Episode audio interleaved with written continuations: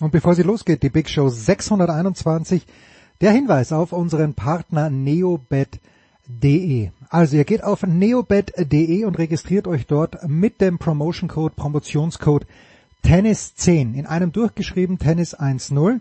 Und was bekommt ihr dafür? Einen sofortigen Wettvorteil, ein Wettguthaben von 10 Euro. Ihr müsst da nichts dazu einzahlen, sondern ihr könnt gleich loswetten. neobet.de. In dieser Woche böten sich sehr, sehr viele Tennisspiele Ein bisschen Fußball gibt's auch. Also geht auf neobet.de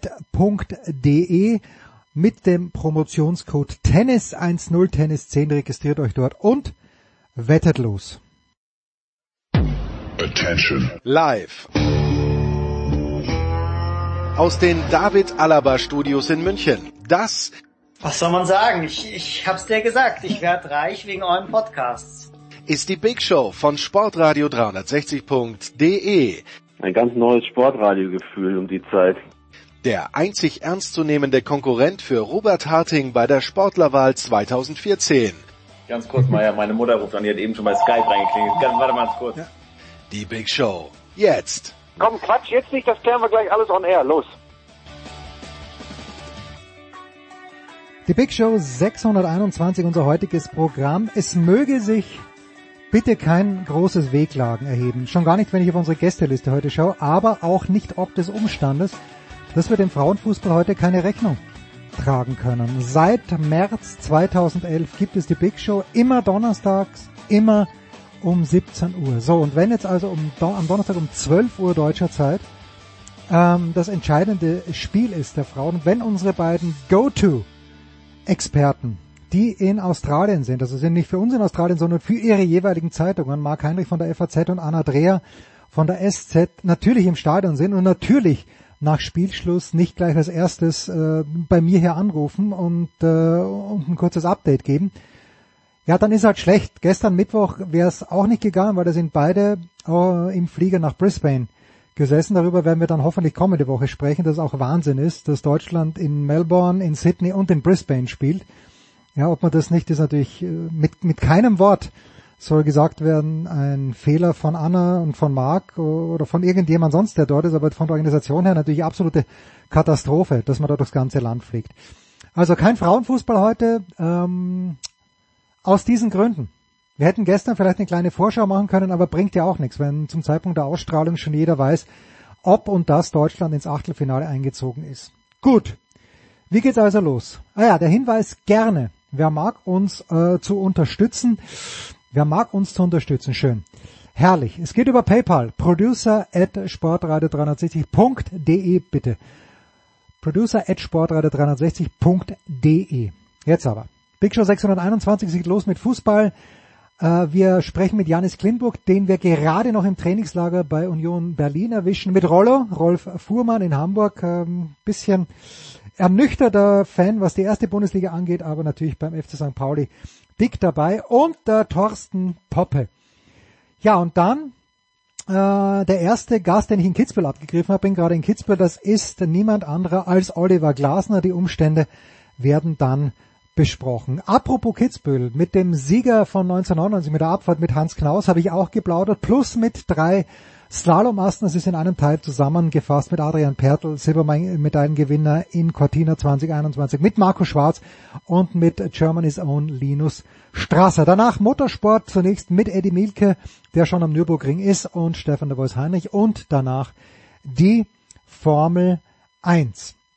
Weiter geht's in unserem pickepacke vollen Programm nach der Formel 1 mit ähm, Baseball. So schaut's aus. Ja, mit Axel Goldmann und mit Tom Heberlein, die über die Trade Deadline sprechen. Dann haben wir mal wieder Björn Jensen am Rohr, denn in Wien wird schon die Beachvolleyball EM ausgetragen und hinten raus noch zweimal Tennis. Zum einen mit dem deutschen Davis Cup Spieler Daniel Altmaier und ja, das Ende besorgt uns diesmal the one and only Babsi Shit.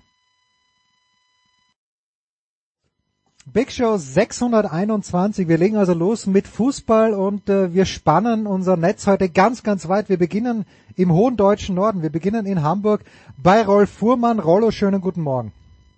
Hallo, hallo. Dann geht's weiter, ein bisschen weiter südlich. Ich bin zwar schlecht in Geografie, aber es müsste weiter südlich sein. In Köln ist Thorsten Poppe wieder zu Gast. Grüß dich, Thorsten. Schönen guten Morgen aus Köln und ja, wir liegen südlich von Hamburg. Gut, okay. Und was ich ganz sicher weiß, das Salzburger Land ist noch südlicher als Köln und dort ähm, treffen wir jemanden, den wir eigentlich immer in Berlin vermuten, mit Recht auch, aber er ist natürlich mit der UNO in Berlin unterwegs im Trainingslager gewesen, schon fast. Das ist Janis Klimburg vom Kicker. Servus Janis. Ja, Servus aus Österreich in dem Fall. Janis, wenn ich darf, möchte ich mit dir beginnen. Ähm, Union Berlin, du begleitest diesen Club, diesen Verein ja schon seit ein paar Jahren, äh, die Vorbereitung vielleicht sogar schon mitgemacht, als es noch darum ging, sich für vielleicht eine Aufstiegssaison in der zweiten Liga äh, in Schwung zu bringen. Jetzt plötzlich geht es darum, dass man für die Champions League fit sein muss. Was hat sich, wenn überhaupt, verändert in den letzten Jahren bei der Union Berlin, was diese Saisonvorbereitung anbelangt? Ja, so lange bin ich, bin ich ehrlich gesagt noch nicht dabei, ah, okay. aber natürlich, natürlich kann ich das trotzdem äh, ein wenig skizzieren, glaube ich. Ähm, also an der Saisonvorbereitung selber hat sich nicht ganz so viel geändert. Ähm, ich meine, Union ist dafür bekannt, ist ein bisschen der, der Wechselweltmeister, wie es äh, Dirk Zingler hier im Trainingslager auch formuliert hat, was, was die Trainingslager eben angeht, die Standorte. Ähm, die wechseln da immer äh, einen, einen Ort weiter. Ähm, jetzt ist es eben Bramberg am Wildkogel, ähm, aber der Ablauf ist eigentlich immer der gleiche. Es wird äh, sehr viel äh, die Physis trainiert, äh, gerade im Sprintbereich ähm, und natürlich aber auch im taktischen Bereich. Da hat Union jetzt viel getüftelt, vor allen Dingen was die Lösungen im, im letzten Drittel angeht, weil das war ja noch so das, das größte Manko in der letzten Saison, wenn man das überhaupt so nennen darf. Rollo als bekennender Sympathisant von St. Pauli, vom FC St. Pauli. Was siehst du, wenn du nach Berlin zur Union Berlin schaust? Ist das ein, ist das ein Beispiel, dass man sich an den, dass man sich anlehnen könnte? Was siehst du bei Union Berlin? Ja, nein. Also sportlich sicherlich großartige Arbeit, muss ich sagen. Toller Trainer und auch die Scouting-Abteilung ist sehr gut. Also was die da geleistet haben, ist eigentlich unfassbar äh, kommt ja fast an Freiburg ran, auch wenn Freiburg das schon über Jahrzehnte bestätigt schon. Aber es gibt eben auch ein paar Dinge, die ähm, zumindestens äh, gesellschaftspolitisch äh, nicht äh, für mich in Ordnung sind. Ne? Also ich finde das Weihnachtssingen, das war klasse. Das muss man einfach sagen. Aber dann gab es ja auch so, ich glaube, diverse Scheichbesuche und so weiter und so fort und auch einige Äußerungen ähm, vom Präsidenten, ähm, die, äh, die muss ich jetzt nicht hier äh, benennen, aber äh, was mich äh, ein bisschen, äh, ja, äh, stutzig gemacht hat und was ich, äh, wo meine Sympathie äh, etwas drunter gelitten hat. Janis, magst du dazu was sagen? Weil der Scheichbesuch zum Beispiel ist mir, ist an mir vorübergegangen. Nee, 100-prozentige äh, Zustimmung. Ähm, also das äh, sehe ich ganz genauso. Ähm, da kann ich verstehen, dass einige Sympathien verloren haben ähm, bei den äh, Situationen, die da, die da äh, vonstatten gegangen sind, ähm, wie eben dieser dieser Besuch auch und ähm, so manche Aussagen von von Dirk Zingler sind dann, glaube ich, auch fragwürdig. Das kann man kann man durchaus so sehen. Ähm, ja, trotzdem sollte man immer das Sportliche davon, davon trennen, aber das hat Rollo ja auch gemacht. Thorsten, sei, sei du der Mann, der uns äh, Union Berlin richtig einordnet. Vielleicht in erster Linie mal sportlich. Also Champions League ist natürlich etwas, wovon man, glaube ich, ja vor ein, zwei Jahren hm, vor, vor, überhaupt nicht dran gedacht hätte. Was siehst du, wenn du Union Berlin siehst? Naja, also ähm, richtig einordnen haben ja Jannis und Rollo äh, schon gemacht und ähm, genau, das äh, kann man ja nur bestätigen. Ähm, sportlich ist das äh, à la Bonheur. Äh, es gibt dann halt auf dieser gesellschaftspolitischen Ebene, wie Rolle das gesagt hat, ein paar Störfeuer. Aber ähm, was sportlich dort äh, geleistet worden äh, ist, ähm, kann man ja gar nicht hoch genug bewerten, auch weil ja immer gesagt wird, wir brauchen mehr Geld in der Bundesliga, wir brauchen mehr Investitionen und dann kommt halt Union äh, Berlin äh, hin und äh, macht es, sage ich mal, äh, mit schmaleren äh, Portemonnaie äh, sehr, sehr stark. Und ja, die sollen das einfach jetzt äh, genießen da in der äh, Champions League.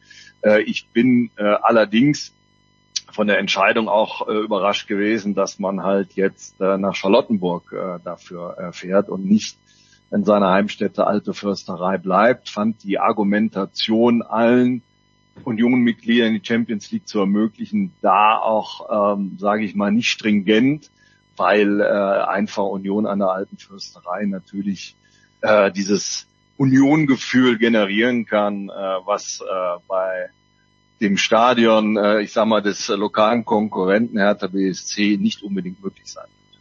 Janis, hätte es da überhaupt eine andere Möglichkeit gegeben? Also hätte man ich glaube, es ging ja auch darum, Stehplätze, Sitzplätze, zu wenig Leute, die dann drinnen sind. Äh, war das überhaupt ein großes Thema? Hat man dann mit sich gekämpft bei Union oder war das früher oder später dann ohnehin klar, dass man im Olympiastadion spielen muss?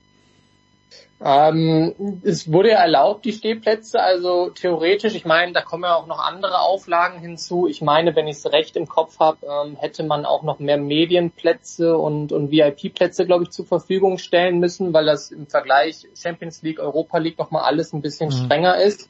Ähm, daher wäre es, glaube ich, auch ein bisschen schwierig geworden, weil die Kapazität dann eben nochmal ein bisschen geschrumpft wäre und äh, 22.012 Zuschauer sind eben auch nicht so viel.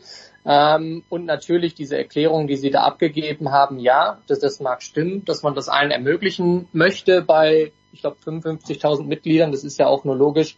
Aber ich glaube, so ehrlich muss man sein, der, der Hauptaspekt, warum man das jetzt so durchgezogen hat, war eben das Geld. Dass man, wenn man ein volles Olympiastadion hat oder sagen wir mal 60.000 vielleicht zu bestimmten Spielen, dass man doch äh, einen größeren Ertrag hat als dann ähm, in der alten Försterei. So ehrlich muss man sein. Ist das realistisch, Janis, denkst du? Also wenn, wenn jetzt nicht Real Madrid kommt, sondern was weiß ich, Lens. Ich glaube, Lens hat sich qualifiziert für die Champions League. Wenn Lens kommt, kommen dann wirklich 60.000 Leute, einfach weil es Champions League ist? Oder sind wir dann eher bei 30, 35.000, weil das Potenzial für Union gar nicht so groß ist? Hm, ja, Laws ist, glaube ich, nicht möglich. Hatte ich das tatsächlich der einzige Gegner, der, okay, glaube ich, geht, weil die, weil die auch Lust Top 4 sind. Ähm, beim Rest entscheidet sich's noch, weil ja die Quali, Quali gerade gespielt wird. Ähm, aber ich weiß, was du meinst. Ähm, ich glaube 35, 40, ähm, ich glaube schon, dass ein paar mehr kommen. Ähm, erstmal, weil, weil Union eben, wie ich gesagt hatte, so viele Mitglieder hat und die wissen auch, Champions League, das ist jetzt wahrscheinlich erstmal einmalig. Das wollen sie dann alle miterleben. Ähm, auf der anderen Seite denke ich auch, dass sich ein paar Berliner, die jetzt keine Union-Fans sind, sich auch dahin verirren werden ins Olympiastadion ich gehe davon aus, dass das 45, 50 auf jeden Fall kommen werden. Und die Chance ist ja sehr groß nun mal, dass man aus Lostopf 1 und Lostopf 2 schon mhm. zwei, zwei Granten bekommt. Ähm, und natürlich wäre es ein Traum, wenn man dann noch einen attraktiven Gegner wie, wie vielleicht Celtic Glasgow oder AC Mailand, die in Lostopf 3 sind, wenn man die noch zugelost bekommt. Rollo, jetzt sagt Thorsten ja zu Recht, dass es äh, sportlich absolut bemerkenswert ist, mit schmalem Budget so weit zu kommen. Äh, dein lieber Ex-Kollege Thomas Wagner vertritt andererseits natürlich aber auch die These, Rollo, dass es auch ein Zeichen dafür ist, wie schwach die deutsche Bundesliga mittlerweile auch ist. Wo stehst du denn da in dieser Diskussion? Ja, teile ich auch. Das sieht man an der Nationalmannschaft. Ähm, das sieht man auch an äh, äh, daran, dass zum Beispiel äh, Stars jetzt nicht mehr so easy integriert werden können, scheinbar. Äh, siehe Manet bei München ähm, die fordern mehr Geld, dass sie noch größere Stars kriegen und so weiter. Aber äh, ich glaube, dass äh, die Pandemie da einiges bewirkt hat. Sie wollten demütig sein, sind es aber nicht, aber sportlich auch. Ich weiß nicht, wo da überall was falsch gemacht worden ist. Ne? Also dazu bin ich da äh, zu weit weg von den Vereinen, was da tatsächlich los ist oder in den Leist Leistungszentren. Ähm, gut, äh, die U19, glaube ich, war es, die jetzt im Finale, äh, nee, das war bei den Frauen. Ja, bei den Frauen funktioniert es einigermaßen gut, also zumindest bis Donnerstagmittag, dann werden wir mehr wissen. Ja, ja, aber die passt sich ja mittlerweile, wenn ich das Spiel gegen Kolumbien gesehen habe, ähm, passt sich ja auch mittlerweile äh, dem Niveau der äh, Herren an. Also äh, ich glaube, die Entwicklung des Fußballs ist generell nicht gut. Man hat die Fans auch verärgert, indem man den Wünschen des Kartellamtes nachgekommen ist und äh, mehr Wettbewerb geschaffen hat. Aber das hat nicht dazu geführt, dass es preiswerter geworden ist, sondern dass du heute drei, vier oder fünf, wenn du alles sehen willst, Abos brauchst, um äh, das zu gucken. Und das ist einfach zu teuer. Viele haben dann auch die Lust daran verloren, dass Bayern schon zum elften Mal wieder Meister wird. Äh, auf Dauer eigentlich immer um Platz zwei, drei, ja noch nicht mal, die sind ja auch eigentlich belegt äh, zu spielen, also um den Abstieg äh, äh und den äh, Europa und die Europa League oder Conference League. das macht den Kohl auch nicht fett. Die Stadien sind voll, ja, weil äh, man das als Event mit äh, Freunden oder mit äh, Bier und Bratwurst erleben möchte. Aber ähm, Fernsehen, äh, glaube ich, äh, da haben die, äh, hat das Kartell einen großen Fehler gemacht und äh, die DFL auch. Die wollen jetzt auch noch die Auslandsvermarktung vorantreiben. Da sind sie schlecht geworden. Ja, warum sind sie da schlecht? Weil äh, wir einen Fußball spielen, der scheinbar nicht mehr attraktiv ist irgendwie und äh, wo man sich auch nicht rechtzeitig drum gekümmert hat. Also man denkt ja immer, Deutschland Exportweltmeister, wir können Fußball auch noch so exportieren, aber wirtschaftlich sind wir es auch nicht mehr und im Fußballerischen auch nicht mehr. Es läuft vieles schief in, in, in, äh, in Deutschland mit dem, nicht nur in Deutschland, Italien auch, hat weniger Fernsehgelder jetzt. Äh, die Demut war nicht da. Also ich glaube, dass die Entwicklung des Fußballs nicht gut ist. Und ich gucke äh, zum Beispiel auch, ich habe zwar noch äh, Sky und Dazun, aber ich gucke das auch nur so, ja, nebenbei. Ich mache noch was anderes. Wenn Torfeld guckt mal. ähm, ja, die Leidenschaft ist weg. Die Leidenschaft, die Emotion. Äh, ich weiß nicht, ob das nur bei mir so ist, aber ich habe das Gefühl, das ist bei vielen anderen auch so. Und ja, also die Entwicklung ist in jedem Fall äh, nicht gut. Und die Verteilung der Fernsehgelder ändert sich auch nicht. Also wird sich auch an der Situation so schnell nichts ändern. Und ähm, ja, und dann kaufen die Großen die Kleinen leer. Äh, ja, also ich finde das alles nicht mehr gut. Meine Leidenschaft ist auf dem Nullpunkt. Ich guck mir noch mal zweite Liga an vielleicht.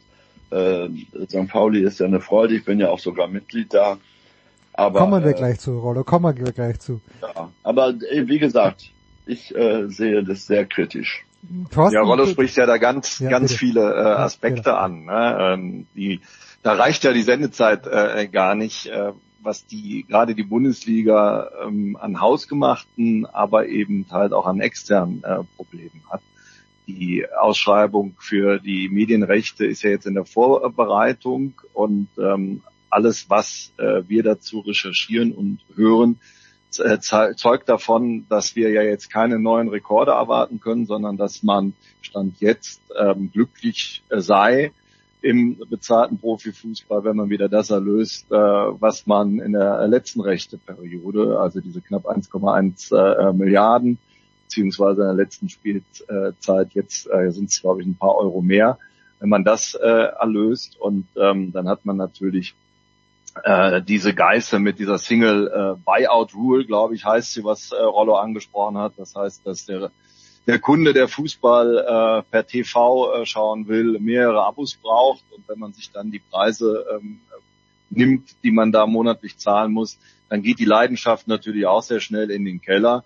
Äh, da kann man nur hoffen, äh, dass hier äh, mit dem Bundeskartellamt äh, die Lösung gefunden wird, dass halt das nicht mehr so gestaltet werden muss, sondern dass ein Abo dann für alle Spiele äh, reicht. Macht es ja dann auch für die Bieter attraktiver wie äh, Sky, wie The Zone, äh, wenn die wissen, wir, wir haben da alles in einer äh, Hand und äh, ja, ich weiß bis heute nicht, äh, wer wann was überträgt äh, an dem Wochenende. Das ist ja nicht nutzer- und userfreundlich. Ne? Und gerade in den Zeiten der Digitalisierung, wo alles sehr niederschwellig äh, angebracht wird, ist das schon äh, eine große Hürde für die Vermarktung. Und hausgemacht sind ja eben die Auslandsvermarktungsprobleme. Da hat ja die äh, Bundesliga jahrelang gepennt, auch nichts investiert.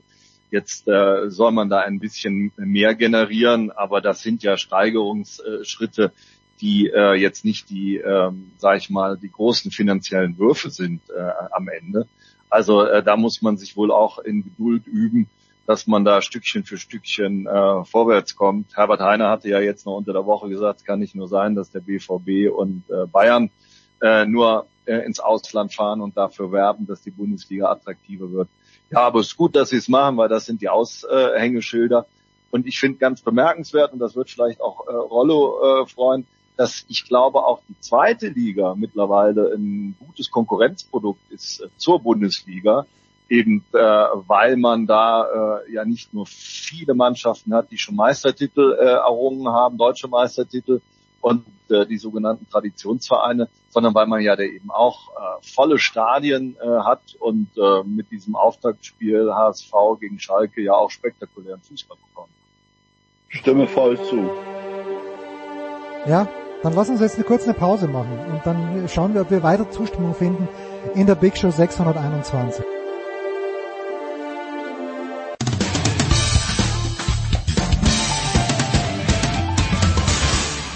Hallo, hier ist Regina Heinrich und ihr hört Sportradio 360.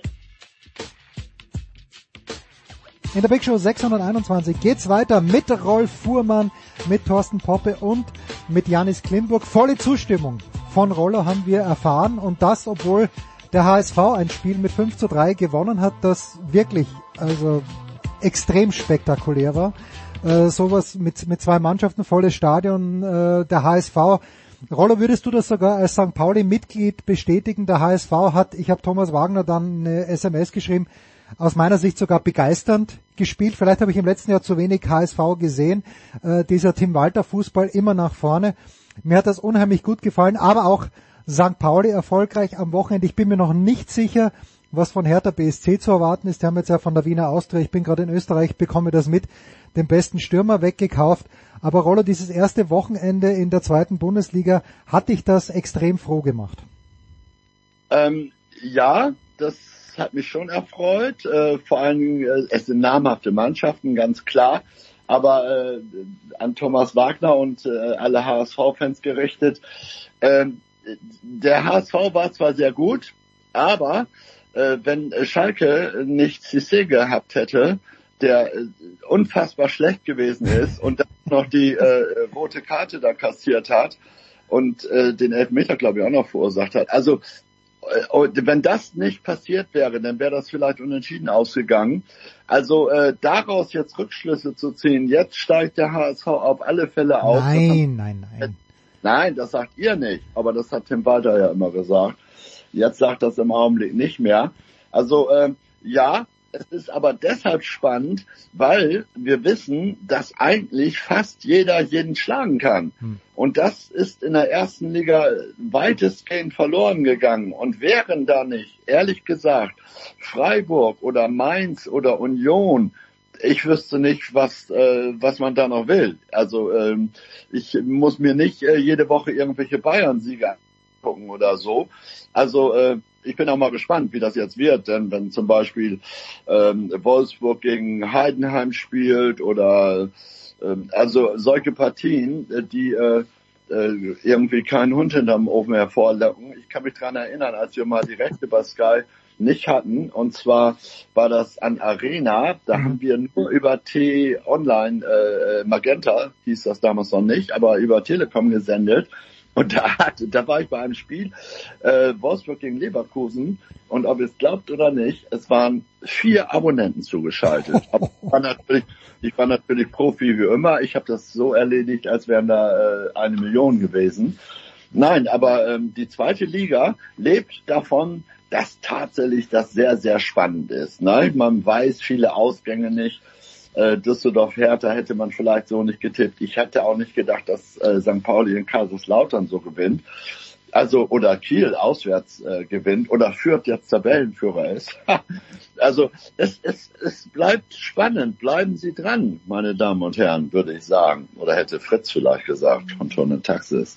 Ah, der große ja. Fritz. Der große Fritz, der ja, und das wissen die wenigsten, aber ich glaube, er hat schon gesagt, eigentlich hauptverantwortlich dafür war, dass Deutschland Basketball Europameister 1993 geworden ist, weil er mit Svetislav Pesic die Taktik durchgegangen ist. Aber das nur, das nur nebenbei. So. Ja. Ähm, ich war nicht für die viereinhalb Minuten Meisterschaft von Schalke. Die werden es ja auch nicht mehr, weiß ich nicht. Also immerhin, schwierig. ne? Schwierig. Ja, so. Äh, ich weiß gar nicht, wo wir anfangen. Möchte der Kölner vielleicht was zu Düsseldorf sagen, Thorsten? Also in, und zur zweiten Liga im Allgemeinen, die äh, ob jetzt wirklich jeder jeden schlagen kann, ja warum auch nicht? Ich meine, von Paderborn ist viel erwartet worden, nicht gut gestartet. Ähm, äh, Düsseldorf, ich weiß nicht, was von Düsseldorf zu erwarten ist, aber du bist ja da zumindest räumlich relativ nah dran. Ja, aber ähm, räumlich und äh, geistig sind ja dann auch immer zwei riesige Unterschiede, ne? Und äh, da sind ja Welten dazwischen. Äh, ja. Wir wissen ja gar nicht, wie wir von Köln äh, dorthin kommen, weil es ist ja nicht ausgeschildert. Ja, sage ich an dieser Stelle äh, immer wieder. Ähm, äh, lass mich allgemeiner äh, antworten, damit auch keine Leserbriefe aus Düsseldorf äh, nach Köln kommen. Äh, ich glaube einfach, äh, der erste Spieltag hat schon sehr gut gezeigt, wie ausgeglichen es ist und ähm, wie interessant äh, die Spielzeit äh, in der zweiten Liga äh, werden kann. Äh, das war ja teilweise wirklich spektakulär und äh, das hat bei mir auch ein Stück weit die äh, Leidenschaft wieder auf die neue Spielzeit äh, geweckt.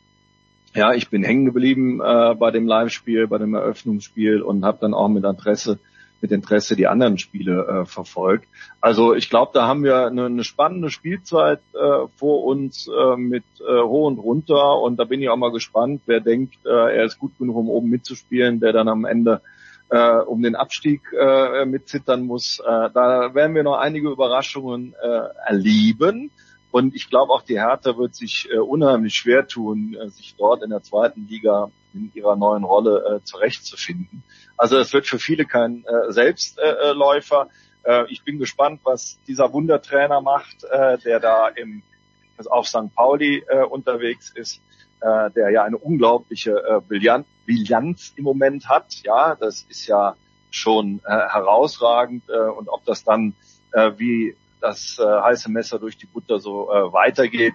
Ähm, also äh, ich habe da äh, richtig äh, Bock zu und äh, ich muss auch sagen, ich war ja gestern äh, bei der Regionalliga West, ähm, da ist der Spieltag auch gestartet, auch äh, viele Traditionsvereine. Ich glaube, Aachen hatte gegen Wuppertal am Freitag die Saison vor 25.000 Leuten eröffnet und das ist äh, äh, einfach äh, ein äh, unheimlicher Run, der da im Moment dazu kommt. Und da müssen wir einfach sagen, das äh, macht natürlich äh, Lust auf äh, viel, viel Fußball und vielleicht dann auch bei Rollo, dass seine Leidenschaft von null, vielleicht nicht direkt auf 100, aber vielleicht über die 50 wieder hochkommt.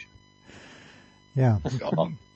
Janis. Ja, ja, also zweite Liga, ja, ich weiß nicht, ob Leidenschaft oder so, aber zumindestens finde ich das gut, was da passiert. Und das, was ich gesagt habe, dass wirklich das spannend ist. Und ähm, gut, dann schenke ich mir eben die äh, ähm, äh, Bundesligameisterschaft, den Titel. Ist mir egal letzten Endes, ob Leipzig, Dortmund oder Bayern. Aber Bayern wird ja sowieso wieder äh, Meister werden. Also gut, denn das Einzige, was mich an der ersten Liga noch interessiert. Äh, wie gesagt, sind die Vereine Freiburg, Mainz, Union und natürlich aus gegebenen Anlass und aus der Nähe Werder Bremen. Ja, den FC finde ich eigentlich auch noch ganz gut. Und äh, ähm, ja, Gladbach eigentlich auch. Aber da bist du schon bei sechs Vereinen, Rollo. Das ist schon langsam ein Drittel der Liga, findest du in Ordnung. Das, Passt kann doch. die Leidenschaft nicht bei Null sein, wenn ja. du so viele Vereine nennst.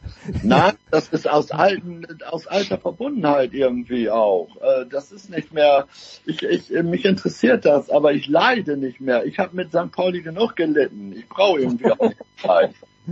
Ah, Rolf Fuhrmann, herrlich. Und äh, wenn wir schon aber in Berlin waren, äh, Janis und du, klar, äh, natürlich mit der Union, mit Union beschäftigt, aber die Hertha, wenn man vor der Saison gesprochen hat, Schalke hat jeder an Position 1 gehabt als Aufstiegskandidat, die Hertha eher selten genannt. Und wenn ich da, äh, ich beziehe meine Informationen hauptsächlich aus der SZ, wenn ich da lese, was mit diesen Investoren, äh, ist es 777, bin mir nicht ganz sicher, äh, Genau. gerade gerade abgeht, dann frage ich mich, äh, wo, wo ist da die Perspektive? Gibt es eine positive Perspektive? Ist meine Frage für die Hertha.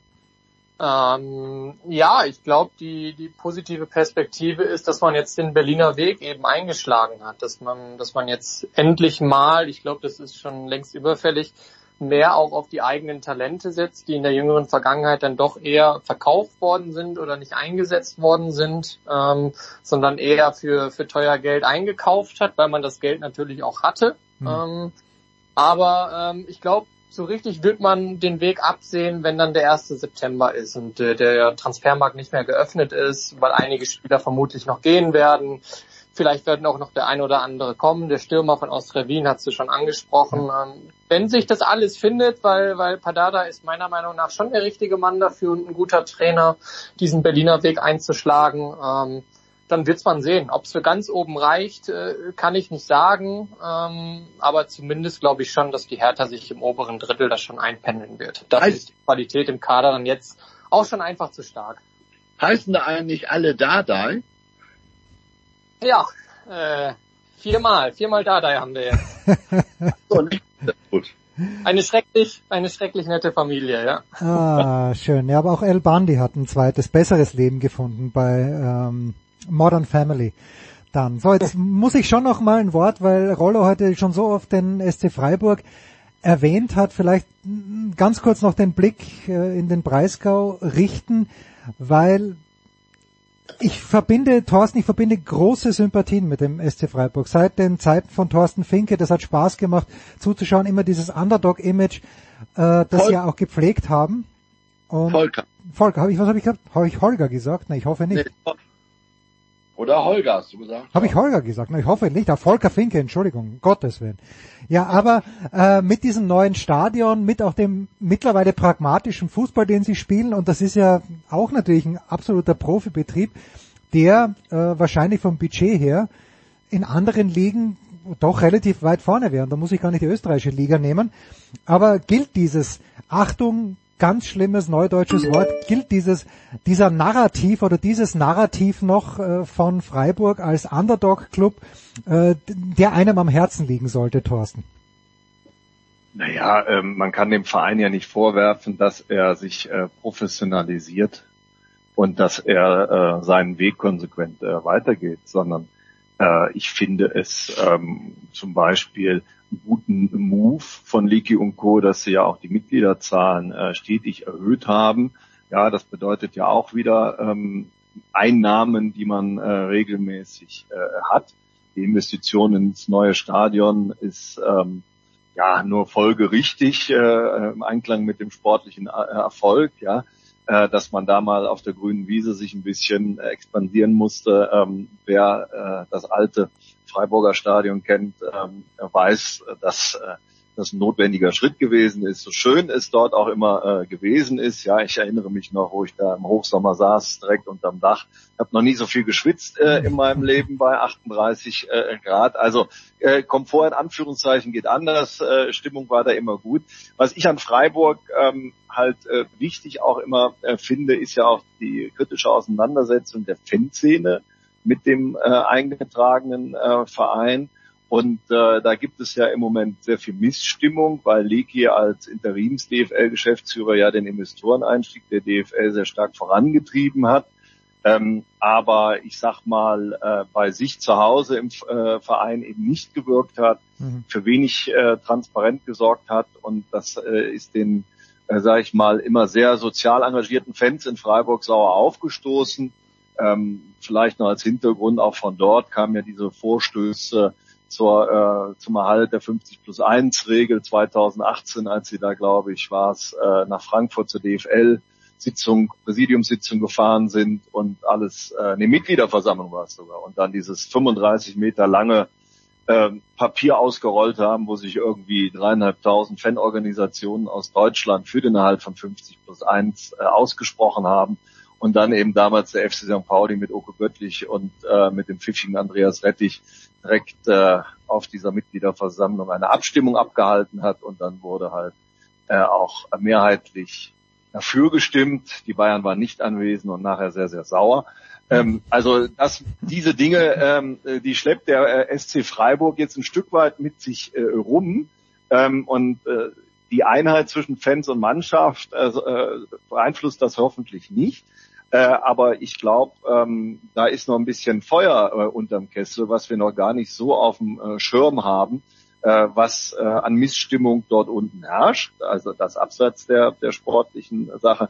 Und dann ist es natürlich immer wieder faszinierend, wie in diesem äh, beschaulichen, ruhigen äh, Städtchen so gute Arbeit äh, geleistet äh, werden kann. Und ich glaube, solange sich der SC Freiburg da selbst treu wird, äh, treu bleibt und nicht in irgendeiner Form ja äh, Utopien entwickelt, äh, sondern äh, in kleinen Schritten versucht voranzukommen, wird das auch weiterhin ein Erfolgsmodell äh, bleiben. Sicherlich jetzt auf einem anderen Niveau als vor zehn Jahren und sicherlich dann auch auf einem ganz anderen als vor 20 Jahren. Also man muss Seier und Streich da hervorheben. Ne? Die beiden machen unfassbar gute Arbeit. Aber ein Wort noch zu dem anderen. Äh, oftmals so, dass irgendwann auf Menschen auftauchen in einem Verein, die äh, das knistern möchten. Also Menschen auftauchen in einem Verein, die dann irgendwie äh, ähm, irgendwie äh, denken, die müssten jetzt das größere Rad drehen und äh, ich hoffe, dass sie sich da nicht durchsetzen werden. Ne? Also Äh, ich weiß nicht, wer da von euch knistert, aber äh, ich hoffe, dass im Podcast das nicht zu hören ist. ich hoffe also, auch nicht, ja. Ja, also ähm, ich denke mal, dass äh, äh, Freiburg äh, das, das nicht äh, fruchtet, was da zwei Herrschaften vorhaben mit 50 plus 1 und so weiter und so fort, auch wenn sie es bislang vorangetrieben haben. Also ich setze auf Seier und Streich und ich glaube auch Streich wird das nicht mitmachen. Aber Hut ab vor deren Arbeit und zwar über Jahre oder über Jahrzehnte. Mittlerweile ja. So, jetzt hat, äh, wir kommen zum Schluss, äh, Janis, äh, Union. Wir, ich habe die, die Frage von wegen Vergleichbarkeit St. Pauli mit Union vorangestellt. Jetzt Union hat ja Freiburg überflügelt in der vergangenen Saison. Inwieweit darf man diese beiden Vereine miteinander vergleichen, wenn überhaupt? Oder ist es wirklich, auch durch Urs Fischer und der natürlich noch nicht so lange dabei ist wie Christian Streich, gibt es ja schon signifikante Ähnlichkeiten? Ja, das, das, das würde ich äh, so unterschreiben. Also die Parallelen gibt's, dass du vor allen Dingen eben diese zwei Macher hast. Bei Freiburg wurden sie ja schon genannt. Bei, bei Union wäre es dann logischerweise Urs Fischer und Oliver Runert, obwohl er natürlich immer mehr dazu gehört. Aber ich glaube, beide haben eher ja bescheidene Mittel, wenn man das so sagen will, ähm, im Vergleich zu, zu Bayern, Dortmund, Leverkusen, Leipzig, ähm, auch wenn es schon natürlich mehr geworden ist als in den letzten Jahren. Das muss man natürlich auch sagen, aufgrund des Erfolgs. Aber deswegen ähneln sich die beiden Vereine schon. Nur, dass eben, wie Rollo auch schon gesagt hat, dass Freiburg über Jahre schon leistet. Und Union ist jetzt gerade da drin. Äh, die letzten zwei, drei Jahre seit dem Bundesliga-Aufstieg, muss man schon sagen, geht es eben bergauf. Nur muss man auch sehen, ähm, dass es ja irgendwann auch mal vielleicht ein Ende hat, beziehungsweise die Saison wird natürlich extrem schwer für Union mit der Dreifachbelastung zum ersten Mal Champions League. In der letzten Saison haben sie es sehr gut hinbekommen, aber ähm, ich glaube, dass sie sich da diese Saison wieder eher im oberen Mittelfeld einpendeln werden. So, I let you go on this one. Ich würde bitte gerne von euch dreien, die ihr, auch wenn die Begeisterung für die Bundesliga bei exakt 0% liegt bei Rolf Fuhrmann, ich würde dennoch gerne von euch noch herauskitzeln, ein Team, in der Fußball-Bundesliga, von dem ihr denkt, dass es in der Spielzeit 2023, 2024 eine überraschend gute bis sehr gute Rolle spielen könnte. Thorsten, du darfst gerne den FC nehmen, du musst aber nicht. nee, der FC hat ja einen großen Aderlass zu verkraften mit Skiri, mit äh, Hector. Das äh, sind ja sehr, sehr gute äh, Fußballer und Integrationsfiguren gewesen. Also die Saison wird für den äh, FC äh, nicht äh, leicht äh, werden. Äh, ich persönlich äh, freue mich auf äh, Heidenheim, die ich äh, letztes Jahr im April in Heidenheim gegen Bremen gesehen habe. Bremen ist bekanntlich danach in die Bundesliga aufgestiegen. Aber schon damals hat man gesehen, ähm, wie clever die agieren und äh, wie abgezockt die Mannschaft ist. Und ich kann mir ähm, vorstellen, auch wenn nicht der große Name äh, dahinter äh, ist, dass die durchaus ähm, eine ganz gute Rolle spielen werden als äh, Aufsteiger.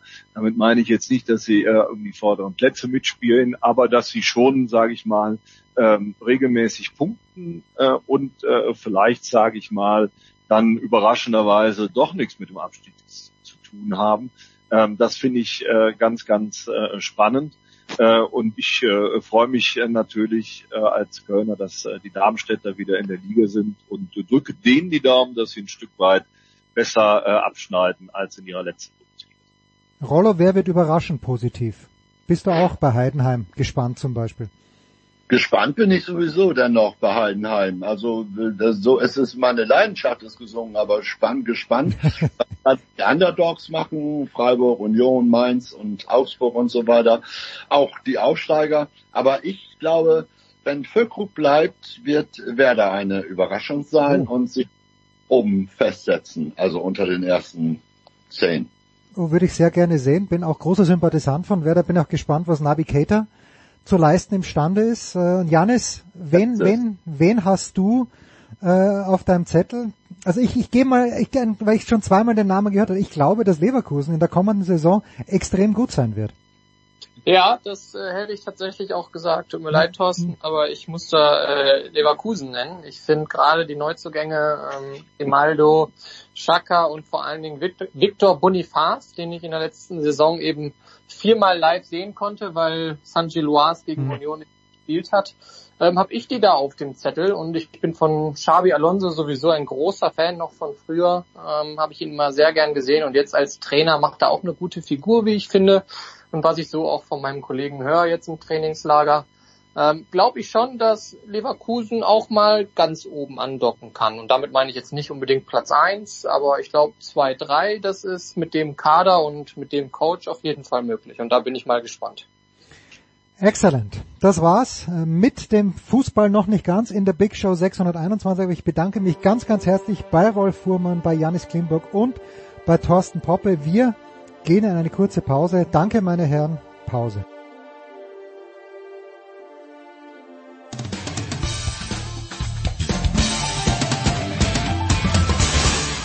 Hier ist Nils Giffey und ihr hört Sportradio 360. Big Show 621. Ja, und tatsächlich war es das eben noch nicht mit dem Fußball, weil ähm, man kann nicht nur, man muss Servus TV extrem kritisch gegenüberstehen, was diese, alles was mit Politik zu tun hat bei Servus TV. Es ist ein, schlichtweg eine Katastrophe. Man kann keine Nachrichten anschauen. Die Themenauswahl in einer Art und Weise selektiv äh, und auch tendenziös in Richtung all jener Richtungen, die mir nicht passen. Wissenschaftsfeindlich ist noch freundlich ausgedrückt. Aber und ich weiß, eigentlich darf kein Aber kommen. But anyway. Ähm, klingt besser als Aber. But anyway.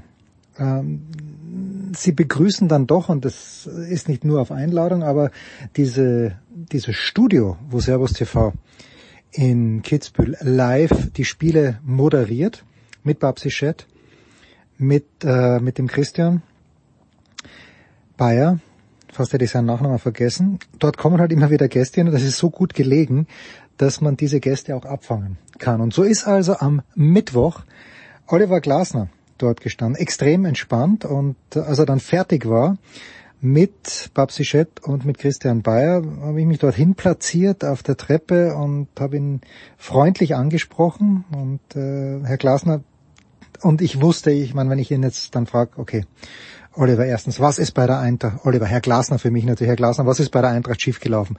Ähm, wo werden Sie nächstes Jahr Trainer sein? Dann wird das nichts werden. Also wir haben uns dann schon darauf verständigt und dass wir eher wenig über Fußball sprechen, allgemein gehalten. Wir sind da, und das kommt dann später nochmal unter dem Eindruck gestanden, eines Matches von Sebastian Ofner, wo Ofner 6-4, 5-0 führt, 15-40, zwei Matchspiele hat bei Aufschlag von Alex Molzahn und es dann tatsächlich fertig bringt, dieses Match noch zu verlieren. War nicht einfach, aber Ofi hat es geschafft und äh, da nehmen wir ein kleines bisschen Bezug drauf jetzt. Es geht auch um Fußball.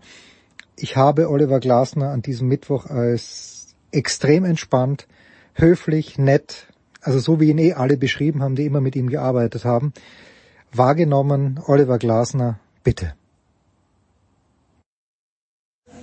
Oliver Glasner ist nach Kitzbühel gekommen und ich weiß Folgendes. Werner Gregoritsch, mit dem kann man nicht Tennis spielen, weil er so wahnsinnig ehrgeizig ist. Angeblich auch Herbert Prohaska, Toni Polster war da. Wie schaut es mit Ihnen aus? Ich spiele wahnsinnig gern Tennis, ähm, bin auch ehrgeizig, aber es ist nicht so, dass ich mich dann äh, so reinsteigere. Ich ärgere mich zwar über mich selber, wenn ich zu viele einfache Fehler mache wie, wie jeder, ähm, aber ähm, bei mir überwiegt der Spaß. Wir haben jetzt gerade den Sebastian Hofner gesehen, der ich sage, das hat, ein Nerv, das hat mit den Nerven zu tun. Wie geht man, und der darf ja von seinem Coach gecoacht werden, wie gehen Sie als Coach mit Spielern um in Situationen, wo man weiß, das könnte nervlich haarig werden? Ah ja, das ist natürlich, äh, das ist ja ein Prozess, du kannst ja nicht, es gibt ja nirgends einen Knopf, wo du dann drauf drückst und dann ist Reset, äh, sondern ja, es ist, ich glaube, unerklärlich und wenn man jetzt den, äh, Sebastian Ofner fragt, dann wird er sagen, ich weiß es nicht, was, was da mit mir passiert ist. Ähm, auf der anderen Seite gehört vielleicht sowas auch dazu für eine Entwicklung und äh, um daraus zu lernen. Und äh, dann wird es ihm vielleicht beim, oder hoffentlich beim nächsten Mal nicht passieren. Aber ähm, ja, diese Challenge hast du immer in jedem Sport und auch äh, als Trainer. Ähm, wie gehe ich dann mit Rückschlägen um? Lasse ich mich rausbringen. Jetzt im Fußball verschieße ich einen Elfmeter, mache ich einen Fehler zu einem Gegentor. Du hast noch vielleicht so ein bisschen, dass du auch Mitspieler hast, die dir dann äh, unterstützen und helfen. Im Tennis bist du ganz alleine. Das ist schon schwierig, aber das ist, glaube ich, die, die, die große Challenge. Ähm, wie bleibe ich bei mir? Wie schaffe ich es dann immer, meine beste Leistung abzurufen? Hat es irgendwas gegeben, was Sie Ihren Spielern oder was Sie sich selbst als Spieler im Sommer oder im Winter wirklich verboten haben, weil die Verletzungsgefahr zu groß war? Haben Sie selber Skifahren gehabt im Winter? Ja, ja. Naja, ich habe eigentlich alles gemacht und ich verbiete meinen Spielern auch ähm, nichts, weil ähm, es kann immer was passieren und, und, und, hoffen wir, dass das nicht so ist, weil du kannst einen Autounfall haben und, und, und äh, also von dem her ähm, haben sie da genug Eigenverantwortung und, und äh, hoffe ich, weil das war auch immer so, dass sie äh, eine gute Selbsteinschätzung haben, also die, die nicht gut Skifahren kennen haben, dann sind die nicht auf die Pisten, sondern die sind mehr äh, eingekehrt und äh, andere waren nicht viel auf der Pisten. Aber wir als Österreicher, denke ich, gerade was Skifahren angeht, äh, das gehört dazu, so wachsen wir auf. Und, äh, aber eigentlich keine schlechten Erfahrungen damit gemacht.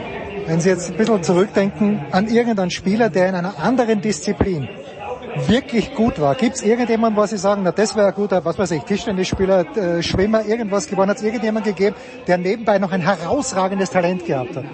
Na, ich weiß, wenn der einen Super Bowl gewonnen hat, den habe ich leider nicht selber kennt, der Toni Fritsch, aber... Das stimmt, ja. Aber von Ihren Spielern irgendjemand ja, im Trainingslager, wo man Ja, sagt, es gibt viele, es gibt viele viele Fußballer können sehr gut Tennis spielen. Also ich glaube, so dieses Gefühl für den Ball, dieses Timing. Sie, ich weiß auch, alle Fußballer spielen sehr, sehr gern Tennis. Und das ist auch immer wieder im Trainingslager, wenn mal äh, ein halber Tag frei ist und sie nicht ganz zu müde sind, dann ähm, wird Tennis gespielt. Viele, die sehr, sehr gut Tischtennis spielen, natürlich ist es sehr gut im Amateurbereich Ja, ja. natürlich. Ähm, aber jetzt der irgendwo dann äh, nach seiner Karriere nur mehr zweite eingeschlagen hat, kenne ich nicht, aber eigentlich kenne ganz viele Fußballer, die in vielen Sportarten richtig gut sind. Fehlt Ihnen diese ganze Trainingslagergeschichte jetzt gerade im Sommer ein bisschen oder ist man sogar froh, dass man ein bisschen Zeit mit der Familie hat? Nein, mir fehlt es gar nicht momentan. Ich genieße es einfach auch jetzt einmal hier sein zu können. Zum Beispiel, das hab's oft äh, verfolgt am, am Medial oder eben im Fernsehen. War aber noch nie live dabei, weil das natürlich immer kurz vor Saisonstart ist. Ähm, und, und einfach ja mal andere Sachen zu machen. Ich bin jetzt das erste Mal seit über 30 Jahren in den Schulferien zu Hause. Ich habe Ah, drei ja. Kinder und die kleine Tochter. Wo wohnen Sie, Entschuldigung, wenn ich fragen darf, in Salzburg? Nein, ja, in, in Oberösterreich. Oberösterreich, Und äh, ja, einfach so ganz, ganz banale Sachen. Äh, meine Tochter hat, äh, hat Geburtstag gefeiert und jetzt in den, im Juli und ich war zu Hause. Meistens war ich nicht da. Also das sind so Sachen, die ich jetzt einfach sehr genieße und ähm, deswegen fehlt mir die, die Trainingslager oder der Fußball momentan noch gar nicht, sondern genieße eigentlich die Zeit, die ich mit anderen Dingen verbringen kann. Einen habe ich noch, wir haben gesagt, keinen Fußball, aber es ist österreichischer Fußball. Großer Sturm Graz-Fan, muss ich sagen. Und ich bin mir nicht ganz sicher, aber könnte sein, dass Sturm in diesem Jahr wirklich eine Chance, im letzten Jahr haben alle so getan, als ob sie eine Chance hätten, dann hat Salzburg in Graz souverän gewonnen, war nie eine Chance für Sturm. Ich war dort beim Spiel. Hat Sturm in dem Jahr eine Chance? Ha, schwierig. Ähm, in Salzburg hat man schon oft geglaubt, der große Umbruch und jetzt äh, reißt es. Jetzt ist natürlich dieses Mal fast der größte, weil natürlich äh, mit Christoph Freund und mit, mit Matthias Jeißle sowohl Sportdirektor als auch Trainer gehen, dazu einige Spieler. Ähm, und ich sag, wenn, dann wahrscheinlich diese Saison. Sturm ist äh, sehr gefestigt, spielt einen sehr, sehr guten, konstanten Fußball auf hohem Niveau.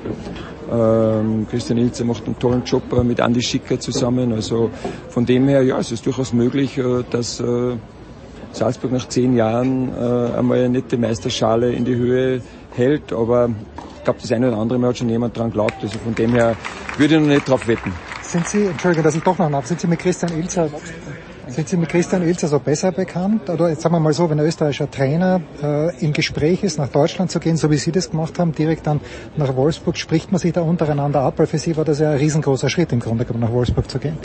Nein, ich denke, die Entscheidung, wo es, wie, wann, äh, muss jeder für sich selber treffen. Ähm, und ja, wenn, das, wenn Christian Ilze die Möglichkeit kommt, denke ich, dann wird er es auch beim Schopf packen, weil natürlich schon deutsche Bundesliga einfach von der ganzen Aufmerksamkeit des Spiels, also, also im Schnitt nicht vor 7.000, sondern fast vor, ja, vor 50.000 im, im Schnitt. Äh, und das, äh, ja, als, als Sportler, dann willst du halt in vollen Stadien spielen, äh, du willst diese, diese Stimmung aufsaugen und da ist halt die deutsche Bundesliga eine andere Hausnummer wie Österreich. Und ähm, wenn er, glaube ich, jeder, der diese Möglichkeit bekommt, wird sie dann nutzen. Und äh, ja, ich gönne es dem Christian. Schauen wir mal, er darf, er darf uns noch in Graz bleiben. Also von mir aus ist alles gut. Sturm er, er wird schon das Richtige machen. Gegen Eindhoven ohne Chance wahrscheinlich, oder? Leider.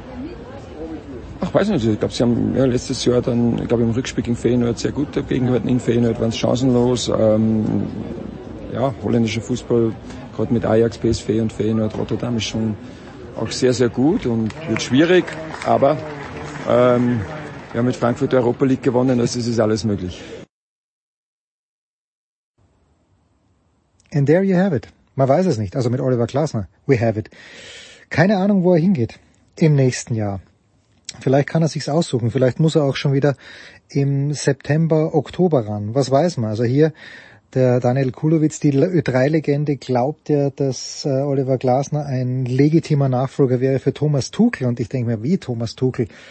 Der ist doch bei den Bayern jetzt gerade erst eingelaufen, ist äh, einer der starken Männer beim FC Bayern. Also warum? Why? Aber gut, schauen wir mal. Äh, wir haben es an diesem Mittwoch nicht erfahren von Oliver Glasner. Selbst wenn er schon wüsste, was ich nicht glaube, wo er weiterarbeiten wird. Er hätte es mir ganz bestimmt nicht gesagt. Wir machen eine kleine Pause.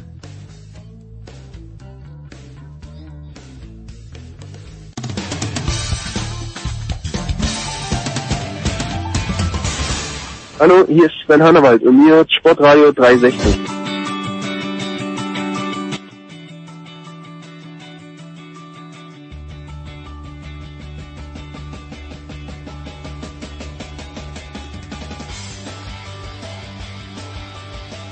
Big Show 621. Weiter geht's jetzt mit zwei Teilen, die sich, Achtung, um den alpinen Skisport kümmern. Da müsst ihr jetzt aber keine Angst haben.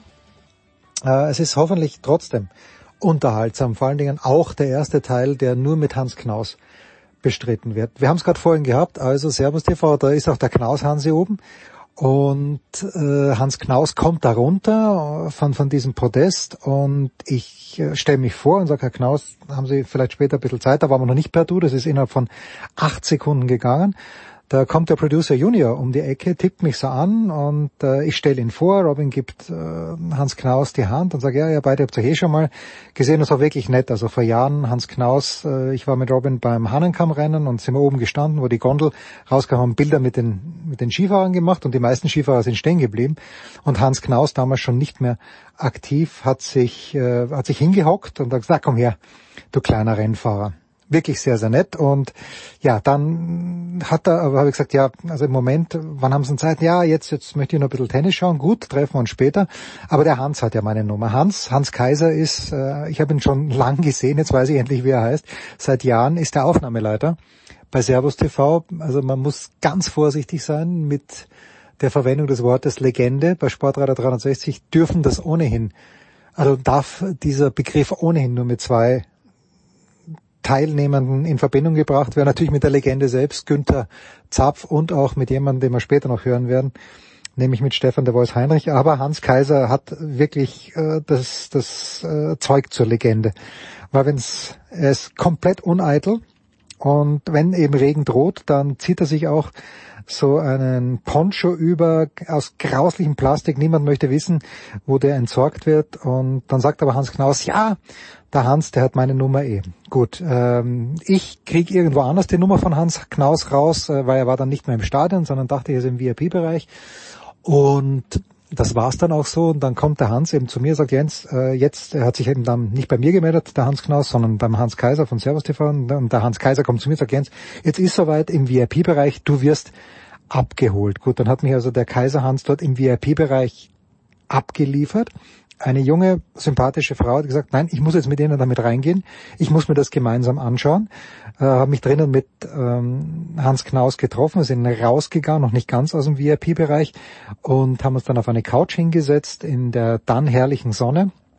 Äh, und die junge Dame hat uns fünf Minuten beobachtet, bis sie dann davon überzeugt war, dass ich eben doch nicht das Buffet plündere und mich in den Pool dort schmeiße, der in diesem Jahr im VIP-Gelände aufgebaut ist. Hans Knaus, äh, ein fantastischer Skifahrer, während seiner Zeit ähm, leider, und da kommen wir eben, was heißt leider, er ist an einer glorreichen Zeit gefahren, aber halt gemeinsam mit Hermann Mayer, dazu kommen wir gleich und da war es halt schwierig, auch Rennen zu gewinnen. Aber der Hans war extrem erfolgreich, dann gab es eine Geschichte mit Nahrungsergänzungsmitteln, ähm, wo er freigesprochen wurde und wo dann eine Firma 3,50 Euro, möglicherweise sogar 4,20 Euro als Schadenersatz zahlen musste. War heute nicht Thema, aber hört sich den Hans an, er ist äh, ein unfassbar sympathischer Kerl.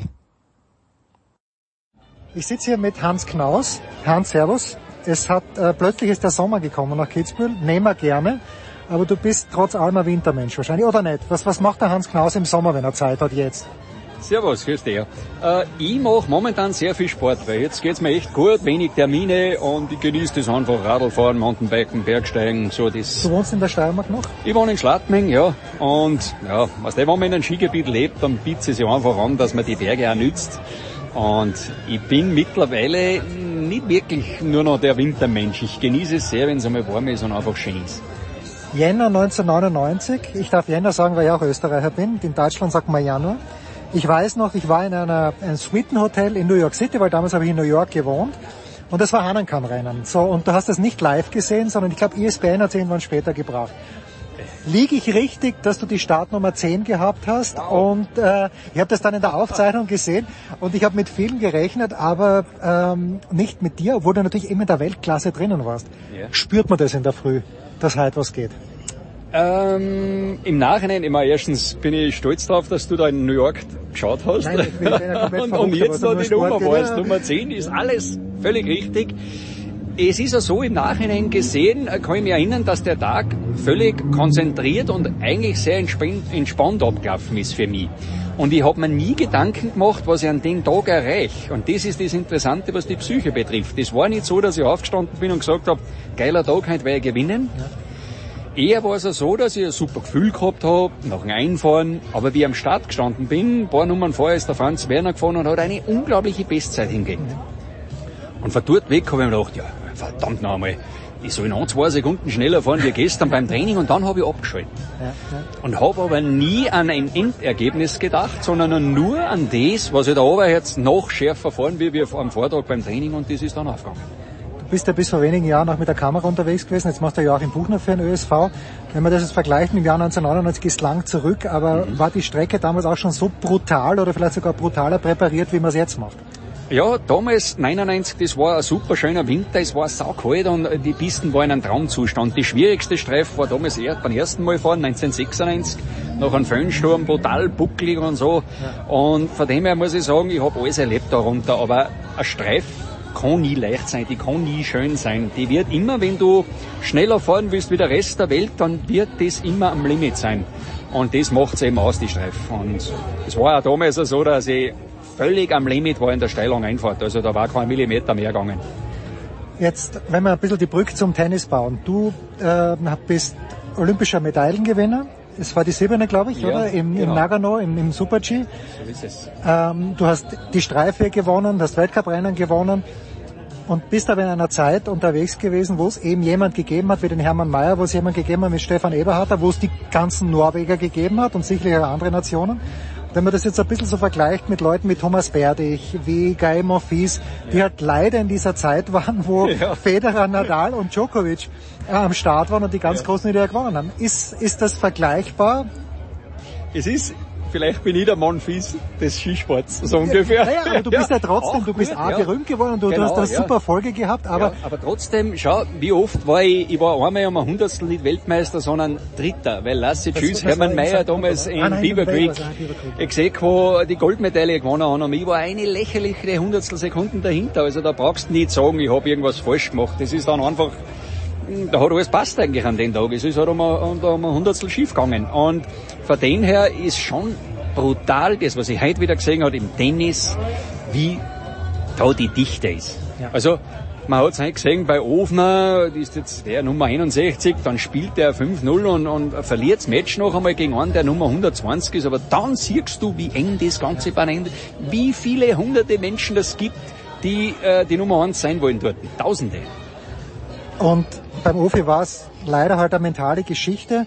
Was ist für einen Skifahrer wirklich die größte mentale Herausforderung? Ich lege einmal vor, zweiter Durchgang Schladming, wenn du führst nach dem ersten Durchgang, stelle ich mir ganz weit oben vor. Was, was, was wäre da deine Antwort? Ist so, ich habe diese Situation einmal gehabt, ich habe geführt mit 67 Hundertstel Vorsprung bei der Weltmeisterschaft in St. Moritz nach dem ersten Durchgang. Agmadi-Wiesen, wie man so schön sagt. Ich bin oben gestanden und habe aber mitgekriegt, dass die keine Bestzeit mehr zusammenbringen darunter. Bode Miller war nach dem ersten Durchgang nur irgendwo in der Mitte um einen 15. Platz, ist dann Weltmeister geworden. Ja. Es ist nach ihm die Pisten dann völlig gebrochen und ich habe mitgekriegt, den holt keiner mehr ein. Und jetzt bin ich da oben gestanden, mit leicht weiche Knie, weil ich halt doch nervös und angespannt war. Und dann haben wir gedacht, wurscht, Handbremsen habe und gehen wir Vollgas. Das hat funktioniert bis drei Tage oder fünf Tage vor dem Ziel und dann habe ich ein Loch erwischt. Wieder 300 hinterm Miller Silbermedaille. Und das sind so die Sachen, diese nervliche Anspannung, diesen Druck, den willst nicht mehr ausgesetzt sein. Ich bin heute brutal froh, dass ich das nicht mehr habe, das Gefühl. Das ist enorm. Und darum, wie der Ofner heute zum Beispiel gespielt hat, weil mich ab und zu in diese Lage versetzt. Er will es unbedingt, das ganze Publikum will es unbedingt, dass der weiterkommt, mhm. Weil er genau weiß, das Turnier, der Verlauf, das wäre so wichtig für uns alle in Österreich. Ja, ja, und dann geht's nicht auf. Und dieser Druck zusätzlich, das ist das, was du handeln musst. Was fehlt dir aus deiner Zeit, wenn überhaupt? Gibt's irgendwas?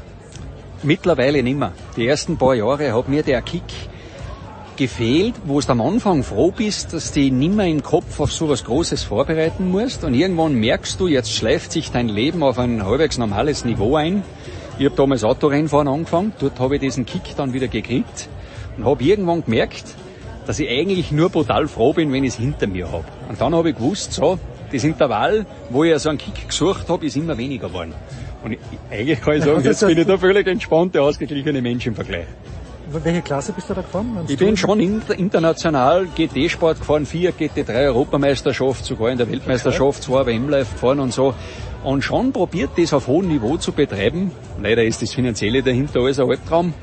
Aber ich habe noch einmal eine zweite Wenn Hans Knaus daherkommt, Hans Knaus daherkommt, ja. dann stehen die Sponsoren nicht Schlange und Nein, sagen, Hans, probier bitte. International sagen sie auch nicht, der Skifahrer, das wissen wir, dass die schnell Auto fahren können, aber ich kann da nur sagen, sobald du in einem Rennauto dann drin sitzt, da gibt's keine Gnade, da gibt's gar was nix und das war für mich schon eine Riesenumstellung. Aber im Nachhinein gesehen extrem wichtig, dass ich drei Saisonen nach dem Skifahren probiert habe, Autorennen fahren, weil man dann erst einmal ein Gefühl dafür kriegt, wie schwierig es in einer anderen Sportart überhaupt ist. Und darum äh, bin ich Tennis-Zuschauer. Wenn du heute auf dem Alpinen Skiweltcup schaust, Männer oder Frauen, wer taugt dir? Ich meine, an einem Odermatt magst du nicht vorbei. Ich sehe es nicht. Es ist ich, so nein, aber ich, ich sehe es nicht. Der, der, ja. fährt, der fährt so perfekt, dass ja. es für mich schon fast ja. langweilig ist. Nein, nein, es ist, äh, wenn man selber Rennfahrer war und ihm zuschaut, dann hat er einfach das gewisse Etwas äh, mit dem Ski gehen lassen, das Gefühl für Speed. Du, du spürst bei ihm was, das einfach für das geboren ist.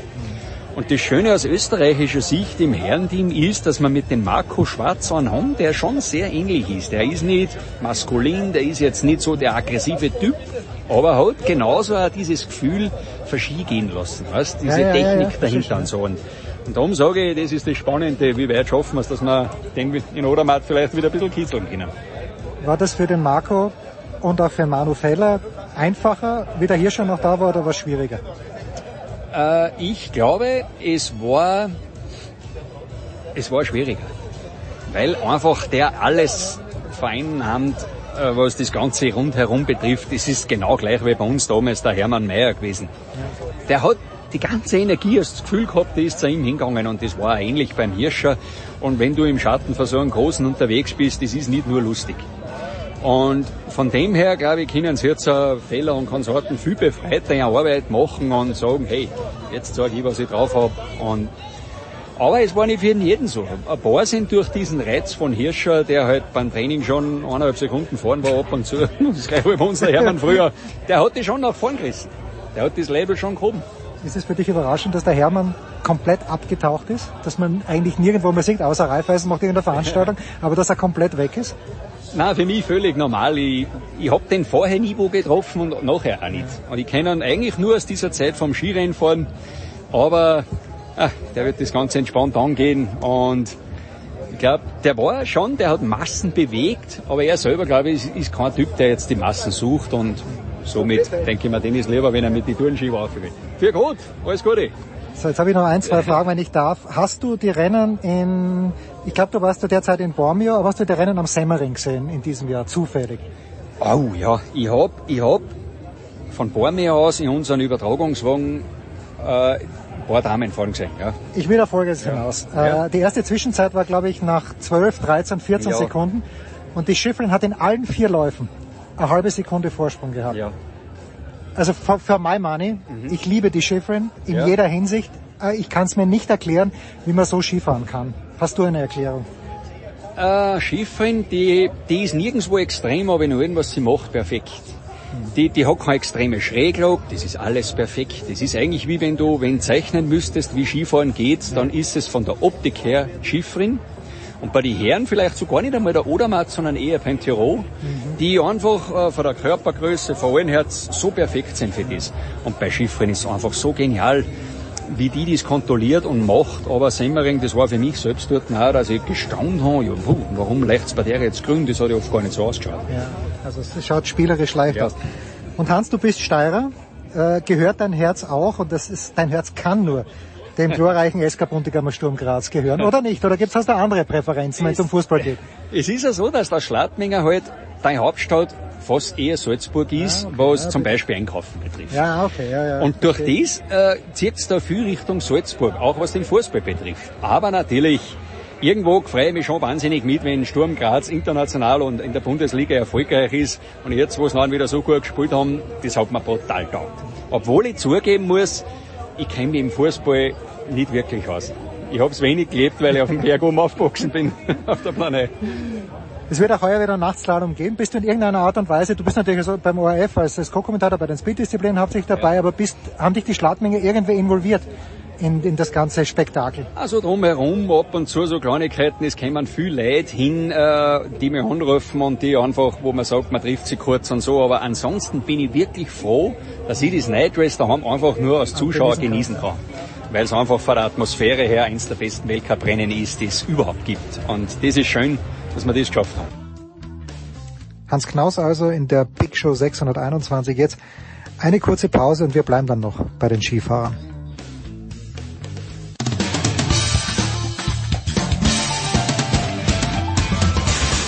Hallo, hier ist Marcel Gottsch und ihr hört Sportradio 360.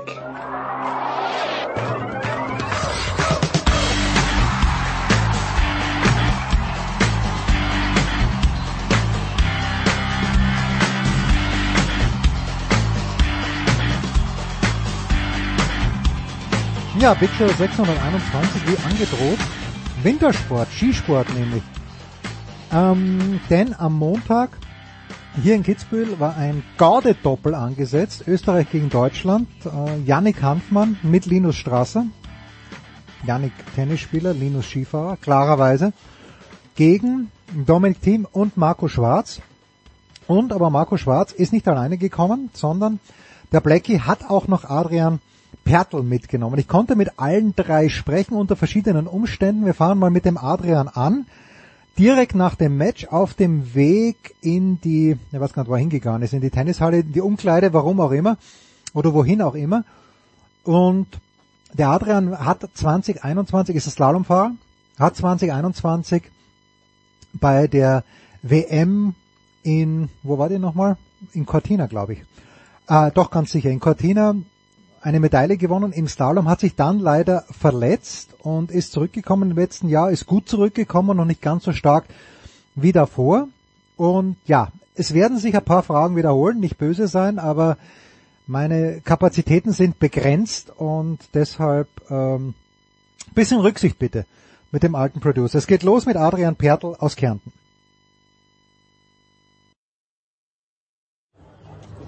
Adrian Pertl und Tennis. Wir wissen, der Mottelmeier ist ein unglaublicher Tennisspieler. Wie Blackie und du, wie schneidet ihr da ab gleich? Ja, da sind wir schon noch um einiges hinten nach. Äh, wir haben jetzt vor drei, vier Jahren ein bisschen zum Spielen angefangen. Der Motte spielt doch, glaube ich, schon seit seiner Kindheit und spielt auch sehr gut. Ähm, ja, für uns ist es ein Hobby und es macht uns Spaß und vielleicht werden wir noch ein bisschen besser, aber das ist, glaube ich, das große Ziel. Früher mal hat es immer geheißen, äh, im Sommer die ÖSV-Sportler dürfen nicht Volleyball spielen, dürfen nicht kicken, weil sie sich vielleicht verletzen. Gibt es irgendwas, was du gern machen tätest, aber nicht machst, weil wegen Verletzungsgefahr? Ma, grundsätzlich äh, mit dem Tennisspielen, äh, das taugt mir brutal und von dem her muss ich aufs Holz klopfen. Bis jetzt noch nichts passiert. Natürlich kann immer was passieren. Ähm, aber sonst, glaube ich, äh, muss ich auf nicht viel verzichten im Sommer. Ich kann äh, sehr viele Ausgleichssportarten machen und von dem her passt es sehr gut. Bist du einer von denen wie Hirscher auf dem Motorrad durch den Wald oder bist du mehr der Schwimmertyp? Äh, weder noch, äh, ich tue nicht gern schwimmen und äh, Motocross tue ich auch nicht. Äh, von dem her, ja, tue gern wandern, tue gern Tennis spielen, habe früher sehr gern Fußball gespielt, das sage ich mal, geht sich heutzutage leider nicht mehr aus, weil da das Verletzungsrisiko vielleicht ein bisschen zu hoch ist, aber ja, sonst bin ich gern am Berg unterwegs. Du warst schwer verletzt. Äh, ich habe mir auch mal das Kreuzband gerissen beim Skifahren und ich, ich sagte, wie es ist, ich jetzt immer noch, wenn ich auf die Piste gehe, ich bin einfach unsicher, habe ein bisschen Angst. Wie macht man das? Und du fährst ja ganz anders als, als, als, als ein Hobbyfahrer wie ich. Wie macht man das, dass man die Angst wegkriegt? Das geht gleich einmal. Ähm, wir haben sehr gute Therapiezentren, sehr gute Physiotherapeuten, Ärzte. Ähm, da von denen kriegt man das Vertrauen. Und sobald ich am ersten Tag wieder auf Schnee zurück war, habe ich eigentlich keine Bedenken gehabt. Und ähm, ja, von dem her bin ich sehr zufrieden. Habe jetzt doch schon auch zweimal das Kreuzbandel gehabt und dass ich zweimal eigentlich wieder gesunder zurückgekommen bin und ich hoffe, dass das auch so bleiben wird. Vom Kopf her ist kein Problem. Hast du, habt ihr einen, einen, Physiothera äh, einen, Physiothera einen Mentalbetreuer auch, der euch da ein bisschen hilft oder hat das damit gar nichts zu tun? In meinem Fall jetzt nicht. Ähm, es bestehen sehr die Möglichkeiten, aber ich muss sagen, ich habe das auch so mit mir sehr gut selber in den Griff gekriegt und äh, bin froh, dass ich die letzte Saison am verletzungsfrei überstanden habe und hoffe auch, dass äh, die kommenden so weiterlaufen werden. Jetzt noch ganz eine spezifische Frage. Du bist Techniker und bei den Abfahrern hört man immer die ganz viel und bei den Speedfahrern generell Material testen. Was macht der Techniker während, seid ihr auch ständig am Berg immer noch und testet Material? Ja, schon auch sehr viel. Ähm, äh, bei den Speedfahrern, sage ich mal, ist es eher mit dem Wachs, ähm, dass du einen schnellen Ski hast. Bei uns ist es mehr Kantentuning, ähm, da gibt es sehr viele Möglichkeiten und da muss man eher aufpassen, dass man sich nicht verläuft und natürlich jetzt in der Vorbereitung ist dann wieder am Anfang sehr viel Testen angesagt und wo man dann einmal ein Paket zusammen hat, dass man auf dem bleibt und dass, dass man da das durchzieht. Du bleibst auch auf dem Paket, weil der Felix Neureuter hat mir mal gesagt, er hat seine 5, 6 Paar Ski gehabt und das war's dann auch, die haben ihm taugt, mit denen ist er gefahren und der Hirscher hat 100 Paar Ski gehabt. Wie ist es bei dir? Ja, ich muss sagen, äh, ich habe äh, die Möglichkeit, dass ich natürlich auch bei der Firma Vöckle sehr viel äh, zur Verfügung gestellt kriege. Aber natürlich habe ich meinen, sagen meinen Favoriten von den Ski her. Das ist das gleiche Modell und mit, mit dem bin ich sehr gerne unterwegs und von dem her bleibt man dann schon natürlich auf dem Gewohnten, wo es gut funktioniert und dann probiert man einfach Kleinigkeiten dann zu schrauben. Wenn man hauptsächlich und fast nur Slalom fährt wie du, würde man sich da wünschen, ich weiß, der Weltcup-Kalender ist voll, aber am Ende des Tages sind es für dich elf Rennen vielleicht, vielleicht sind es sogar nur zehn. Würde man sich wünschen, dass es jede Woche einen Slalom gibt oder bist du gut ausgelastet? Ich muss sagen, äh, ich möchte das heuer schon nochmal im Riesental auf A probieren, dass ich vor allem im Herbst eine, das 50-50 umgehe und dann wird sich sehr entscheiden, wohin der Weg führt, ob es mit Riesen oder ohne. Und natürlich im Slalom hat man nicht viel Rennen, aber bei uns geht es dafür dann ab Jänner, sage ich mal, sind es drei Monate, geht Schlag auf Schlag und da hat man eh schon zum, zum Tun, da fast jede Woche ein Slalom und von dem her ähm, sage ich mal, auch wenn man nur Slalom fährt, hat man trotzdem Glück zu tun. Jetzt hat der Stefan Steiner hat da den vierten Platz vom Linus mehr gefeiert als der hier in Kitzbühel als den Sieg in Schladming. Wie ist es für dich? Was ist für dich das Rennen, wo du vielleicht auch am meisten Druck hast äh, von, vom Publikum her? Ja, Österreich-Rennen, sage ich mal, sind immer sehr speziell für uns, auch Kitzbühel und Schladming. Für mich persönlich ist vielleicht eher Schladming, weil ich doch äh, sieben Jahre dort in die Schule gegangen bin, verbinde da sehr viel. Bist du ins, ins Skigymnasium gegangen? Bin oder? in die Skihack gegangen in Schladming, genau, und ähm, von dem her, ja, Schau, da kommt der Turnierdirektor kommt mit, mit einer Kärntner Schnauze, absoluter Skandal, ich bin Steirer, also das, das kann, kann, ich so nicht durchgehen lassen vom Antonic. Aber gut, du warst sieben Jahre in der Steiermark, in Schladming dann. Ja. Genau, und ähm, von dem her ist vielleicht Schladming eine Nummer, weil doch sehr viel Leute kennen dort und aber auch Kitzbühel ähm, sind zwar sehr coole Rennen für uns, wo der Druck natürlich ein bisschen bisschen größer ist, aber mit dem müssen wir umgehen können und hoffen wir, dass wir kommende Saison wieder viele Erfolge bei den Heimrennen feiern werden. Ist es für dich einfacher fast, bei so einem guten Flutlicht wie in Schladming zu fahren, bei der Piste am Abend, der nicht so schnell bricht, als irgendein Tagrennen? Also Zagreb war die letzten Jahre eine Katastrophe, Kitzbühel auch immer schwierig. Wie ist das mit Nachtrennen, Tagrennen für dich? Auch für mich persönlich jetzt kein Problem. Ähm, so wie du gesagt hast, es ist oft bei Flutlicht sogar eine sehr gute Sicht, wenn das Wetter passt besser wie untertags, wo es jetzt bedeckt ist und äh, ist ein ganz anderer Flair, ein spezieller Flair und es sind immer coole Rennen ähm, und ich glaube, das ist auch hoffen wir in Zukunft auch so, dass wir einige Nachtrennen haben, weil es einfach ähm, ja, eine spezielle Atmosphäre ist. Adrian, ich danke dir herzlich. Dankeschön. Danke. Ja, nächster an der Reihe ist eben jener Marco Schwarz, Blackie, wie wir seine engsten Freunde zu ihm sagen dürfen. Das war jetzt ein bisschen anders, denn Blackie habe ich nicht allein für mich gehabt, sondern das war ein kleiner Pool an Journalisten. Da war zum Beispiel, ähm, da war zum Beispiel Daniel Kulowitz von Ö3, Legende möchte ich meinen. Und aber ich habe meine Fragen nacheinander untergebracht. Kulo war zuerst äh, und äh, ich, ich war danach dran und habe dem Blackie auch ein paar Fragen gestellt. Marco, wenn wir bei Kärntner Tennisspielern sind, dann ist Matthias Meyer, glaube ich, ganz vorn dabei. Wenn du gegen einen Model spielen würdest, wie es ausschauen? Ich würde zu Null verlieren. Ähm, ich war vor einigen Wochen bei seinem Charity-Tennisturnier ähm, dabei und äh, ja, Model spielt schon seit, seit äh, einigen Jahren. Ich habe erst vor ein paar Jahren angefangen, aber ähm, wie gesagt, das macht mir irrsinnig viel Spaß. Was hat sich bei dir geändert jetzt in den Sommern wie diesen, wo du mehr auf, auf Speed vielleicht schaust? Musst du mehr Material testen? Musst du ein bisschen Gewicht zulegen? Was, was hat sich da am meisten geändert? Ja, ich sage, ein bisschen Gewicht ist schon dazugekommen, ähm, aber natürlich darf die Spritzigkeit noch in die, in die technischen Disziplinen nicht fallen. Ähm, Sommervorbereitung schaut im Großen und Ganzen eigentlich gleich aus. Äh, gleich viel in der Kraft kommen wie, wie die letzten Jahre. Und jetzt dann in Chile, wo ich zwei Wochen wieder mit den Opfer unterwegs bin und äh, zweieinhalb Wochen mit dem Technikteam. Wo hast du dich im letzten Jahr am meisten überrascht eigentlich? Oder hast du damit gerechnet, dass du dann im Riesenslalom und im Speed so gut wirst? Eigentlich muss ich sagen, im Riesentaler war dann die, die größte Überraschung, sage ich mal.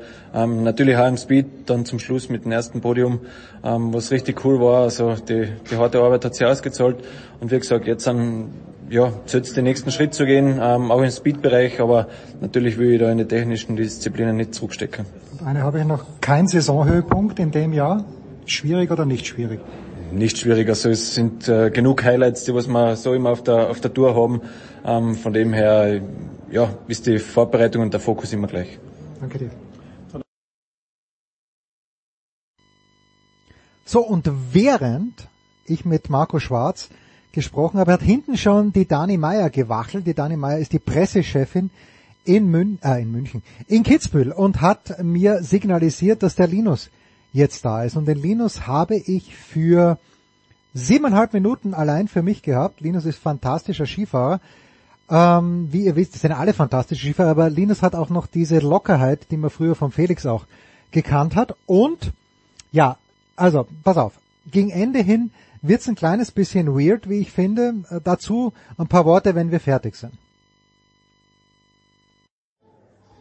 Linus Strasser, stimmt es, dass du in Kitzbühel der Hausherr bist? Man weiß so viel über dich, TSV 1860 München, ja, aber ich glaube, du hast ja wirklich am Ganzlandhang, ist das richtig, dass du da am Ganzlandhang Skifahren gelernt hast? Ja, ist natürlich als Münchner äh, nicht ganz einfach Skifahren lernen in München. Also haben sich meine Eltern äh, schon vor über 30 Jahren entschieden, nach äh, Kitzbühel zu fahren, zum, zum Skifahren. Ähm, haben seitdem da Unterkunft und ähm, ja, habe da am, am Ganzland das Skifahren gelernt, ähm, wurde damals äh, dort im, im Kitzbüheler Skiclub aufgenommen und äh, ja, so, so hat alles begonnen, muss man sagen. Der Berg war noch nicht lieb zu dir, muss man klarerweise sagen. Es gibt, glaube ich, auch einen legendären Fluch von dir, den ich schon wieder vergessen habe. Aber was, was, hat, was hat noch gefehlt jetzt da in Kitzbühel für dich? Ähm, ja, ich habe die, ich habe eigentlich seit ich im Weltcup unterwegs bin, also seit vielen Jahren, habe ich zu kämpfen am, am Ganzland. Ähm, und letztes Jahr, ich habe dann schon gemerkt, das Jahr davor war, es, der, der Trend ging, sag ich mal, in die richtige Richtung, war schon sehr versöhnlich. Und äh, letztes Jahr war es dann richtig, richtig gut, muss ich sagen. Ähm, bin leider extrem knapp Vierter geworden. Also da war ich ein Hundertstel hinterm Dritten und zwei Hundertstel hinterm Vierten. Und ich glaube, keine zwei Zehntel hinterm, hinterm Sieger. Also ja, aber mal ist es Glück auf deiner Seite, mal nicht. Ähm, also es gleicht sich alles aus, aber das war natürlich dann schon, eine, obwohl ich Vierter geworden bin und es eigentlich grundsätzlich, äh, grundsätzlich eine versöhnliche Erfahrung war, war es natürlich zugleich auch eine unglaublich bittere Erfahrung. Aber ähm, stimmt mich positiv für die für die nächsten oder fürs nächste Jahr. Den Stefan Steiner hat, den du ja gut kennst wahrscheinlich, der hat ja deinen vierten Platz in Kitzbühel höher bewertet als den Sieg in Schladming. Geht dir wahrscheinlich ein kleines bisschen anders. Ja, klar, geht mir schon anders. Ähm, aber wie schon gesagt, das ist ähm, sich da jetzt äh, das zu bewerten anhand von, von 300 hin oder her, weil wenn ich 300 zu schnell bin, bin ich Zweiter und dann reden wir gar nicht drüber. Ähm, dann sagen wir, na, wie toll es ist. Also von daher ähm, war es eine sehr gute Leistung. Es hat einfach die Platzierung am Schluss war das, was ein bisschen bitter war. Aber ja, wie schon gesagt, ähm, stimmt mich positiv für das nächste Jahr. Du bist jetzt hierher gekommen und ich habe davor gehört, der Linus hat äh, angeblich nur dreimal den Tennisschläger in der Hand gehabt, bevor er auf den Platz gegangen ist bisher. A, stimmt das? Und B, du hast dich, glaube ich, hervorragend geschlagen in dem Doppel. Äh, in meinem Leben meinst du jetzt? Oder? Ja, ja also nein, es wurde nein, nicht, nicht so schlimm. Ich habe schon, äh, ich habe schon als kleines Kind Tennis spielen gelernt. Aber das ist so ein hochkomplexer Sport, auch äh, so schwierig. Und wenn du das nicht äh, ständig spielst, dann, also dann fehlt das Timing und, und alles. Und dann hast du nicht die Sicherheit am Ball. Und dann äh, ist es wie in jeder Sportart. Wenn du dann zögerlich wirst und so ein bisschen fehlervermeidend spielst, dann, dann macht das Ganze auch nicht einfacher. Also von daher war ich da ganz zufrieden ähm, da vorne am Netz. Das hat sehr gut funktioniert. Ähm, und abgesehen davon war es einfach für mich eine, eine wahnsinnig coole Erfahrung. Selber als Leistungssportler, der auch in der Weltspitze in seiner Sportart unterwegs ist, einfach die andere Seite zu sehen, da der Tennisspieler, wie was die für einen Touch am Ball haben und wie locker die spielen, das ist schon, ist schon faszinierend. Was machst du im Sommer? Ich bin ja auch gerne in Kitzbühel der Woche, die fahren wir mit dem Radler auf den Berg rauf. Du hast jetzt ein kleines Kind, habe ich gesehen. Gratulation. Also ist noch nicht so lange her, acht Monate? Sieben Monate, ja, fast acht Monate, ja, genau. Aber was machst du dann im Sommer? Gehst du radeln oder was ist deine Sommersportart?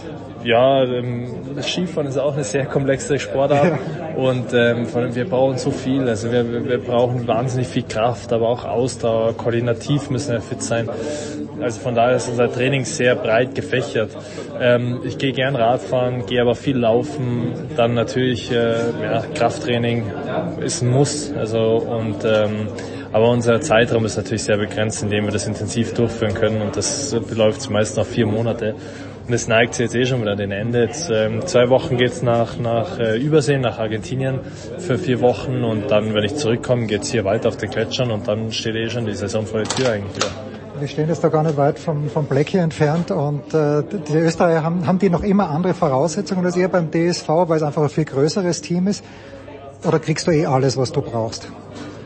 Ähm, nein, wir, wir, wir kriegen, also ich kann mich überhaupt nicht beschweren. Das ist natürlich äh, nicht ganz einfach bei uns in Deutschland, ähm, weil wir eben nicht so ein großer Ver Verband sind ähm, und einfach auch nicht so die Dichte haben. Das heißt, ähm, wenn jetzt mal der, der Marco, also der Schwarzmarco eben ähm, irgendwo mal einen Tag hat, wo es nicht so läuft, dann steht halt ein, der Manu da oder sonst jemand.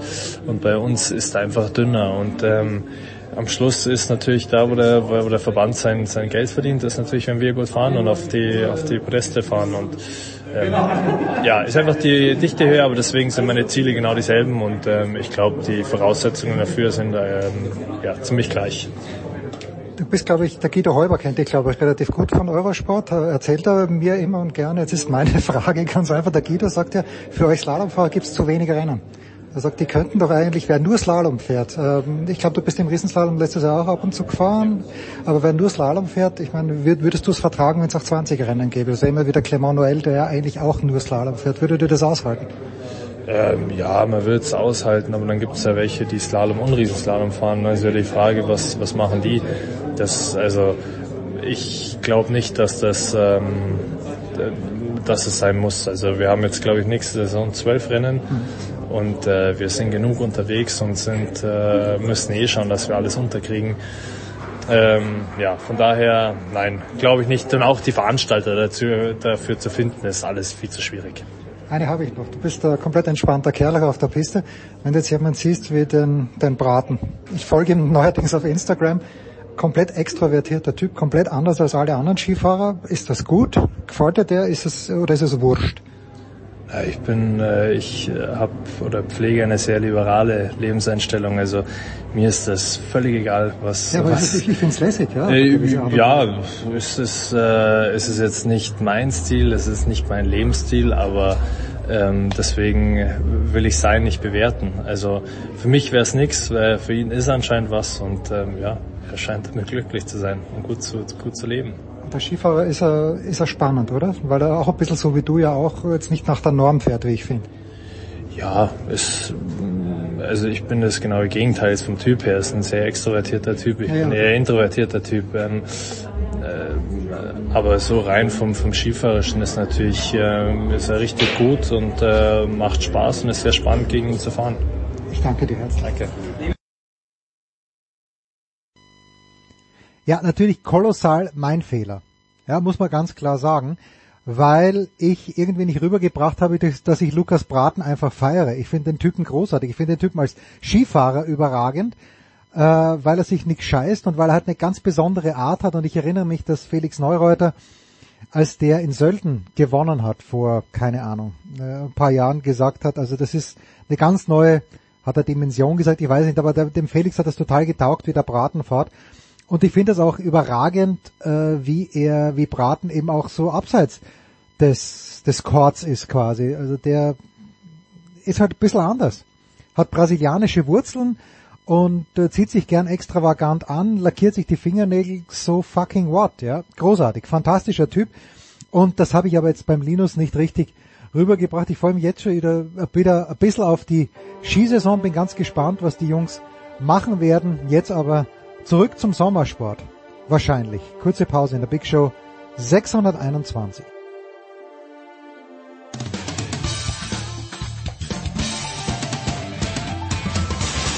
Hallo, hier ist Marc Girardelli und ihr hört Sportradio 360. Super. Big Show 621. Weiter geht's mit dem Motorsport im trockenen Tübingen. Da erreichen wir Stefan der Voice Heinrich. Grüß dich, der Voice. Ja, es sind Momentaufnahmen möglicherweise. Wir haben tatsächlich gerade Sonne und 23 Grad. Aber die Frage geht bang an äh, Eddie Milke, der schon möglicherweise schon am Nürburgring ist. Und Eddie, wie ich gerade von der Voice erfahren habe, man unterschätzt die Höhenlage, die Meereshöhenlage des Nürburgrings. Das ist ja nicht auf Meereshöhe, sondern das ist ja fast mittelgebirgisch. Wie geht's dir? Wie ist die Wetterlage? Ja, die Wetterlage ist bescheiden. Ich äh, bin tatsächlich gerade am Nürburgring angekommen und es sind äh, ja so typischer Eifelaner Nieselregen und Achtung, 12,5 Grad. Ah. jetzt, kommt, jetzt, kommt, jetzt kommt ihr. Ja, okay, ich sitze in Kitzbühel. Ich hoffe, dass heute gespielt werden kann. Äh, in der Früh hat's wie irre geschüttet. Jetzt ist es eindeutig besser. Ähm, aber man, man darf sich nicht darauf verlassen. Eddie, äh, man wird auf dem Nürburgring höchstwahrscheinlich keine Halle aufstellen, so wie am vergangenen Wochenende in London, wo Jake Dennis Formel E Champion geworden ist. Du warst dort, wir hatten davor darüber gesprochen. Wie ist das Resümee dieses Wochenendes von dir? Ja, also das äh, ist natürlich immer Spektakel pur da in London und äh, erstaunlicherweise hatten wir jetzt zum allerersten Mal die Variante, dass wir eben in der Halle perfekte Bedingungen hatten mit dem Spezialasphalt, mit gutem Grip ja, und dann hat es am Sonntag zum Saisonfinale äh, mal richtig geschüttet draußen. Startdelay, zwei Stunden Verzögerung, mhm. bis dann doch noch äh, hintereinander hergefahren wurde. Ähm, das war deshalb nicht mehr ganz so schlimm, weil Jake Dennis hat sich mit seinem äh, elften Podium äh, in dieser Saison verdient schon am Samstag zum Weltmeister gekürt. Aber auch, weil entweder, wie beim Porsche Werksteam, die Konkurrenz nicht performt hat oder aber auch ein bisschen dämlich war aus meiner Sicht, wie bei Envision geschehen. Äh, denn Sebastian Buemi, das war für mich der Aufreger des Wochenendes, hat tatsächlich richtig gegengehalten gegen seinen äh, Teamkollegen Nick Cassidy, der zu dem Zeitpunkt, als Buemi ihm den Flügel abgefahren hat, äh, auf elf Punkte dran gewesen wäre an Jake Dennis. Mhm. So ist dann Nick Cassidy ausgefahren und damit war dann äh, Jake Dennis am Samstag schon Champion. Ein bisschen Aufreger gab es auch noch, weil Antonio Felix da Costa ist tatsächlich von 17 auf 2 vorgefahren, hatte aber einen schleichenden Plattfuß durch die vielen Trümmerteile, die da rumlagen. Ja, und dafür ist er dann bestraft worden mit einer drei Minuten Zeitstrafe. Das fand man äh, im Lager äh, rund um Florian Motlinger im Porsche Werksteam jetzt nicht ganz so prickelnd. Man hat lange überlegt, ob man da einen Protest einlegt, aber nachdem man dann am Sonntag auch nicht performt hat, äh, Pascal Wehrlein ist äh, gerade mal Zehnter geworden in diesem Regenrennen dann am Sonntag, weil das ist ja die Besonderheit in London, dass eine Hälfte der Strecke in der Messehalle ist und die andere Hälfte outdoor, draußen um die Messehalle rum ist. Ja, und da hatten sie keine Chance. Es gab nur eine Fahrspur, man konnte nicht überholen. Äh, das war bis auf ein Überholmanöver von Jake Dennis gegen Norman Nato, äh, war das wirklich äh, eine Prozessionsfahrt, wo schön alle brav hintereinander hergefahren sind. Ja, und Nick Cassidy war sicherlich der unglücklichste an diesem Wochenende. Der wäre auch sehr, sehr traurig, und hat das, glaube ich, bis heute noch nicht verstanden, was sein Teamkollege Sebastian äh, Buemi da äh, gemacht hat. Ich habe ehrlich gesagt in 35 Jahren Motorsport sowas noch nicht gesehen, dass zwei Teamkollegen im Kampf um die Weltmeisterschaft äh, so hart gegeneinander fahren, wie das da passiert ist. Äh, fehlen mir auch immer noch so ein bisschen die Worte, aber nichtsdestotrotz der Fahrertitel ist verdientermaßen an Jake Dennis gegangen. Äh, der hat wirklich das Optimum aus dem Porsche angetriebenen äh, Avalanche Andretti äh, Renner rausgeholt. Der hat alles richtig gemacht und ist ein würdiger Formel E Champion. The Voice erinnert uns das ein bisschen an Ayrton Senna und Alain Prost, wenn man sagt, äh, Teamkollegen, die gegeneinander gefahren sind. Bei denen ging es ja bei beiden um die Weltmeisterschaft. Sebastian Buemi hat da nichts mehr gewinnen können, außer vielleicht einen Londoner Blumentopf. Londoner Blumentopf, äh, es ging ja aber auch für die beiden natürlich noch äh, für ihr Team um den äh, Herstellertitel. Ähm, das darf man auch nicht vergessen. Sie haben am Ende, weil Nick Cassidy die äh, quasi Prozession des Sonntages, Eddie hat ja die Bedingungen gerade beschrieben, warum man nicht überholen konnte. Äh, Nick Cassidy hat sich dann da ein bisschen zurückgemeldet. Das war mental für ihn, glaube ich, wichtig zu zeigen, dass er es doch kann. Hat das Rennen gewonnen. Am Ende ist also Envision Jaguar dann doch Champion geworden, trotz dieser Kollision. Aber an Dämlichkeit war das, was äh, Eddie gerade beschrieben hat, zwischen Buemi und Cassidy nicht zu überbieten. Und ich glaube tatsächlich, es hat mit, mit äh, Prost und Senna nichts zu tun, weil tatsächlich beide damals ja, sowohl der Brasilianer wie auch der Professor aus Frankreich, jeweils um den WM-Titel gefahren sind. Ähm, also es war wohl auch sicherlich eine Misskommunikation mit Team, aber der Boemi, wenn man bedenkt, der ist 24-Stunden-Sieger, äh, Le Mans-Sieger und, und, und, war lange auch in der Formel 1. Da hätte er wirklich deutlich mehr Hirn einschalten müssen, denn das war klar auch im Rückspiegel, die zwar nur eingeschränkte Sicht nach hinten geben, aber es war für ihn klar zu sehen, was passiert. Es war auch klar, was er machen musste.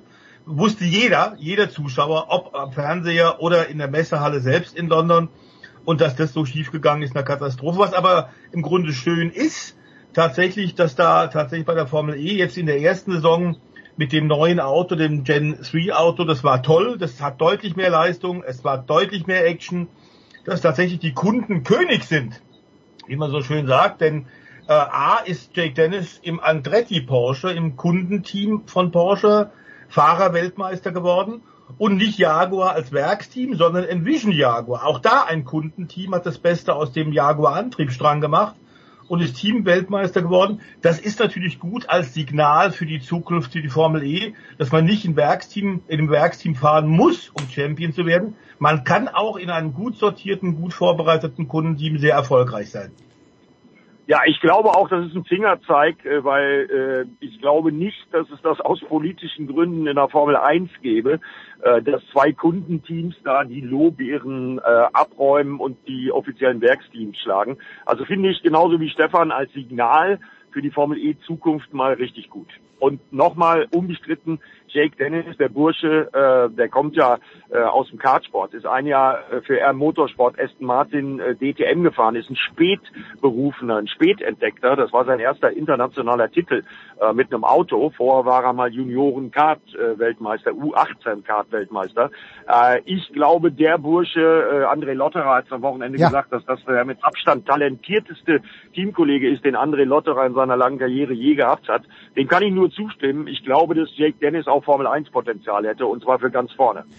Eddie, gerade wollte ich es ansprechen, weil das Interview habe ich gesehen mit André Lotterer und habe mir auch gedacht, wow, der ist schon so lange dabei, der Lotterer, und dass er das jetzt über Jake Dennis sagt, das ist erstaunlich. Ja, vielleicht eh gleich da im Anschluss der Voice. Ich meine, Pascal Wehrlein macht in Italien insgesamt acht Punkte, wenn ich es richtig gesehen habe, macht jetzt in London mhm. insgesamt drei Punkte, war schon in der Formel 1. Ich habe für mich selbst die Formel E auch ein kleines bisschen möglicherweise falsch so abgespeichert, schon auch Sprungbrett in die Formel 1. Sie Nick de Vries. Siehst du ein Potenzial für Jack Dennis, was jetzt auch äh, Eddie gemeint hat? Äh, britische Fahrer gibt's ja leider genug im, mittlerweile in der Formel 1.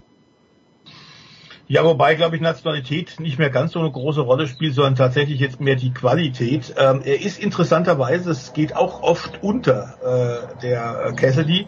Äh, der Nick Cassidy ist auch mit einem halben Ding schon drin, hat getestet, aber vor allem ist unser Mitch, der ist ja Red Bull äh, Simulatorfahrer. Das heißt, er hat da schon Verbindungen zur Formel 1 und die halten da auch bei Red Bull große Stücke auf ihn. Ob daraus sich eine Chance ergibt bei dieser Vielzahl an Talenten, die natürlich in diese Formel 1 in die Königsklasse streben, es sind da ja nur 20 Autos und 20 Cockpits, ich weiß es nicht. Äh, dazu ist er natürlich jetzt äh, Eddie hat es gesagt, als Spätberufener auch schon relativ alt. Ich würde mir wünschen, äh, aber ich würde mir auch wünschen, dass äh, zum Beispiel ein Patricio Ward, das ein Colton Hurter aus Amerika, dass die eine Chance in der Formel 1 kriegen würden. Äh, das würde, glaube ich, in der Formel 1 für die Amerikaner nur klappen, wenn Michael Andretti, der ja siegreicher Teamchef jetzt ist von Jake Dennis, denn der hat da die Formel, den Formel E-Titel gewonnen, war auch der Sohn von Motorsportlegende Mario äh, tatsächlich in London dabei. Ich kenne die beiden ja sehr gut, war sehr oft bei denen auch in Pennsylvania in der Victory Lane zu Hause, habe viel Privatzeit mit denen verbracht. Ein Riesenerfolg eben auch fürs Andretti-Team und der klopft ja nach wie vor an die Tür Richtung Formel 1. Wenn, dann würde er sicherlich einem, einem Jungtalent, einem Talent, das bisher noch nicht in der Formel 1 war, sicherlich eines seiner Cockpits geben. Ja, ich glaube auch, dass das die einzige Chance für Jake Dennis wäre, über die Karte Andretti. Mhm. Äh, denn äh, Jake Dennis war schon mal im Red Bull Fahrerkader, hat da getestet, ist äh, da aktuell nicht mehr drin. Er ist nebenbei ja noch BMW-Werksfahrer, unter anderem auch hier in der Eifel beim 24-Stunden-Rennen äh, auf einem BMW gefahren für das Hause Walkenhorst. Äh, also der ist BMW-Werksfahrer und eben Avalanche Andretti-Fahrer. Und wenn da die Tür, und Michael Andretti war sehr, sehr begeistert äh, von ihm, äh, kann er auch sein, also weil die Bilanz spricht da eindeutig für Jake Dennis, äh, muss man ja nur mal André Lotterer fragen, wie er den eingetütet hat, das war ja phänomenal. Äh, aber ich glaube auch, er ist mit 28 zu alt und dann kommt noch ein entscheidender Faktor dazu. Äh, Jake Dennis, kein Jockey. Das ist äh, ein okay. 1,85 Meter großer, gestandener Mitteleuropäer, der vielleicht sogar ein Tick zu groß ist für ein Formel-1-Auto. Äh, ist zwar topfit und super durchtrainiert, aber ist eben auch eine ganz schöne Kante. Äh, das sind so die beiden Sachen, das Alter und die Körpergröße, die da so ein bisschen gegensprechen. Tja, wir erinnern uns an Alex Wurz, der auch eigentlich zu groß war mhm. für ein Formel-1-Auto. Thomas Preining, The Voice, führt die DTM-Wertung an, aber ich fürchte, also aus österreichischer Sicht, äh, nichts gegen Sheldon van der Linde, der hat jetzt so aufgedreht, die letzten beiden Rennen äh, van der Linde, dass jetzt am Nürburgring möglicherweise eine Wachablöse stattfinden könnte. Zehn Punkte trennen Preining als führenden DTM von Sheldon van der Linde. Was antizipierst du fürs Wochenende der Voice? Äh, hängt natürlich von den üblichen Wetter-Eifel-Kapriolen äh, ab, die Eddie da vor Ort dann auch miterleben wird und darf. Ähm, es ist aber völlig klar, dass wenn es tatsächlich nass werden sollte, der Traktionsvorteil äh, der Porsche nicht unterschätzt werden sollte. Das ist, glaube ich, ein, durchaus ein Thema, auch wenn wir wissen, dass die M4 BMW inzwischen auf allen Strecken wirklich gut sind, die GT3 M4. Äh, die Speerspitze ja aktuell in der Entwicklung bei BMW für den GT-Sport weltweit. Ähm, und keine Frage, Sheldon hat den Rhythmus jetzt auch gefunden. Du hast das gesagt, die Punkte und die Ergebnisse der letzten DTM-Wochenenden haben es gezeigt. Aber ich würde sagen, sollte es tatsächlich feucht werden, dann äh, glaube ich, dass Porsche und vor allem die Mantai-Truppe sehr gut aussehen sollte äh, in der Eifel, oder Eddie? Dem gebe ich äh, absolut recht. Ich glaube mittlerweile, dass das Porsche-Paket ist, ist ja ein neues Auto, ähm, was in dieser Saison äh, erstmalig weltweit eingesetzt wird. Äh, die sind so gut aussortiert und äh, insbesondere die Mantai-Truppe ähm, ist wirklich auch fahrerisch eben halt exzellent besetzt mit Thomas Freining und Dennis Olsen. Die beiden verstehen sich auch noch perfekt und harmonieren äh, auch privat sehr gut miteinander. Äh, das sind alles so Mosaiksteinchen. Äh, also ich glaube auch, dass die hier gut performen werden. Wer es allerdings am Ende dann wird, müssen wir mal abwarten. Ich habe gerade mal einen Wetterbericht geguckt und habe gesehen, dass es Sonntag noch mal deutlich kälter als die mhm. jetzt gerade angegebene 13 Grad äh, werden wird. Ja, und da müssen wir einfach mal gucken. Die Eifel-Lotterie, ich erinnere mich ans letzte Jahr DTM, da hatten wir an einem Tag kein Qualifying, weil es neblig war und äh, dann erst mit den Trainingszeiten aus dem freien Training äh, erst mittags rum so ein bisschen aufklarte und dann Rennsport betrieben werden konnte. Das hoffe ich jetzt nicht für das Wochenende, aber Wetter wird mit Sicherheit ein Faktor werden. Und äh, ich hoffe, dass wir zum Fahren kommen und ich hoffe, dass es nicht kalt und zu nass wird. Ja, das erste Qualifying gibt's auf RAN.de. Samstag 9.30 Uhr, dann das Rennen 12.55 Uhr. Sonntag ein kleines bisschen anders. 9.10 Uhr geht schon los mit dem Qualifying. 13 Uhr dann das zweite Rennen. Die größte Chance der Voice auf einen Heimsieg äh, aus deutscher Sicht äh, würdest du wem zutrauen? In Hocken, äh, am Nürburgring am Wochenende? Also auf jeden Fall nicht Sandro Holzem, denn wir haben tatsächlich, das sollten wir vielleicht auch noch ganz kurz erwähnen, zwei neue Fahrer im Starterfeld, jetzt nach der DTM Sommerpause, also am Ring, wobei bei Sandro das gerade schon angekündigt worden war, äh, dass da eine Talentförderung stattfinden soll. Er hat offenbar beim GT Masters jetzt zuletzt auch tatsächlich wirklich gezeigt, dass er es drauf hat. Das ist ein ganz junger Mann, 19 Jahre, der für das Project One BMW Team fährt, also für Hans-Bert Kamps. Und der hat ja, nachdem er auch den Markenpokal BMW im Rahmen der DTM schon letztes Jahr und dieses Jahr organisiert, immer wieder gesagt, er möchte gerne junge Talente auch Richtung DTM ziehen. Man hat ihn jetzt unglaublich gut vorbereitet mit vielen Testfahrten auf unterschiedlichsten Rennstrecken. Man hat ihn in der GT4 eingesetzt, man hat ihn im Masters eingesetzt mit einem GT3 Auto. Ich bin mal gespannt, wie der sich jetzt in diesem, in diesem beinharten DTM-Feld zurechtfinden wird, der Sandro Holzer. Und wir haben mit Maximilian Paul äh, einen Bekannten, wenn man so will, der hat schon mal in einer, auf einem Lamborghini tatsächlich DTM-Rennen bestritten. Sein Papa hatte ein eigenes Team, da gab es aber große Probleme mit dem Co-Partner finanzieller Natur. Das Team musste dann quasi aufgelöst werden und sich zurückziehen. Jetzt fährt Maximilian Paul ähm, aus Dresden äh, beim Grasser Racing Team mh, mm, und äh, nach dem DTM-Debüt 2021 äh, ist er jetzt 23 Jahre, auch durch viele weitere GT-Rennen tatsächlich schon äh, deutlich verbessert und professioneller. Und ich bin auch mal gespannt, was der zeigt. Also da haben wir zwei junge deutsche Fahrer, die ihr Debüt geben an diesem Wochenende. Und vorne bei, beim Frage um den Sieg, ähm, schwer zu sagen, ob tatsächlich zum Beispiel ein, ein René Rast bei Mischbedingungen sollte man immer sagen, der, mit dem ist zu rechnen. Er hat ja jetzt am Norrisring auch eine Menge Punkte aufgeholt durch das Doppelcommitment mit Formel E. Hat er ja ein DTM-Rennwochenende verpassen müssen, hat aber diese Punkte eigentlich am Norrisring ordentlich wieder aufgeholt. Und gerade die große Erfahrung, diese Akribie bei der Vorbereitung. Deswegen würde ich bei Mischbedingungen den René Rast nie außer äh, unter Wert schlagen. Äh, mit dem könnte man da, glaube ich, auch rechnen, oder Eddie? Absolut, aber äh, kein Witz. Ich habe jetzt gerade eben Lugi Auer bei mir am Hotel getroffen. Der kommt gerade vom Joggen. Ich würde die Mercedes Armada äh, nicht außer Acht lassen. Letztes Wochenende bei der GT World Challenge äh, waren sie sehr dominant. Äh, hängt natürlich dann auch wieder ein bisschen von der Balance of Performance ab. Aber äh, Lugi Auer zum Beispiel oder Maro Engel, äh, der ja auch schon überragend performt hat in dieser Saison, ähm, die spielen auch sicherlich mit. Am besten wäre es äh, für meinen Geschmack, wenn wir wieder alle 28 Autos im Qualifying innerhalb einer Sekunde haben. Das wäre ganz stark. So ein Einblick ganz kurz noch, Eddie, nach Silverstone, wo es auch mit der MotoGP weitergeht. Was hat sich in den letzten drei Wochen, gab es glaube ich kein Rennen, hat sich irgendwas Signifikantes verändert oder Business as usual, die Ducati werden alles in Grund und Boden fahren? Nee, also erstmal, was sich verändert hat, ist äh, auf dem Transfermarkt passiert. Äh, Yamaha trennt sich von Franco Morbidelli äh, und hat Alex Rins bereits verpflichtet. Okay, das pfiffen die Spatzen schon von den Dächern, äh, aber das äh, ist jetzt ein sehr, sehr frühes Signal von Yamaha, sich mit Alex Rins äh, zu verstärken. Das ist ihr Plan. Der ist ja sogar auch noch verletzt.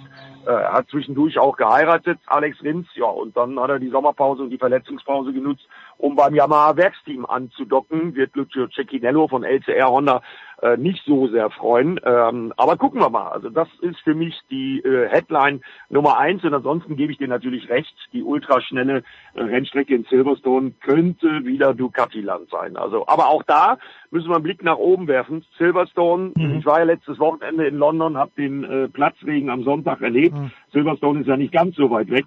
Äh, ich bin mal gespannt, was das Wetter da am Wochenende für die MotoGP parat hält. Der Voice besteht denn überhaupt die Gefahr, ich glaube, wir haben es eh schon mal angesprochen, wenn Honda die Leute davonlaufen und wenn auch Marc Marquez irgendwann mal sagt, so Freunde, mit dem Motorrad gewinne ich nichts, dass Honda auch rausgeht, der größte Motorradhersteller. Das ist, glaube ich, eine Befürchtung, die hinter vorgehaltener Hand durchaus bei Dorner, dem spanischen Promoter, äh, längst angekommen ist und die machen sich da Sorgen. Es ist so ein bisschen ähnlich wie mit Kawasaki, die ja jahrelang in der Superbike-WM tatsächlich dominiert haben mit Johnny Ray äh, einen Titel nach dem anderen eingefahren haben und jetzt so ein bisschen auch die technische Entwicklung verpasst haben, ähnlich wie Honda in der MotoGP. Und auch äh, in der Superbike-WM gibt's da äh, Bemühungen, äh, Kawasaki auf die eine oder andere Weise ein bisschen zu helfen, etwas konkurrenzfähiger zu werden. Also man muss sagen, nachdem man Rossi ja schon verloren hat, das hat auch tatsächlich nach dem Rücktritt von Valentino weltweit schon äh, eine Delle gegeben, was die Popularität der MotoGP angeht sollte man tatsächlich Honda nicht unbedingt verlieren. Schon der Suzuki-Rücktritt äh, kam zwar tatsächlich überraschend, hat aber gezeigt, äh, dass äh, Japaner äh, prinzipiell nicht immer wahnsinnig äh, logisch, äh, aus europäischer Sicht logisch agieren und entscheiden. Und die Lücke bei Honda zur Spitze ist sehr groß. Also wie man das tatsächlich machen will, die da näher ranzuführen, ist schwierig. Man wird tatsächlich äh, da hinter den Kulissen weiter diskutieren, auch jetzt in Silverstone. Was vielleicht noch ganz interessant ist, dass tatsächlich ähm, relativ viele verletzte Fahrer, die wir ja in der ersten Saisonhälfte hatten, aufgrund des Sprintformats, Samstagsprint, Sonntag Rennen und zwar in der MotoGP anders ja. als in der Formel 1 immer, haben wir dann doch äh, relativ viel Verletzte, bis den gerade erwähnten Alex Rins, die tatsächlich jetzt zurückgekommen sind und, und wieder fit sind. Auch eben Marc Marquez fühlt sich jetzt deutlich besser nach der, der Sommerpause. Ähm, aber ob da Honda wirklich jetzt schon was geht, ich glaube es nicht. Ich habe den Eindruck, da gab es ein paar Interviews äh, mit spanischen äh, Journalistenkollegen von Marc, der gesagt hat, also meine Herangehensweise und dafür habe ich die Sommerpause genutzt, war sicherlich eine falsche, es dauernd mit der Brechstange zu versuchen. Das haben wir allerdings, Eddie, von ihm auch schon öfter früher gehört. Ähm, er ist halt ein extrem einsatzfreudiger Typ, aber tatsächlich jetzt es etwas anders umsetzt und tatsächlich jetzt nur das versucht, was tatsächlich die Maschine hergibt, zu leisten. Ich weiß nicht, ob er so tickt, äh, aber die Angst, und man nennt es tatsächlich jetzt in der Silly Season der MotoGP, in der Sommerpause Hexit, also der Exit von Honda, die Flucht von Honda aus der MotoGP der Königsklasse. Die Angst ist tatsächlich da. Tja. Absolut, äh, denn die sehen sich natürlich auch als Weltmarke, äh, haben ja jahrelang auch die MotoGP dominiert und das, was die da im Moment erleben, äh, das ist ein absolutes Desaster und äh, bei der Fahrweise von Marc Marquez, da bin ich mir nicht so sicher. Ich glaube, der kennt nur Hop oder Top. Platz zwei ist für ihn schon eine Niederlage. Äh, deswegen glaube ich nicht, dass sich an der Herangehensweise von Marc Marquez persönlich was ändern wird. Und ich glaube auch nicht, dass man äh, in der Sommerpause jetzt irgendwelche Klimmzüge machen konnte, technischer Natur, dass die Honda auf einmal funktioniert. Äh, da wird ein völlig neues Motorrad ran müssen und äh, das kann man dann aber eben in der Sommerpause nicht mal ebenso äh, bewerkstelligen. Also ich glaube, es bleibt weiter kritisch bei Honda und hoffe natürlich, als äh, jahrzehntelanger MotoGP-Fan nicht, dass das in einem Rückzug von Honda endet, weil das wäre ein Desaster. Tja, aber am Wochenende, da freuen wir uns drauf. Zum einen auf die MotoGP in Silverstone, aber natürlich in erster Linie DTM auf dem Nürburgring. Eddie wird kommentieren. Wir machen eine kurze Pause. Danke Eddie, gleich geht's weiter mit der Formel 1.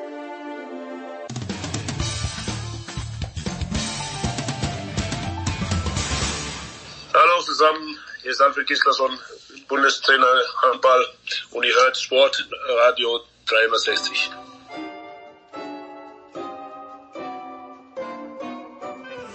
Weiter geht's in der Big Show 621 mit der Formel 1. Der Voice ist dabei geblieben und äh, frisch dazugekommen ist Stefan Ehlen. Grüß dich, Stefan. Hallo, servus. Was die wenigsten wissen, ähm, Stefan Ehlen und ähm, Stefan der Voice Heinrich bekommen mehrere tausend Euro hier pro Auftritt. Und warum kann ich mir das leisten? Weil ich wenn ich einen Tipp bekomme, wie Formel 1 Rennen ausgehen, immer bei Stefan Ehlen nachfrage und ich das gesamte Hab und Gut meiner gesamten erweiterten Familie an diesem Wochenende auf einen achten Platz von Nico Hülkenberg in Spa-Francorchamps gesetzt habe, weil ja Stefan Ehlen letzte Woche gemeint hat, passt mir auf den Hülkenberg auf. Was ist mit dem Hülkenberg passiert, Stefan Ehlen? Außer, dass das Wetter natürlich, äh, ja, einfach Banane war. Also dass das Wetter Banane war und du jetzt blank bist. Ja, das kommt, das sind zwei Dinge leider. Die vielen tausend Euro, die ich wöchentlich an euch überweise, bleiben in dieser Woche leider aus. Es ist ein Ärger. Aber genau das trifft eigentlich auch zu, was bei Nico Hülkenberg passiert ist. Also da hat eigentlich nichts funktioniert am Wochenende. Die Ausgangslage war eigentlich gut, ja, weil das Wetter hätte ihm entgegenkommen müssen, weil er ja einer ist, der tatsächlich mit Mischwetter sehr gut klarkommt. Aber Timing ist natürlich auch eine Frage, gerade beim Mischwetter im Qualifying, du musst zur richtigen Zeit auf der Strecke sein und deine Runde dann halt auch fahren. Hat nicht funktioniert. Und äh, dann sind halt auch andere Umstände dazugekommen, dass die Technik nicht mitgespielt hat bei ihm. Und dann war das Resultat, dass er in beiden Qualifyings, war ja ein Sprintwochenende, das heißt es gab ein Qualifying für den Grand Prix und es gab ein Qualifying für den Sprint, war er auf Platz 20. Und naja, der Haas ist jetzt kein Topspeed-Wunder, der Haas ist jetzt auch kein Auto, das sehr leicht mit den Reifen umgeht und beides sind sehr schlechte Faktoren, wenn du ins paar Plätze gut machen willst.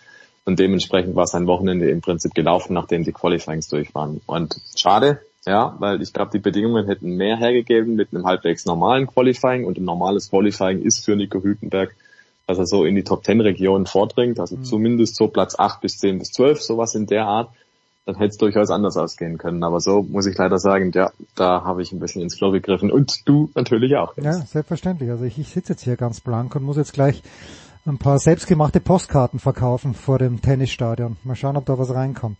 Jetzt hatten wir The Voice gerade im Teil mit Eddie ja schon äh, das BOP Thema kurz angeschnitten und ich meine ein Zitat von Toto Wolf am vergangenen Wochenende mitbekommen zu haben aus Spa, wo er meinte, sollte auch in der Formel 1 angedacht werden, so eine Balance of Performance, wäre das der Tod der Königsklasse. Stimmst du damit überein oder ist Toto, den wir alle sehr, sehr lieben, wieder mal eine kleine Drama Queen?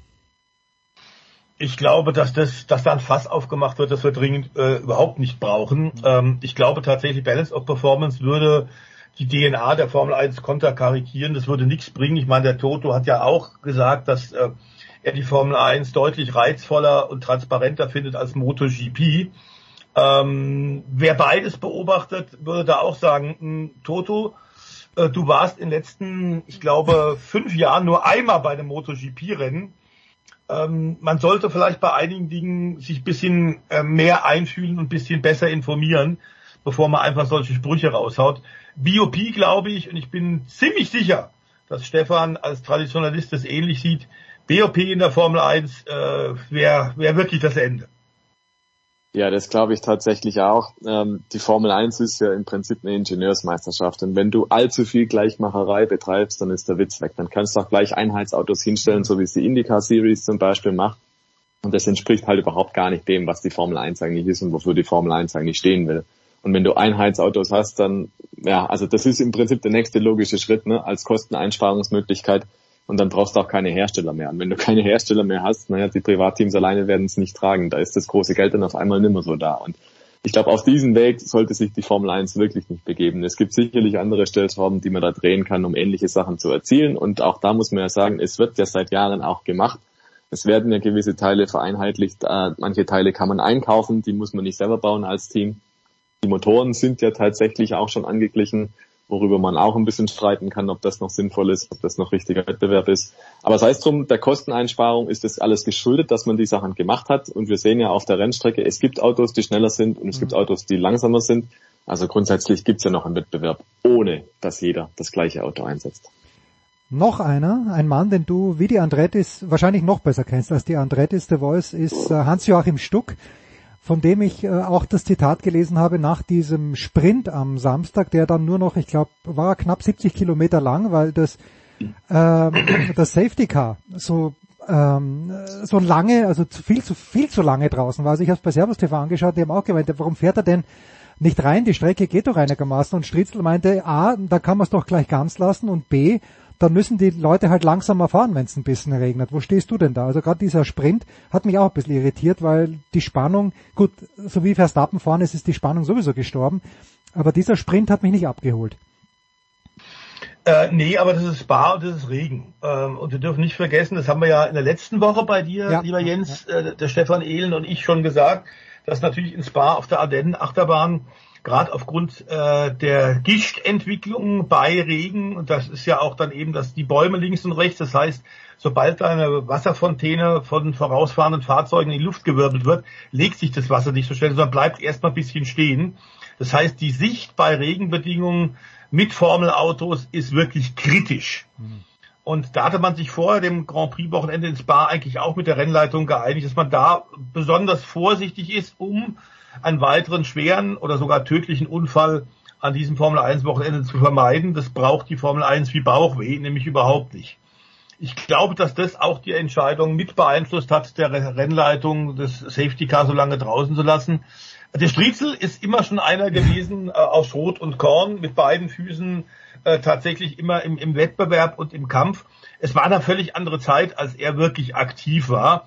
Und auch wenn er eine Weile ja für den Deutschen Motorsportbund als Präsident unterwegs war, ähm, ist er eher so ein hemsärmeliger Typ ähm, und sieht Dinge äh, oft nicht mehr so ganz, wie, wie heute auf dem aktuellen Niveau äh, vielleicht gesehen werden sollten. Ich glaube tatsächlich, dass das, das der Hinweis auf, man kann ja auch langsam fahren, äh, aktuell äh, Rennen, Profis nicht davon abhält, wieder voll aufs Gas zu gehen, wenn sie im Wettbewerbmodus sind. Ich glaube, das bringt uns nicht weiter. Äh, man muss tatsächlich auf Dauer, und das ist eine Mittelfristigkeit, diskutieren, äh, Spa, Regen, äh, gibt es da Möglichkeiten und erste Tests sind ja gefahren worden mit Kotflügeln an Formel 1 Autos. Ähm, man hat ja das auch unter anderem bei den Indicas, Stefan hat es gerade erwähnt, diese Spec-Autos, diese Einheitsautos von Dallara, die der, den Formelsport in Amerika ja tragen mit dem Indy 500. Ähm, da hat man schon Wege gefunden, die Gischtentwicklung hinter vorausfahrenden Autos ein bisschen äh, zu dämmen, ein bisschen kleiner werden zu lassen. Die Formel 1 ist da auch dran, aber aktuell, glaube ich, war tatsächlich die Entscheidung ins Spa eher vorsichtig zu sein, eine richtige, oder Stefan? Ja, sehe ich auch so. Ich glaube, die Formel 1 hatte da keine andere Wahl, wie du es gerade gesagt hast. Wenn was Großes passiert wäre, das wäre das Ende gewesen, mindestens fürs Spa. Und dementsprechend war man sehr, sehr vorsichtig und ich glaube, man muss eigentlich uns allen beobachten, auch ein bisschen den Zahn ziehen. Solche Regenschlachten wie Spa 98 oder auch Silverstone 2008, dass es einfach geschüttet hat ohne Ende und die Bedingungen praktisch unfahrbar waren und die trotzdem gefahren sind, das gibt's halt heute einfach nicht mehr. Das machen die nicht mehr. Das Sicherheitsdenken ist tatsächlich in den letzten Jahren auch nochmal ein ganz anderes geworden, spätestens seit dem tödlichen oder in der Folge tödlichen mhm. Unfall von Jules Bianchi mit Halo und dem ganzen, äh, was man da inzwischen gemacht hat. Also diese so wilden Regenrennen, die wir alle in der Vergangenheit lieben gelernt haben auch, ne? Die, die finden nicht mehr statt. Spa war jetzt sicherlich am Wochenende extrem in der Hinsicht, dass man brutal lange gewartet hat und das ist jetzt natürlich auch ein Präzedenzfall, den die Rennleitung damit geschaffen hat, ne? weil ähm, das ist jetzt ein, ein sehr niedriges Level, was sie da erreicht haben. Ähm, das wird in Zukunft und bei anderen Strecken anders ausfallen, davon bin ich überzeugt. Aber das Problem an sich besteht natürlich weiterhin, dass sie halt einfach den Grad hinkriegen müssen, diese Gratwanderung zwischen auf der einen Seite muss es halt sicherheitstechnisch vertretbar sein, auf der anderen Seite muss es noch irgendwie Action bieten. Also dass die Formel 1 bald nicht mehr im Regen fahren wird, das halte ich für ausgeschlossen, aber dass man zumindest wartet, dass es einigermaßen passabel ist, das glaube ich ist der neue Standard und insofern diejenigen, die die Formel 1 schon seit Jahrzehnten verfolgen, ich glaube, davon muss man sich einfach verabschieden, dass es solche Rennen in Zukunft nochmal gibt. Wir müssen uns gleich von The Voice verabschieden, aber eine Frage habe ich schon noch für dich, The Voice. Wir feiern ja quasi alle zwei Rennen äh, immer ein neues zweitbestes Team. Best of mhm. the Rest. Dieses Mal war es plötzlich wieder Ferrari mit Charles Leclerc. Das hat sich im Training ja schon ein kleines bisschen angekündigt. Ist das ein Ausreißer nach oben? Ähm, bei Carlos Sainz wussten wir es beim Rennen ja nicht, weil er sehr, sehr früh durch eine Kollision rausgegangen ist. Ist das ein gutes Anzeichen? Ist es ein Ausreißer? Wen siehst du denn hinter den beiden Red Bull jetzt gerade am stärksten, bevor es eben jetzt also am 25. August geht es erst wieder weiter mit dem freien mhm. Training in Sandford. Ich habe jetzt schon Entzugserscheinungen. Äh, das kann ich nachvollziehen, die Entzugserscheinung. Es geht mir ähnlich. Ähm, also seit Österreich äh, hat, hat Ferrari tatsächlich ja ordentlich verloren den Anschluss und ist da wieder ins Mittelfeld abgeglitten. Aber man muss sagen, ins Bar waren sie wieder da. Es war ein klare, klares Statement. Sie waren besser als Mercedes und äh, Charles Leclerc, okay, wie gesagt, Verstappen als überirdischer als Marsmensch, der unaufhaltsam ist wie Lava, die italienische Zeitung gerade schreiben, ähm, der rausgerechnet. Aber äh, am Ende war Charles Leclerc nur zehn Sekunden hinter Sergio Perez, äh, im Qualifying sogar schneller. Ähm, der Ferrari scheint nicht auf jeder Rennstrecke zu funktionieren, aber äh, im Kampf der Verfolger ist auf gewissen Rennstrecken offenbar, die dem Auto äh, entgegenkommen, durchaus zu rechnen. So die Scuderia nicht taktisch wieder sich äh, selber Fehler erleistet und einen eigenen Fuß schießt und die beiden Kutscher keine Fahrfehler machen. Ein bisschen Pech war tatsächlich Carlos Sainz. Der hätte wahrscheinlich auch vorne in die Top 5 oder 4 fahren können, ähm, weil der Speed, wie gesagt, war da, aber da gab es die Kollision mit Piastri äh, gleich am, am Start des Rennens äh, in der ersten Ecke ähm, in La Source. Also ich glaube, dass tatsächlich Ferrari ins Spa gut ausgesehen hat. Ob das jetzt dann nach der Sommerpause ähm, in Sandford wieder so sein wird, ich glaube, das kann keiner vorhersagen. Äh, denn das ist momentan äh, wirklich eine, eine Kuriosität, die ganz klar äh, Red Bull auch noch neben der Klasse des Teams und der klavarischen Klasse von Max äh, entgegenkommt, denn die Verfolger nehmen sich gegenseitig dauernd Punkte weg. Aber da müsste man, glaube ich, äh, Stefan in eine Glaskugel gucken können, um zu sagen, wer ist zweite Kraft dann nach der Sommerpause in Sandford. Das ist nicht vorherzusagen. The Voice. Äh, Stefan, gleich gerne die Antwort, aber The Voice, du musst weg. Wir danken dir herzlich. Ähm, Stefan Ehlen, bitte antworte. Wer wird die zweite Kraft sein? Was sagt die Glaskugel? Wie milchig ist sie? Ich habe keine Glaskugel, deswegen kann ich nicht, kann ich leider nicht sagen. Aber ich glaube, das ist schon, das ist schon der Punkt aktuell. Man weiß es nicht. Und je nachdem, welches Team wann welche Updates einsetzt, kann es natürlich wieder eine kleine Verschiebung geben. Also ich glaube, wir können festhalten ganz grundsätzlich, dass McLaren nicht so schlecht ausschaut. McLaren hat in den letzten paar Rennen sehr konstant, sehr weit vorne mitgemischt seit dem Update, das es in Österreich gab, und zwar auf unterschiedlichen Strecken, also stellvertretend Silverstone und Budapest, dann jetzt auch wieder Spa, die waren gut und vorne dabei. Oscar Piastri zum Beispiel mit seinem ersten Top-3-Ergebnis, das kommt auch nicht von ungefähr. Und insofern denke ich mir, dass wenn es jemand gibt, der jetzt gerade am Drücker ist, dann ist es sicherlich McLaren, die für mich als ehesten in Frage kommen als zweite Kraft. Aber eben auch der Mercedes hat sein Potenzial, der Ferrari ebenso und der Aston Martin auch. Und das ist das große Fragezeichen halt. Wem gelingt da vielleicht jetzt über die Sommerpause so ein kleiner Fortschritt? Weil es reichen ja mitunter schon irgendwie ein, zwei Zehntel und die Sache sieht schon wieder mhm. ganz anders aus. Und die Sommerpause, ja, da sind natürlich die Läden zu für zwei Wochen komplett, aber man kann den Menschen ja das Denken nicht verbieten. Und da bin ich mir sehr sicher, dass sich ein paar schlaue, schlaue Leute im Team Gedanken machen, wie man da vielleicht mehr aus der Abstimmung rausholen kann oder aus etwaigen neuen Teilen. Gut. Wie gesagt, am 25.08. ist das erste freie Training. Es ist wirklich Wahnsinn eigentlich. So lange ohne Formel 1, aber wir alle brauchen Pause, also nicht die Big Show, aber möglicherweise auch Stefan Ehlen mit The Voice und mit Eddie werden wir kommende Woche selbstverständlich darüber sprechen, was in der MotoGP und was auf dem Nürburgring stattgefunden hat. Bei The Voice und bei Stefan Ehlen bedanke ich mich. Wir machen eine kurze Pause in der Big Show 621.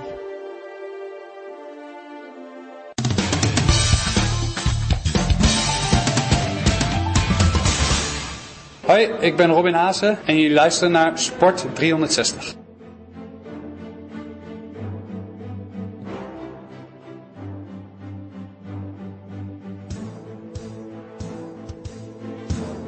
Unrammer sind die Leute, die den Bordstein, also praktisch das, den Knick unten ne, in der Straße zum Gehsteig sauber gemacht haben, früher mit, mit Besen.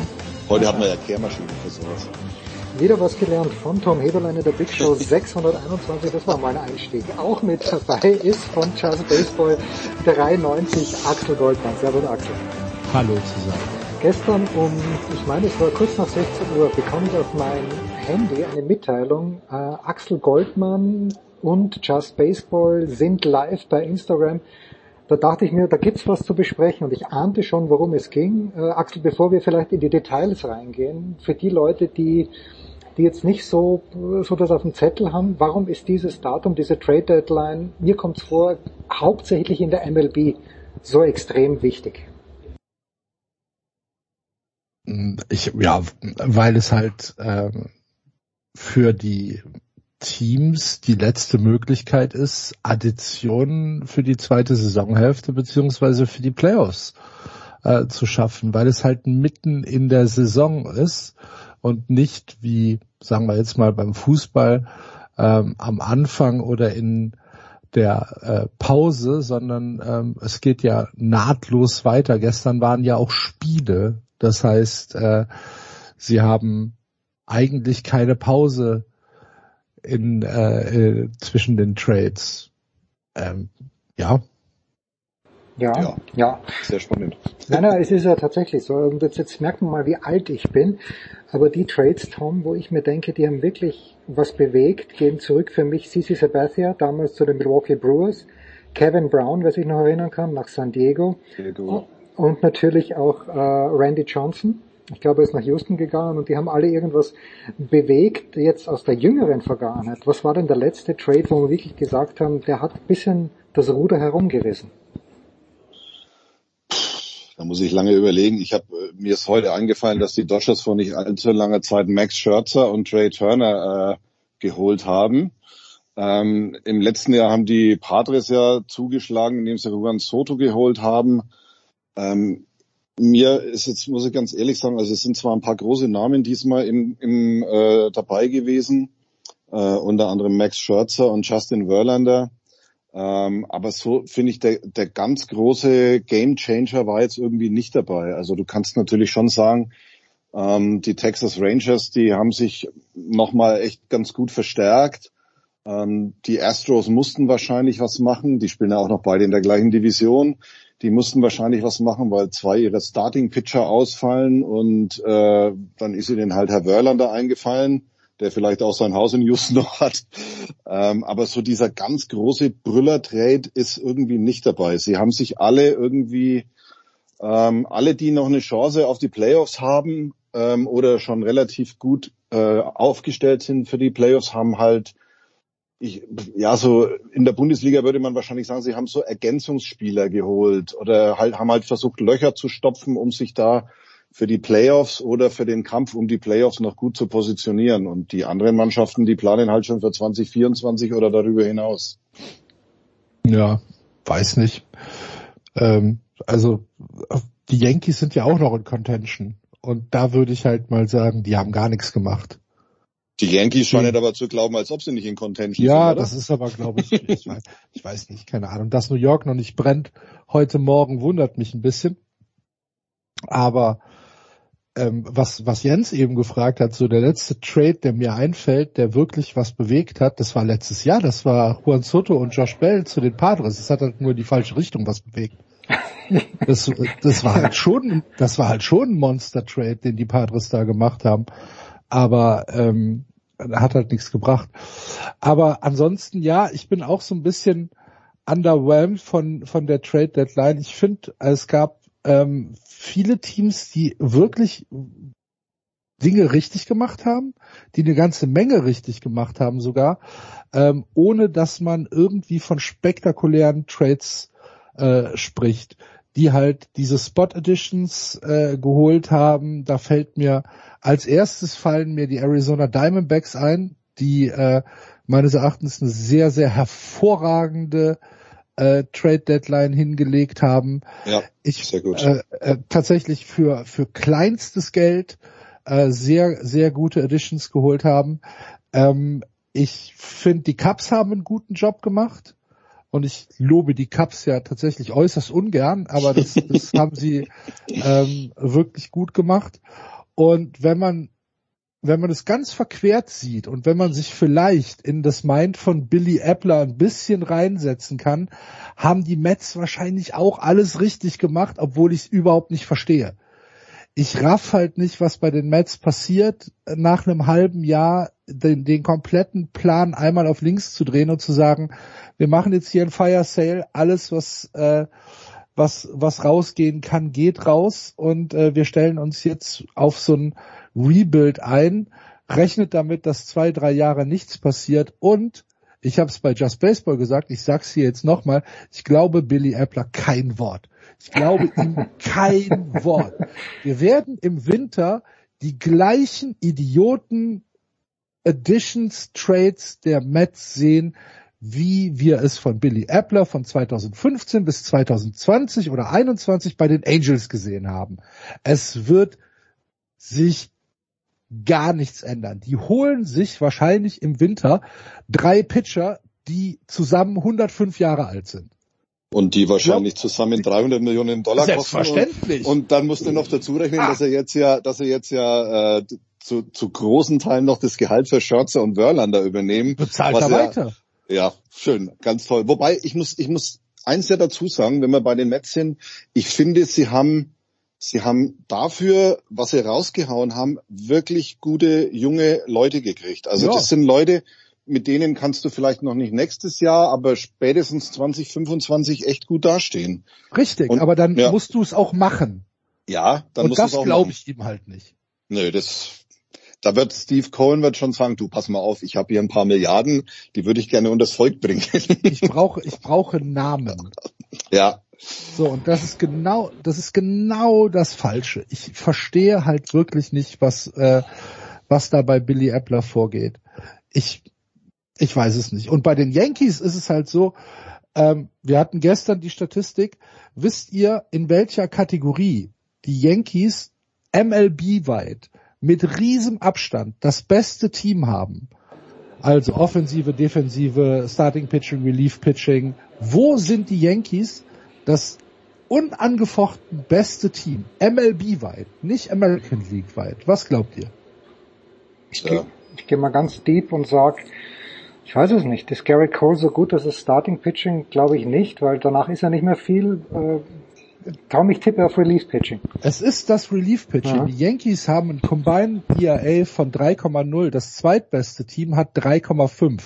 Und was machen die Yankees? Sie holen sich einen Relief Pitcher.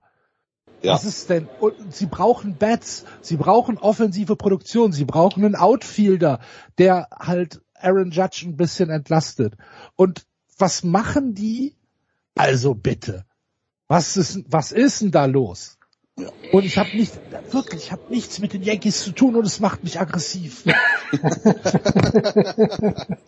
vielleicht, vielleicht folgen die einem höheren Plan, von dem wir noch gar nichts wissen. Aber ja, ich gebe dir recht, ja. vor allem, vor allem, du musst ja auch mal so, sie hätten ja auch, sie haben ja mindestens drei Spieler, die du eigentlich abgeben kannst. Ne? Du hast Harrison Bader, du hast Gleyber Torres, du hast Anthony Rizzo, die alle irgendwie, die du alle weggeben hättest können. Ne? Also Rizzi ist überbezahlt, Torres ist zu inkonstant und ja, Harrison Bader, okay, da kann man noch drüber reden. Das ist auch jetzt nicht der Weisheit letzter Schluss. Also die hättest du schon wegbringen können. Und wenn du alle drei weghaust und kriegst dafür einen gescheiten Outfielder. Aber nachdem, ich glaube, ich glaube, die haben darauf gehofft, dass die, dass die Cups weiter so durchschnittlich spielen wie bislang. Aber dann haben die ja irgendwann beschlossen, sie fangen jetzt mal das Gewinnen an und gehen doch noch in Contention rein in dieser lustigen NL Central. Und dann haben sie beschlossen, äh, Cody Bellinger ist nicht zu haben. Und dann haben die Yankees wahrscheinlich, oh, schade. Pech gehabt. Ja. ja. Als Contention, also, wenn ich das, wenn ich die kurz unterbrechen darf, Contention. Ja. Ich, für mich, also die Mets waren für mich nicht out of Contention. 50, 55. Oh. Oder doch? Doch? Ja, doch. Okay, okay. Na gut, dann, dann ziehe ich alles zurück.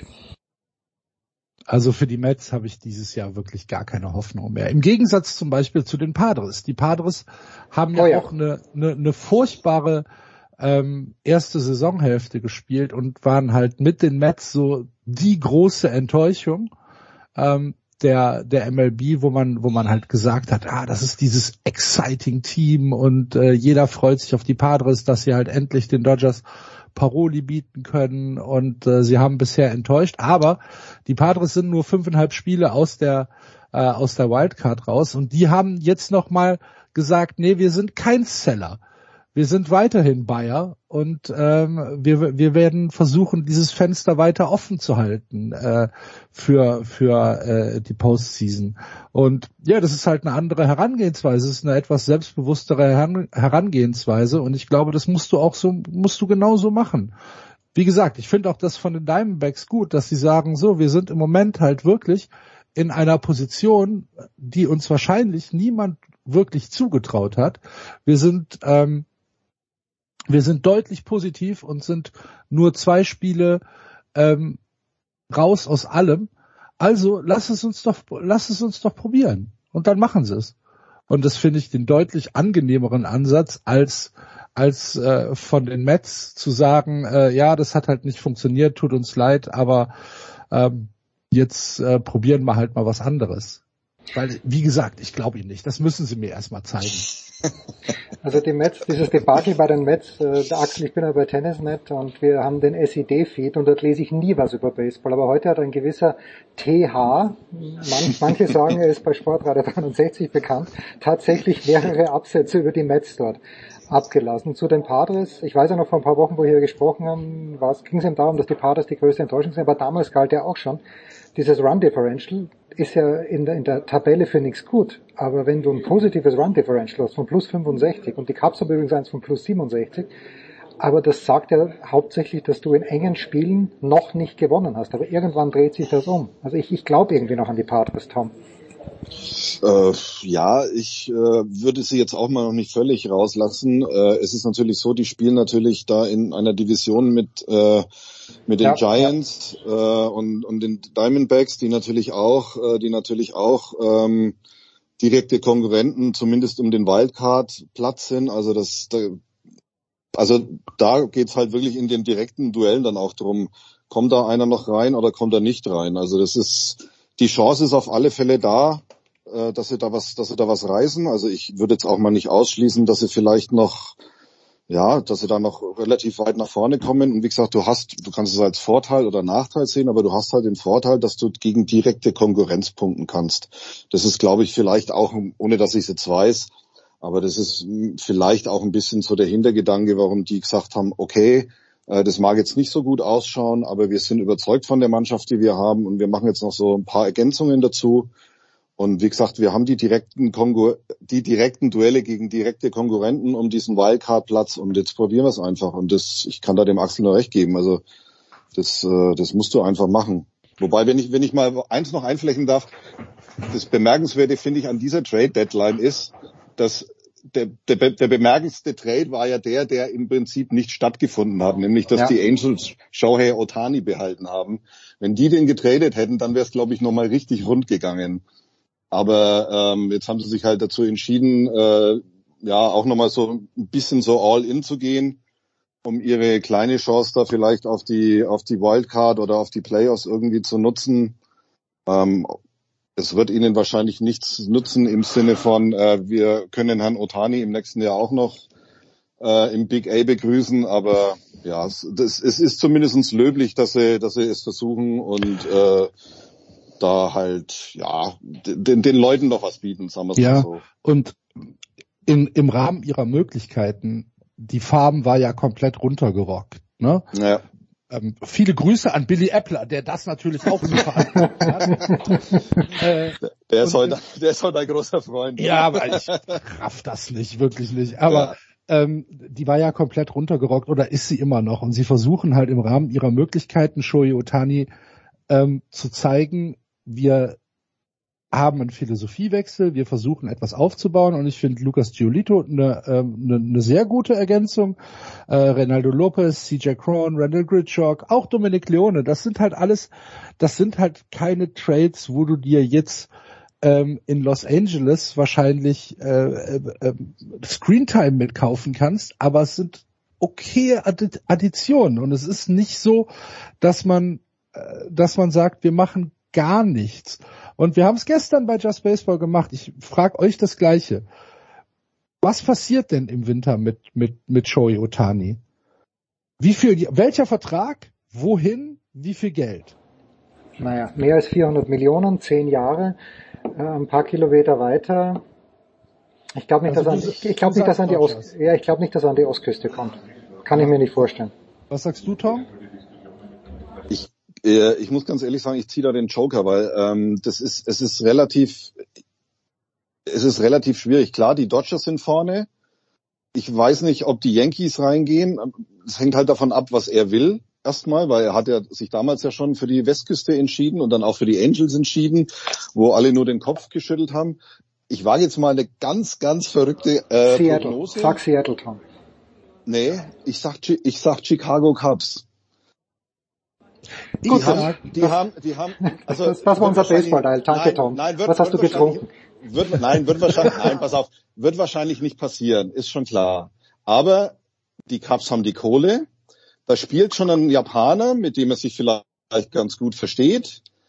Ähm, und ähm, diese 500 Millionen sind super angelegt, weil du kriegst ja, du darfst ja an sich vergessen, du kriegst ja äh, zwei Spieler in einem.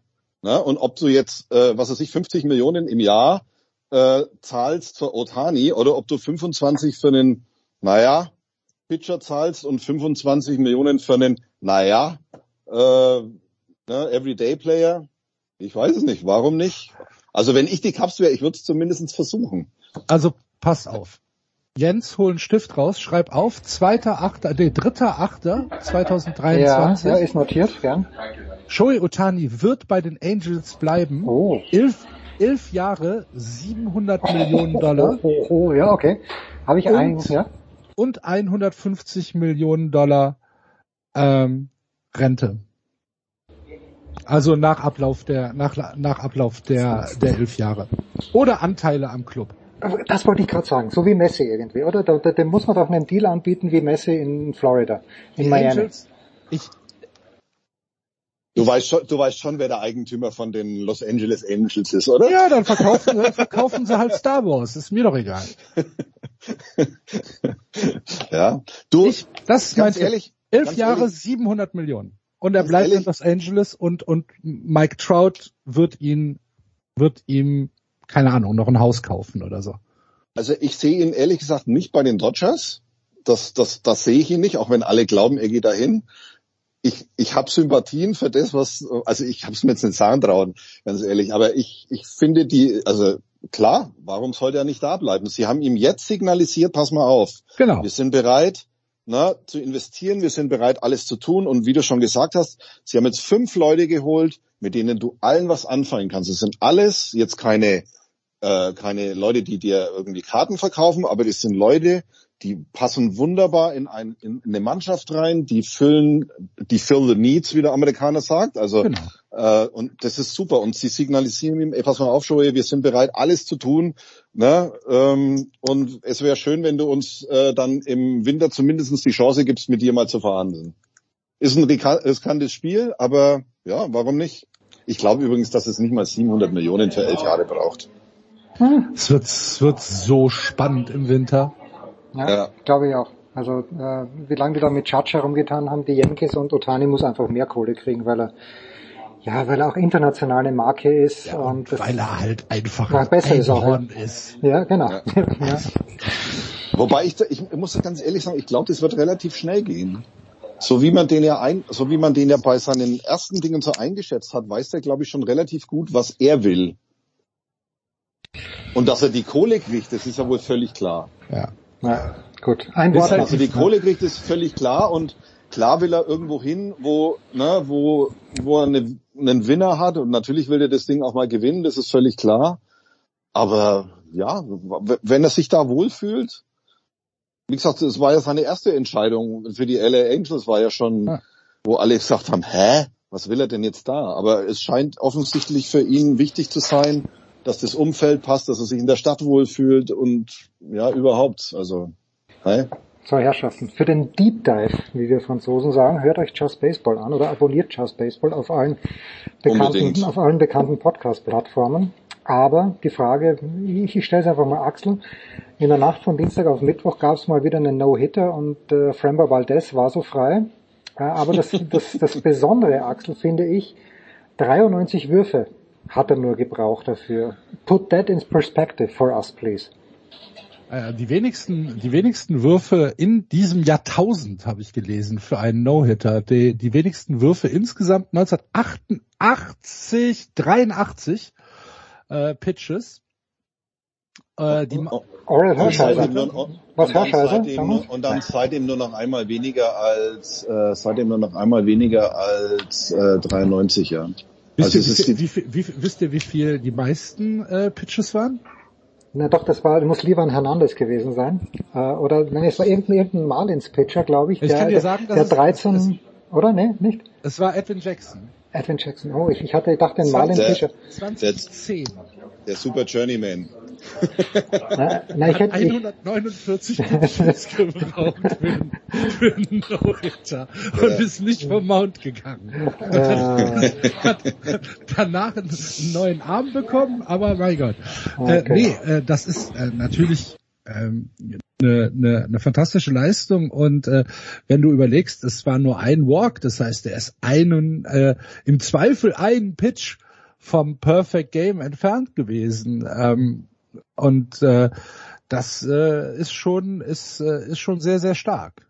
So, Hausaufgabe für euch zu Hause. Mir ist wieder eingefallen, wen ich meinte, nämlich AJ Burnett für die Miami Marlins. Äh, haben sie damals schon Miami Marlins geheißen? Ich meine nicht. Florida, aber, Florida, damals, damals die Florida, Florida Marlins. Ja. Und ich meine, der hätte auch sechs oder sieben Walks gehabt und unfassbar viele Würfe geworfen. Das ist eure Hausaufgabe. Nicht für dich, Axel, nicht für dich, Tom, aber für unsere zwölf Hörer. Bei Tom, bei Tom und bei Axel bedanke ich mich ganz, ganz herzlich. Hoffentlich schon bald wieder. Kurze Pause in der Big Show 621.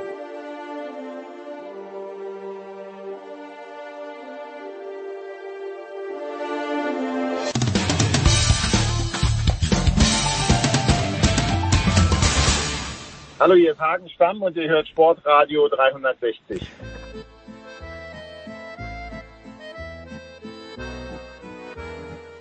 Big Show 621. Es geht weiter mit einem Thema, wo mich äh, Hörer Lars drauf gebracht hat, weil ich hatte das wirklich nicht auf dem Schirm, dass in Wien Gebeachvolleyballt wird und zwar bei der EM und ich freue mich. Er ist zwar nicht in Wien, aber er ist natürlich komplett wie immer voll im Thema. Und das ist der Björn Jensen vom Hamburger Abendblatt. Guten Morgen, lieber Björn. Guten Morgen. Aber Björn, bevor wir nach Wien gehen, du warst ja auch zu Gast beim Hamburger Tennisturnier und meine schlichte Frage ist, äh, dieses Dach, das sie über dem Center Court beim Hamburger Roten Baum gebaut haben vor ein paar Jahren, das auch gutes Geld gekostet hat, wie man hört. Aber das ist doch eigentlich die beste Erfindung, ja, seit, seit Beginn der bemannten Raumfahrt, oder? Weil ohne dieses Dach hätten sie das Turnier nicht durchführen können. Also ob das jetzt äh, die beste Erfindung seit der bemannten Raumfahrt ist, aber wahrscheinlich hast du recht. Und ähm, und ja, das das war gar, gar keine Frage, wenn man sieht, was gerade äh, bei anderen Tennisturnieren jetzt in diesem, was man Sommer nennt, äh, ähm, los war.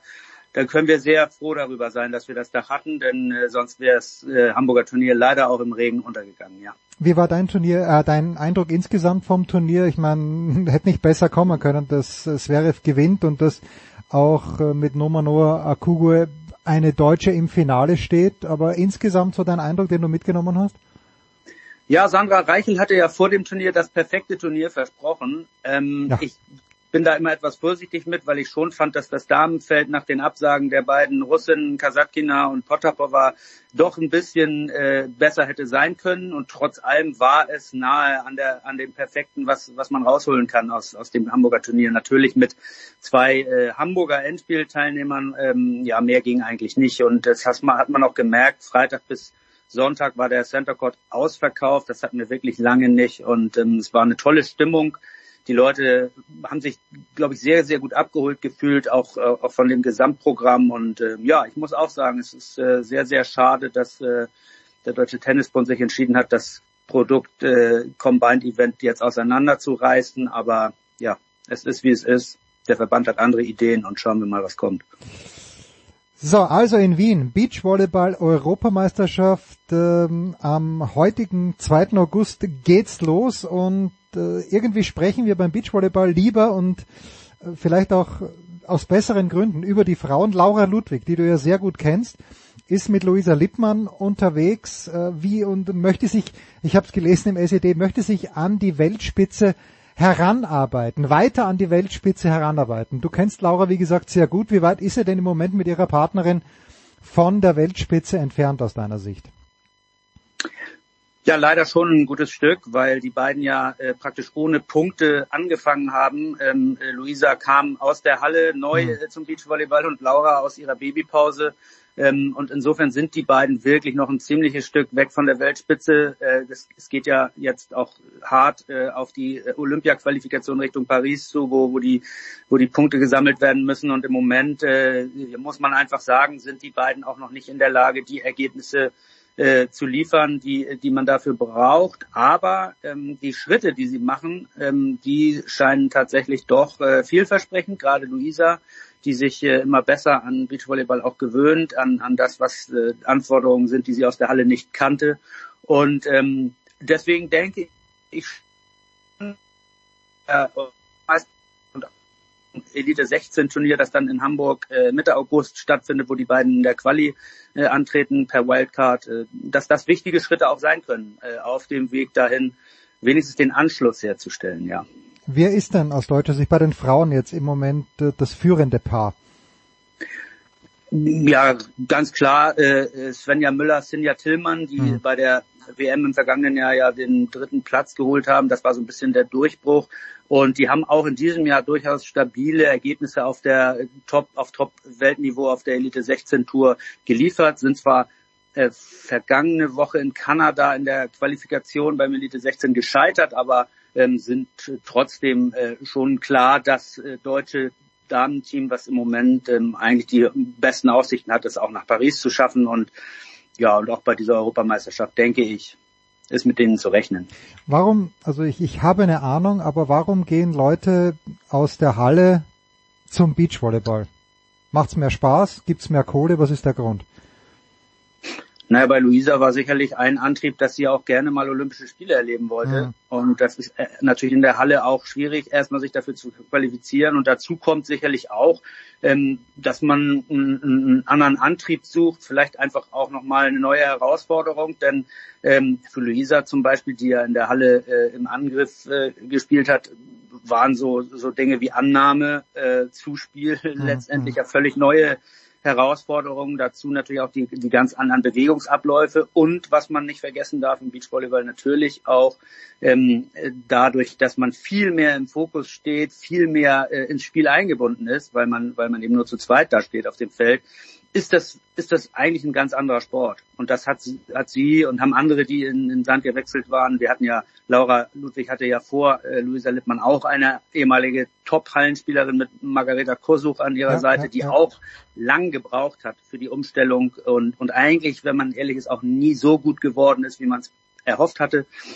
Also man, man merkt, dass der, dass da sicherlich für viele der Antrieb dahinter steckt, äh, nochmal was ganz anderes, Neues auszuprobieren, sich selber auch herauszufordern. Wir haben uns ja im letzten Jahr gesehen in München, wo ähm, am ja. Königsplatz, das war natürlich wunderbares Ambiente im Hintergrund. Jetzt findet dieses Turnier, das sind die 31. die 30. bei der bei den Frauen und die 31. bei den Männern. Beachvolleyball Europameisterschaften finden auf der Donauinsel in Wien statt. Es gab, ich weiß nicht, ob es das überhaupt noch gibt, in Klagenfurt in Österreich am Wörthersee dieses ganz ganz große Event. Hat sich dieser Boom, den es da vielleicht auch nach den Olympischen Spielen 2016 in Rio nochmal zusätzlich gegeben hat, ist der ein kleines bisschen abgeebbt oder funktioniert Beachvolleyball aus deiner Sicht?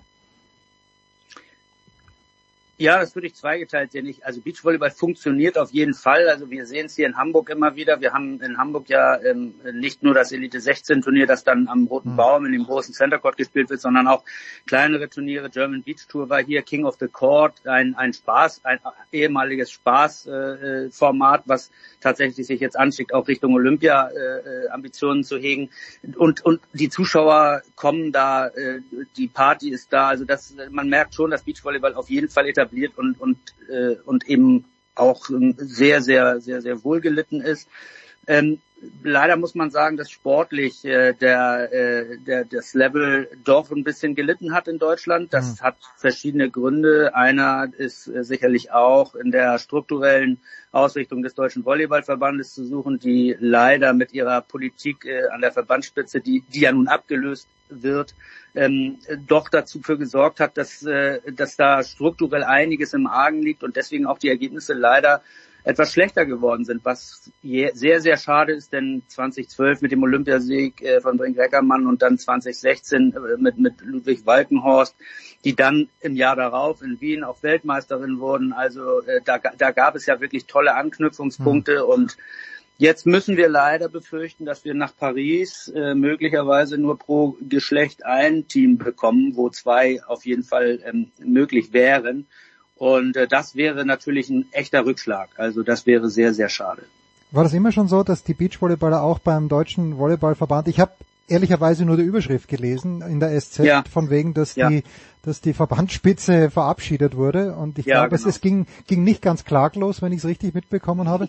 Aber war das immer schon so, dass die Beachvolleyballer da eingegliedert waren oder ja. musste man sich auch erst finden? Ah, schon, okay. Ja, die hatten, die hatten ja jetzt tatsächlich im Zuge dieser Streitereien im Verband ja leider seit Jahren schwer äh, auch überlegt, einen eigenen Verband zu gründen, aber äh, ist, das ist im Moment jetzt auch, soweit ich das mitbekommen habe, kein Thema, sondern es ist jetzt der Versuch, ähm, mit, mit einer neuen Führung da wieder ein bisschen Grund reinzubekommen. Aber wenn man weiß, dass die alte Führung eben tatsächlich mit, es geschafft hat, ähm, das Alleinstellungsmerkmal, das der Volleyballverband hatte, mit zwei Sportdirektoren vom Deutschen Olympischen Sportbund genehmigt, bezahlt, äh, für beide, also für Halle und Beach einen eigenen, das hat kein anderer Verband. Ähm, und die beiden Sportdirektoren sind mittlerweile nicht mehr da, weil der Ver die Verbandsspitze sie vergrault hat.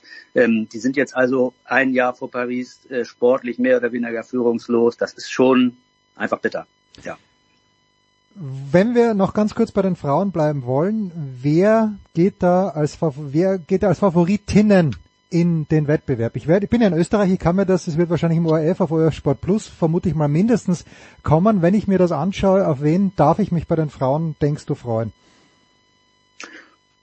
Ja, ich sehe schon äh, Schweiz Teams relativ stark. Hüberli Brunner, die im vergangenen Jahr in München äh, die Silbermedaille mhm. geholt haben. Auch äh, Esme Zoe äh, sind, sind stark. Ähm, Stam schon aus, aus den Niederlanden halte ich auch für Anwärter. Äh, die äh, letztjährige Europameisterin Gaudina spielt jetzt mit einer neuen Partnerin, Samoilova, die allerdings auch, glaube ich, ein, durchaus ein ambitioniertes Team sind. Naja, und ich hoffe, dass eins der vier deutschen Teams äh, da vielleicht auch noch auf jeden Fall Richtung Halbfinale ein Wörtchen mitredet. Also am ehesten äh, Müller-Tillmann, aber Laura Ludwig darf man niemals unterschätzen. 32 Teams bei Männern und bei Frauen am ja. Start übrigens, das nur nebenbei. Wäre es übrigens, bevor wir zu den Männern noch ganz kurz kommen, wäre es übrigens nicht mal eine Idee wert, dass eben nicht länderweise, gibt's das auf der normalen Tour, dass eben da eine, was weiß ich, eine Französin mit einer Niederländerin spielt? Das gibt es äh, bei King of the Court. Mhm, Ansonsten okay. gibt es das international äh, äh, nicht weil da natürlich die Nationalteams äh, versuchen, äh, so viele Punkte wie möglich zu sammeln, äh, weil sie sich ja qualifizieren wollen für die großen Events und insofern spielen die Nationalteams da zusammen und äh, ähm, ja, aber bei King of the Court äh, wird gemischt tatsächlich, also da spielt man nationenübergreifend, kann man, wenn man das möchte. Und äh, das ist auch immer ganz interessant zu sehen, wie die sich dann aufeinander einstellen. Und äh, das, aber ja, auf der auf der Tour ist das wenig sinnvoll, weil du brauchst ja du brauchst ja dein festes Team, um, um Punkte zu sammeln und ja, das ist nicht wie beim Tennisdoppel, wo du, wo du ja, kannst. Schön, schön, ja. Apropos Tennis, ich bin gerade in Kitzbühel und äh, wir hatten am, ah, ja, okay. hatten am Dienstagabend dieses, äh, ja, den, den Erfolg von Dominic Thiem gegen Facundo ja. Banjes, wo, wo natürlich auch das Publikum eine Rolle gespielt hat, das den Dominik ja. gepusht hat. Jetzt ist die Frage natürlich, meine Frage übertragen auf den äh, Beachvolleyball auf die Europameisterschaft in Wien. Gibt es denn Aspiranten aus meinem Heimatland, zu dem ich mich manchmal mehr hingezogen fühle, oft weniger hingezogen fühle, aber gibt es irgendwelche Österreicher, die ja bei den Männern eine relativ ordentliche Tradition haben, die vielleicht auch in diesem Jahr eine Rolle spielen könnten? Tja. Tja. Ich, ich, ähm, na, natürlich gibt es ein paar österreichische Teams, die da antreten, ähm, aber ich muss ehrlich sagen, jetzt äh, auf, auf eine Medaille würde ich jetzt würde ich jetzt keins von denen tippen. Also ich, ich sehe seh ich nicht. Muss ich dich enttäuschen. Ja, wen siehst du denn als Medaillenfavorit? Bei den bei den Männern jetzt, ne? Ja, bei den Männern. Genau, bei den Männern muss man natürlich äh, äh, die, die Olympiasieger aus Norwegen, äh, Mol Sörum nennen, die, die es nun letztes Jahr überraschend nicht geschafft haben, in München Europameister mhm. zu werden. Ähm, die, die muss man immer auf dem Zettel haben, die sind einfach eigentlich eine Klasse für sich. Ähm, aber auch die beiden Schweden, Arman Hellwig, die im vergangenen Jahr in München gewonnen haben, die, die sind sicherlich äh, zu nennen. Ähm, aus, aus äh, deutscher Sicht darf man, glaube ich, schon hoffen, dass äh, das einzige deutsche Männerteam, was auch bitter ist, dass wir nur eins äh, bei einer Europameisterschaft ja. haben, Elas Wickler, äh, rechne ich schon damit, dass sie eine Chance auf jeden Fall aufs Halbfinale haben. Brauer Mevsen aus den Niederlanden ähm, sind nicht zu unterschätzen und ähm, auch die Italiener Carambula Ranieri, die, äh, die, die könnte ich mir auch vorstellen, dass da ein bisschen was geht. Also ich bin sehr froh, dass du die Italiener noch genannt hast, aber ich frage mich, warum die Skandinavier? Es, es fasziniert mich ja, na, es fasziniert ja. mich wirklich, dass Norweger, also Norwegen ja. scheint mir sowieso, ich war noch nie dort, aber scheint ein sportlich absolut geiles Land, die können alles. Die können ja. sogar Frauenfußball, können Frauenfußball können, äh, das sind Skifahrer, über äh, nordischen Skisport müssen wir nicht sprechen, also gerade über die Langläufer und Biathleten, das ist Wahnsinn. Auch Beachvolleyball, also es ist schon erstaunlich irgendwie dieses Land, oder?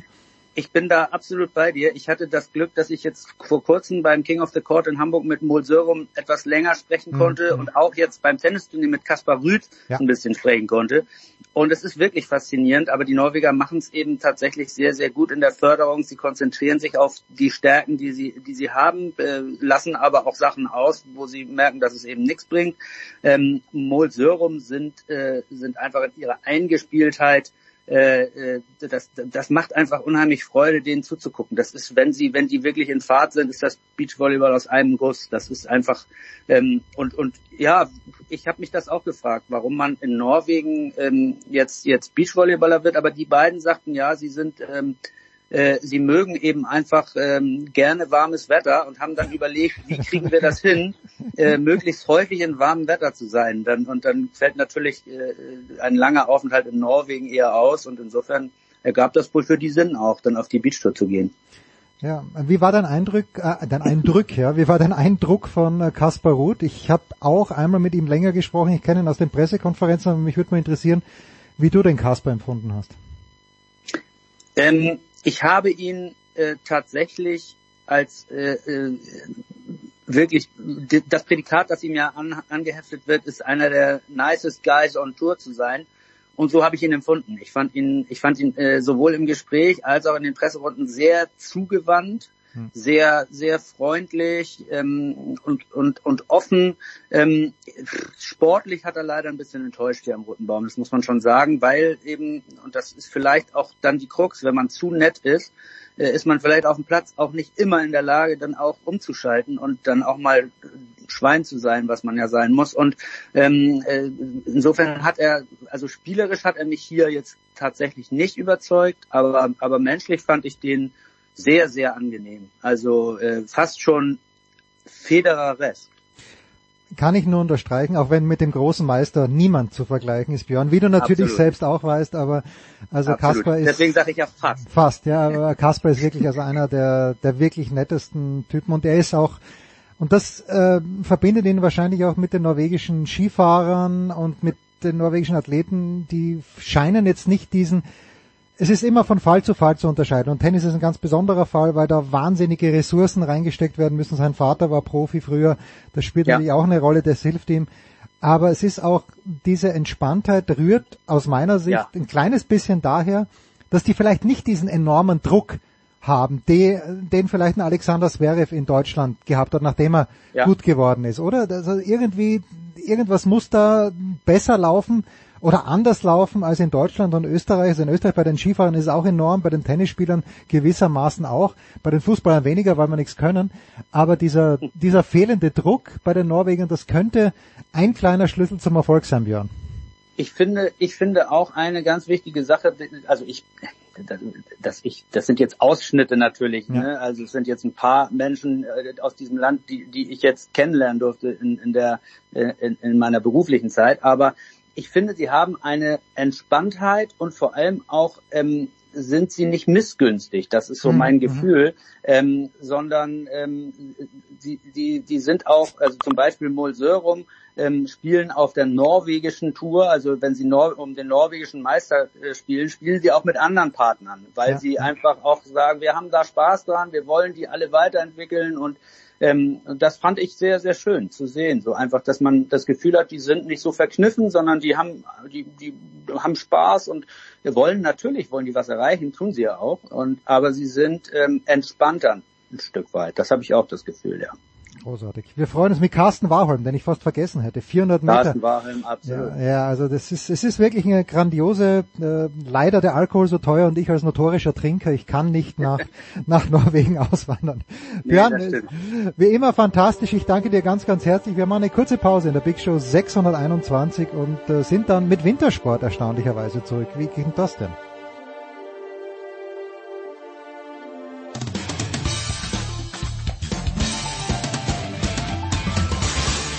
Servus Leute, das ist der Grubi, ich höre Sportradio 360.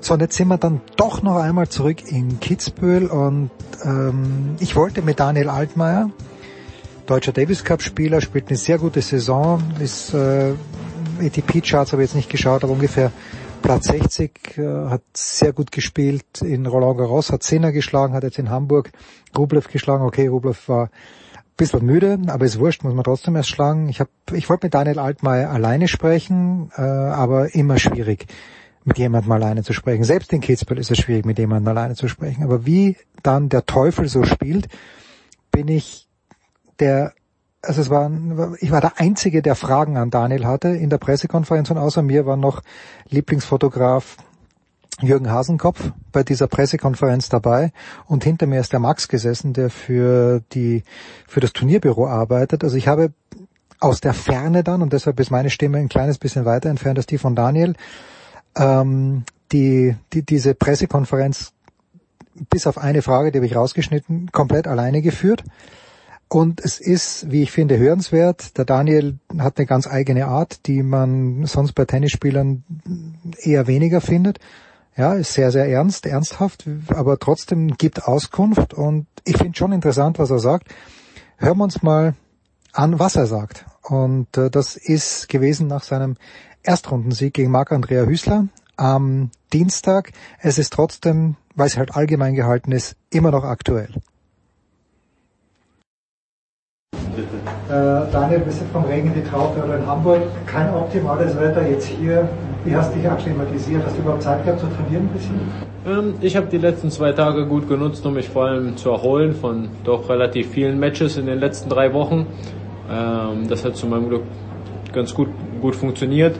Ähm, heute eine Partie, die definitiv, die nicht einfach ist gegen Hüßer, der sehr, sehr gut serviert, der ein gefährlicher Spieler ist mit seiner Weise Tennis zu spielen und ich glaube, das war ein wichtiger und guter Start.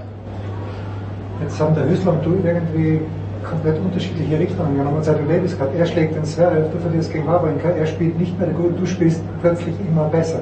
Siehst du da eher einen Zusammenhang? Nee, um ehrlich zu sein, jeder ist in seinem Prozess. So Wochen vom Davis Cup ähm, sind dann nochmal speziell. Ich glaube, dass er vielleicht dann Sachen umstellen ist, so ein bisschen an sich finden in seinem Spiel, glaube ich, mit Sicherheit, mit seinem Team an Sachen arbeitet. Vielleicht zahlt sich das jetzt nicht aus, aber ich bin mir sicher, dass der auch sehr hart arbeitet. Bei mir in meinem Fall, auch nach dem Davis Cup ging dann für mich die Arbeit auch weiter, gewisse Sachen zu finden und ich glaube, das ist auch nicht direkt nach dem Davis Cup habe ich dann angefangen auch gut zu spielen. Ja, das, das hat auch die Wochen gekostet, bis dann zurückkam nach auf die Asche. In Sarasota hat es dann angefangen, aber im Allgemeinen glaube ich, wir beide sind in verschiedenen Prozessen. Bist du, ich glaube, du warst in Hamburg auch schon ohne deinen Coach unterwegs. Äh, bist hier, wärst mit dir hier mit? Ich bin alleine hier mit meinen Eltern und meiner Freundin. Okay, und äh, kommt Alberto dann? Alberto kommt nach Amerika dann zu den Turnieren, zu Hardcore-Turnieren. Hat er irgendwas über Kitzbühel gesagt? War er legendär 1992? Also ich, ich, bin schon so alt, ich kann mich erinnern, hat er hier im Finale gegen Samples gespielt. Hat mhm. was, wie hat er dich eingestellt auf Kitzbühel? Ähm, ich kenne ja Kitzbühel, glaube ich, jetzt im im heutigen Kitzbühel ein bisschen besser wie Alberto, sagen wir mal so. Er hat sehr geliebt hier zu spielen auf jeden Fall. Ähm, ich glaube, dass die Höhe in unserem Spiel bei beiden ähm, uns liegt, dadurch, dass wir geduldige Spieler sind und auch auf unsere Chancen warten. Und ich glaube, dass ich so ein, ja, mit meinem Coach einfach jetzt eine sehr, sehr gute Identity gefunden habe, was ich auf dem Platz machen will. Ich glaube, Alberto war auch, ich glaube, Hätte er damals, hätte er sich nicht verletzt, wäre er auf jeden Fall ein Contenter gewesen, auch Nummer 1 der Welt zu werden. Ich meine, ein Wiedender auf Asche fast 0 und 0 zu schlagen in 40 Minuten, das muss erstmal jemand machen. Von daher ähm, bin ich sehr froh, so einen Coach in meinem Corner zu haben. Hilft dir das in irgendeiner Art und Weise, wer sich erinnern kann, er hat er sehr ähnlich gespielt wie du. Er hat einhändig wunderbar, einhändig Rückhand gespielt. Ist das, ist das wichtig für dich oder wäre auch ein B-Händler eine gute Lösung? Unglaublich wichtig, weil er mir sozusagen auch das Tennisspielen beibringt, muss man ja auch sagen, auf eine neue Art und Weise, dass am Anfang für mich viel Information war, weil ich weiß noch die ersten Einheiten, wo, wo wir auf dem Platz standen, dann das umstellen, das und das und das und das und dann habe ich auch so gesagt, okay, so Tennis mit anderen Augen dann nochmal gesehen und ich glaube, das war das sehr Interessante, dass ich darauf eingegangen bin und davon auch überzeugt war. Und ich habe ja mit dem angefangen zusammenzuspielen, wo ich dann auch wieder aus den Top 100 rausgefallen bin, wo man dann auch ja nicht der der Spieler ist mit der meisten Confidence, das darf man. Ich glaube, das war auch sehr wichtig, dass ich in der Zeit gesagt habe, okay, ich fühle mich gerade nicht gut und muss noch on top Sachen umstellen. Das ist auch nochmal so eine Sache, die, ja, die bei anderen Spielern vielleicht auch sehr in die Hose gehen kann. Und bei meinem Fall hat sich das sehr, sehr viel gebracht, viele Gespräche gehabt und vor allem jetzt verstehen wir uns so ein bisschen auch, auch blind, diese Absprache, die wir haben, aber es hört nie auf. Und ich weiß noch jetzt, wo wir dann in, in, nach Madrid in Rom zusammen waren, hat er dann sofort, was machst du da beim Return? Und ich kam gerade von einer Woche, wo ich Viertelfinale bei einem Tausender gespielt habe. Aber das ist genau das, was ich von einem Trainer auch immer erwartet habe und ähm, ich freue mich da einfach super, dass erstmal jetzt dieses Turnier sich fokussieren, vor allem das Match morgen und dann glaube ich haben wir eine interessante Hardler-Saison. Fühlst du dich jetzt in dieser Phase Du hast halt den Challenger die letzten Jahre immer sehr gut gespielt und dann dieser Übergang auf die ATP-Tour war teilweise schwierig. Jetzt scheint es mir zumindest so, als ob du komplett angekommen bist auf der Tour. wenn man sich ja viele Karrieren anguckt, dauert das auch seine Zeit, diese Abläufe erstmal zu verstehen. ATP-Tour, Presse, volle Stadien, ähm, Respekt vor allem die Spieler. Wenn jemand von den Challenger kommt und gegen Top-10-Spieler spielt, sagen die, ja, dich mache ich fertig. Da sagt keiner, oh, ein Challenger-Spieler, von dem muss ich jetzt Angst haben. Natürlich respektieren wir, aber das ist ähnlich, wenn ich jetzt auf ein Future-Level zum Beispiel gehe, würde ich ja nicht nervös sein und sagen, oh, hoffentlich verliere ich jetzt nicht gegen jemanden. Und ich glaube, dass das eben diese Top-Jungs auch haben. Ja? Wenn ich einen Djokovic sehe, der, der macht sich keinen Kopf die ersten drei Runden. Natürlich, aber der weiß ganz genau, dass das, dass der ja schon woanders hinarbeitet. Und ich glaube, für mich ist das so, dass ich jetzt, dass ich ähm, verstehe jetzt, gegen wen ich jede Woche spielen muss. Die Leute verstehe, die Art und Weise, wie die auch vor allem Tennis spielen und das mir unglaublich viel Spaß macht, weil an dem Level will ich jetzt auch jede Woche spielen und mir macht das einfach unglaublich viel Spaß, dass ich da eine gewisse Routine gefunden habe, aber ich habe noch, ich habe vielleicht von den 100 Prozent, wie das iPhone geladen werden, gerade vielleicht 5 Prozent verstanden, von daher fehlt da noch sehr viel. Du warst ja sehr, wir haben in Stuttgart, da werde ich ja auch gefragt, wegen Wimbledon 2016 Junioren und wenn ich das so sagen darf, damals warst du bisschen kräftiger und jetzt bist, wirkst du sehr austrainiert. Wann hast du für dich gemerkt, dass einen Punkt gegeben, dass du einfach deutlich fitter bist? Ich habe ja vor genau vier Jahren jetzt, August, hatte ich, habe ich ja den Wechsel nach Argentinien gewagt, wo ich mich praktisch komplett äh, in die Hände der Leute da auch gesagt habe, okay, das, ich glaube, das ist der Weg, den ich einschlagen muss mit einem Fitnesstrainer, mit Ernährung, mit allem. Und am Anfang warst du dann auch wie so ein wildes Huhn, ja, hast nichts verstanden. Okay, was machen die jetzt gerade eigentlich mit mir? Mein Körper hat überall wehgetan und so und, und parallel muss noch Tennis spielen, ja. Und das, das war, glaube ich, jetzt, dass ich wirklich sehr respektiert habe, wie die mit einem und auch vertraut habe und deshalb auch jetzt mich dann wohlfühle. Ja, das sind Routinen, die, die man auch erstmal verstehen muss, die man erstmal, die einem beibebracht werden, aber ich glaube, dass ich da ziemlich offen war, was, was da geschehen ist. Und deshalb fühle ich mich jetzt auch besser. Auf den Tisch gehauen bin ich jetzt auch weniger verletzt, darf man ja auch nicht vergessen. Und ähm, freue mich, dass ich da auf jeden Fall jeden Tag Prozess mache. Hilft dir Alberto auch beim Einordnen von solchen Siegen wie gegen Rublev, der ja also nicht ganz frisch wahrscheinlich nach Hamburg gekommen ist, aber trotzdem, du musst ihn erstmal zwei und zwei schlagen. Gibt es da noch ein Gespräch mit Alberto, er, oder verarbeitest du das selbst? dass du das einordnen kannst. Also wir sind ja auch jetzt, man darf ja eine Sache nicht vergessen als Coach, dass, dass man seinen Spieler auch erstmal kennenlernen muss. Wie viele Ergebnisse habe ich, Top Ten Spieler, wie viele habe ich geschlagen? Zwei. Beim ersten Mal war fünfeinhalb Stunden, das war klar, dass ich da erstmal mich mental und körperlich erstmal erholen muss, um danach erstmal gut zu spielen. Und gegen Rublev 1, 6-2, 6-2 zu schlagen, ist auch nicht was Natürliches. Von daher ist das auch dann zu sagen, Daniel, du musst das, das, das machen, ist nicht. Man muss erstmal wissen, okay, Daniel, du hast jetzt zwei, drei, vier, fünf, sechs Leute so geschlagen. Wie hat dein Körper reagiert? Wie hast du danach gespielt? Der ist auch sehr intelligent mit seinen Anweisungen, weil der das auch erstmal so ein bisschen er sich auch anschauen will.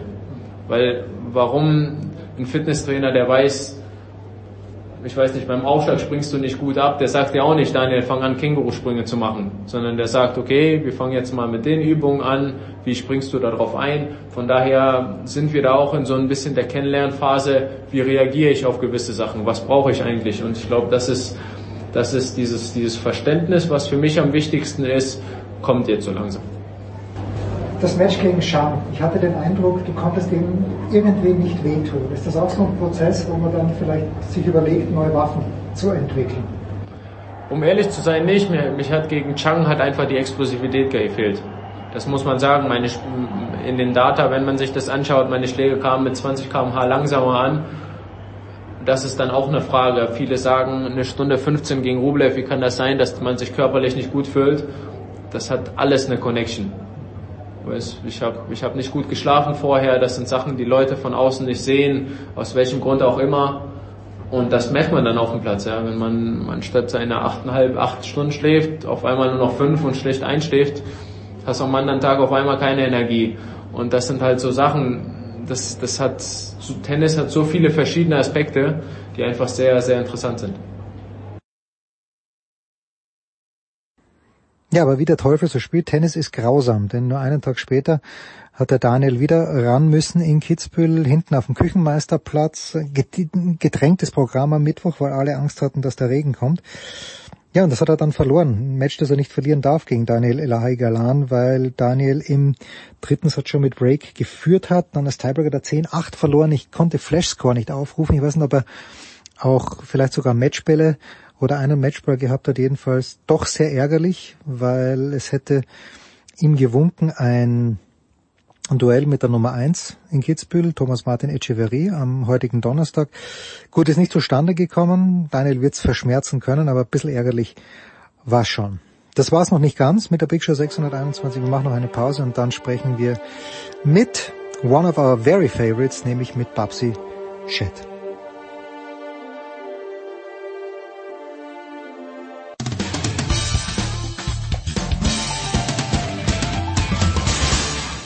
Hallo, ich bin Julia Görges und ihr hört Sportradio 360.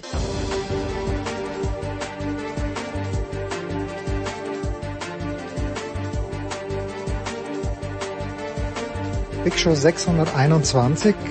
Ich stehe hier mit Babsi Schett. Wir schauen auf den Center Court in Kitzbühel. Babsi, gestern Ladies Day mhm. in Kitzbühel. Ich beobachte dich seit Jahren, manche sagen Jahrzehnte. War das der erste Ladies Day, wo du nicht im Dirndl gekommen bist? Ähm, nein, ich war noch nie im Dirndl am Ladies Day. Nein, ich, ich bin immer nur Finalwochenende, äh, packe ich dann das Dirndl aus, einmal im Jahr sozusagen. Und äh, beim Ladies Day bin ich immer ganz normal gekleidet. Aber es hat gestern aus Kübeln geschüttet. Das war ein bisschen Enttäuschung. Ich habe eigentlich äh, beim Abendessen am Tag vorher alles aufgegessen, auch beim Frühstück gestern. Und es hat trotzdem geregnet. Also das war, das war schade. Aber es sind trotzdem viele Frauen gekommen, viele Damen, die dann ausgeharrt sind äh, bis, bis am Ende des Tages und ähm, ich glaube, sie haben es dann doch genossen, aber es, das Wetter hätte besser sein können. Schwieriger Tag. Heute hat man uns versprochen, es bleibt trocken, natürlich regnet es gerade, aber okay, wir spielen, wir spielen auf Sand. Es gibt ja außer mir, es gibt höchstens einen Mann, der das Frauentennis noch mehr liebt als ich und das ist Mats Wielander. und äh, Frauentennis ist in Deep Shit, oder? Auch, ähm. wenn, auch wenn in Hamburg das Stadion am Samstag voll war beim Finale, aber grundsätzlich geht's dem Frauentennis nicht gut, Babs. Das sag ich jetzt einmal. Was sagst du? Äh, wie? Dann muss ich eine Frage zurückstellen. Wieso sagst du das? Wie, Weil warum findest du das? Die Weltranglisten Nummer eins und die Weltranglisten Nummer drei ein Charisma haben wie ein Löschblatt und äh, weil mit Sabalenka auch nichts zu verkaufen ist. Das ist meine These. Und weil weil, weil es halt niemanden gibt, der die Leute wirklich, wo man sagt, okay, das interessiert mich jetzt anzuschauen. Ähm, ja, also von der Charismatik her da muss ich da recht geben. Also da ist, äh, das ist sicher, könnte sicher besser sein, vor allem bei der bei der Iga Schwerntek. Vom Tennis her finde ich es jetzt äh, nicht unattraktiv. Also ähm, das Tennis ist schon hat einiges zu bieten. Also wir haben ja doch einige äh, tolle Finale Finals gesehen bei den Damen, zum Beispiel bei den Australian Open. Ähm, das war wirklich super. Ich finde da jetzt bei den French Open, das hat richtig Spaß gemacht. Das war eine enge Geschichte. Weil war auch also, variiert hat. Das ja, gut, genau. Stimmt, ja. Also so schlimm ist es jetzt nicht nicht. Ähm, von den Persönlichkeiten her und von der Charismatik, da, das stimme ich zu, da könnte es besser sein. Das sind halt, äh, ja, gibt's auf der Männertour genauso weiter hinten natürlich, die äh, wenig Charisma haben. Oder ich habe einige Interviews in den letzten eineinhalb Wochen geführt, weil ich mir gedacht habe, warum mache ich das eigentlich? Gib mir doch irgendetwas. Nenne Namen, nenne Namen. Nein, nenne keine Namen, das kannst du eh vorstellen, wer alle halt am Center Court in Hamburg ja. gespielt hat und hier. Und, ähm, und äh, von dem her, na, finde ich jetzt, finde ich jetzt äh, gar nicht so schlimm vom Tennis äh, her. Ich finde sogar ganz gut, dass äh, Rybakina, Sabalenka und äh, Ons Jabeur vielleicht nur einen Mix mit der Iga Schwerntek, dass es sogar ein bisschen spannender ist als äh, in den vergangenen Jahren. Wir haben äh, Caroline Wozniacki, die jetzt wieder beginnt. Ähm, da bin ich auch mal gespannt, wie das geht. Angie Kerber wird wieder zurückkehren auf die Tour im nächsten Jahr. Also da tut sich einiges. Ich finde es halt immer sehr spannend, wenn wenn man Damen- und Herren-Tennis gemeinsam sieht. Das ist für mich das Schönste, äh, wenn nicht nur bei den Grand Slams das der Fall ist, sondern auch bei bei normalen äh, ATP und äh, WTA-Turnieren, dass die, dass da Combined Events gibt. Da ist für allen, für jeden was dabei. Natürlich profitieren teilweise die Frauen äh, von den Männern, von der Zuschaueranzahl, wie wir jetzt in Hamburg auch gesehen haben, aber ja, so ist es. Es ist Sport und äh, wenn der gemeinsam verkauft werden kann, umso besser. Hold that thought. Wir kommen gleich zurück nach Hamburg. Aber ich habe ein Traum-Szenario fürs Frauentennis. Äh, die eine Hälfte wird, wird eintreffen. Naomi Osaka wird zurückkommen. Und ich hoffe nur, dass sie in einer Form zurückkommt, dass sie sofort einigermaßen gut spielt Anfang nächsten Jahres. Dass sie vielleicht Halbfinale kommt. Und dann musst du aber ein bisschen helfen, weil niemand ist besser vernetzt in Australien als du. Ash Barty muss es doch unfassbar langweilig daheim sein, oder? Also stell dir mal vor, Osaka kommt zurück und trifft wieder was und die Barty sagt, okay, komm, wisst was, ich spiele wieder ein bisschen. Das wäre doch das Idealszenario, aber das ist nicht äh, wahrscheinlich. Das wäre sehr lustig, also aber also bei der Ash Barty, da fährt der Zug drüber, die fängt sicher niemand. Ja, die fängt sicher nicht mehr an, die ist, fühlt sich so wohl zu Hause, die genießt es, äh, die will einfach nicht mehr reisen und mhm. ähm, wir jetzt mit der Dasha Seville gesprochen, ich meine, die ist äh, im kurz, ja, im April weggeflogen von Australien und kommt erst nach nach Oktober wieder nach Hause. Und das ist schon zart. Und das will einfach die Eisspari nicht mehr machen.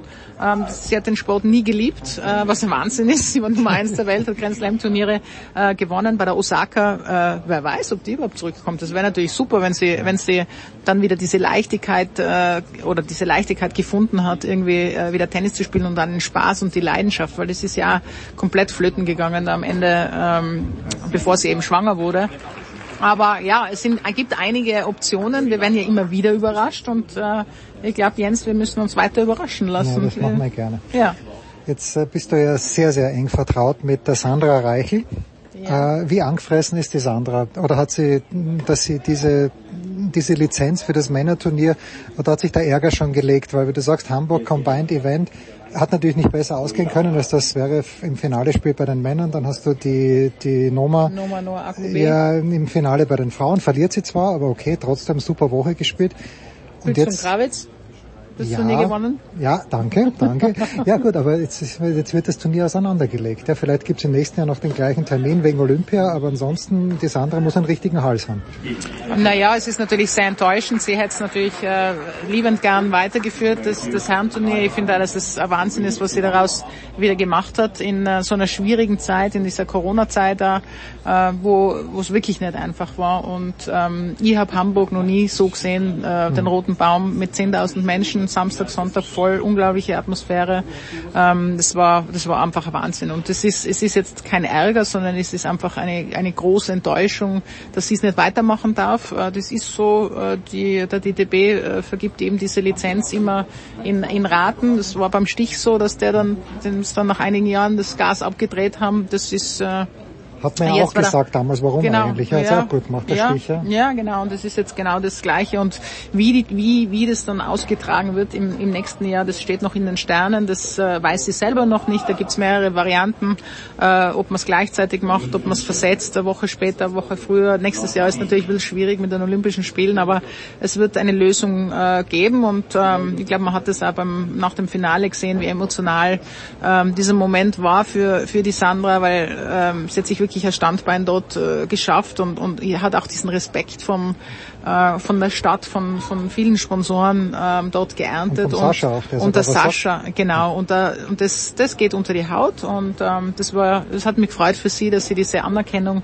äh, bekommen hat und äh, ja, sind halt jetzt die, die Nutznießer, die Nächsten, die daherkommen, ne? weil ähm, die Zuschauer werden wahrscheinlich trotzdem kommen. Du kriegst jetzt eine Decke, zum Glück, ja. Das ist auch. Wie Weltklasse. Der Hans ist, ist, übrigens unser Aufnahmeleiter und der ist Weltklasse. Nein, den Hans kenne ich ja, ich nicht namentlich, aber wir sehen uns öfter und dann das ist das alles ist gut. Das ist traumhaft. Das ist ja wunderbar. Danke. So. Magst du ein Wort zum Sascha sagen, der ja keiner von denen ist, die langweilig sind? Also ich finde, der Sascha mhm. gibt immer wunderbare, äh, also nicht immer wunderbar, aber gibt immer, der sagt wenigstens was bei mhm. den Interviews. Richtig. Ist jetzt ein halbes Jahr wieder da, hat in Hamburg gewonnen Gut, die Auslosung war jetzt nicht unglücklich, aber man muss ja trotzdem die Gegner schlagen, gegen die man spielt. Wie hat dir der Sascha gefallen letzte Woche? Ähm, sehr gut. Also er hat sich eigentlich von, von Runde zu Runde gesteigert. Er hat das gemacht, was er tun musste am Platz. Äh, am Anfang hat er jetzt nicht sein bestes Tennis spielen müssen, aber äh, es waren einige Herausforderungen äh, natürlich für ihn, äh, wo er gegen Artifice gespielt hat, wo er gegen Van Asche gespielt hat. Das sind zwar junge 19-Jährige, die äh, vor allem dieser Fiss, also das, das Ende des äh, Matches, das war Wahnsinn, wie er draufgehackt hat. Ähm, und Aber warum hackt er die ganze Zeit drauf? Warum variiert er nicht? Der Sascha ja, steht vier Meter Weil er 19 ist. Ja, dann genau. müssen wir halt noch ein bisschen Zeit geben. Aber, Aber der, der, wird der, schon der was. Ist geil, gell? Der, also ist, der ist lässig zum Anschauen, ja. Und ähm, ja, und von dem her war das ein super. Es ist ja schon ein bisschen ein gewisser Druck gewesen auf dem Sascha. Er wollte dieses Turnier gewinnen und äh, was die Hamburg zu, zu Hause schlafen, ähm, so viel verbunden mit dem Turnier von Hamburg, wo er immer als Kind hingegangen ist, mit seinem Bruder dort war und hin und her. Also 1A vom, vom Kopf her auch, wie er das gemeistert hat. Und dann, ich meine, ich habe ihn nach jedem Match interviewt, ähm, er polarisiert einfach. Entweder die Leute mögen ihn oder die mögen ihn gar nicht. Also da gibt's nichts dazwischen, wo man sagt, ja, der ist so langweilig, der ist wurscht. Ja. Er wird immer was von sich geben, wo du denkst, hat er das jetzt wirklich gesagt? Äh, und warum sagt er das? Aber es ist, er sagt zumindest was. Er hat eine Meinung und äh, fünf Minuten später sagt er vielleicht schon was anderes. Aber sagt er was anderes. Also in dem Moment, wo er sagt, Moment, ist er, glaube ich, ja. meint das, glaube ich. Genau, und es ist äh, witzig, also ich, ich liebe es, ihn äh, zu interviewen, weil irgendwie immer was anderes kommt. Du kannst immer andere Sachen fragen, irgendwie, das ist für ihn total okay. Ähm, und, und das macht dann Spaß. Ne?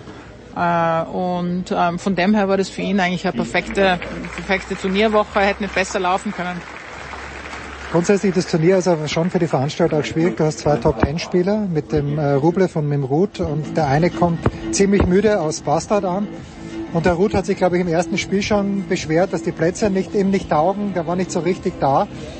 Aber das ist halt wahrscheinlich das Schicksal der Turnierveranstalterin in dem Fall, dass du eben nicht auf eins gegen zwei bauen kannst. In, in Hamburg war es wurscht, aber ist schon schwierig auch, oder? Wenn du, ja, wenn du jemanden einkaufst. Du weißt natürlich nie, wie die im Vor, in der Vorwoche spielen ähm, und äh, ob sie sich verletzen oder nicht. Es ist immer schwieriger, ein Turnier äh, aufzubauen auf einen oder zwei Spieler. Deswegen muss man das gesamte Paket sehen. Das sehe ich, sage ich ja immer zu den Fans und zu Freunden.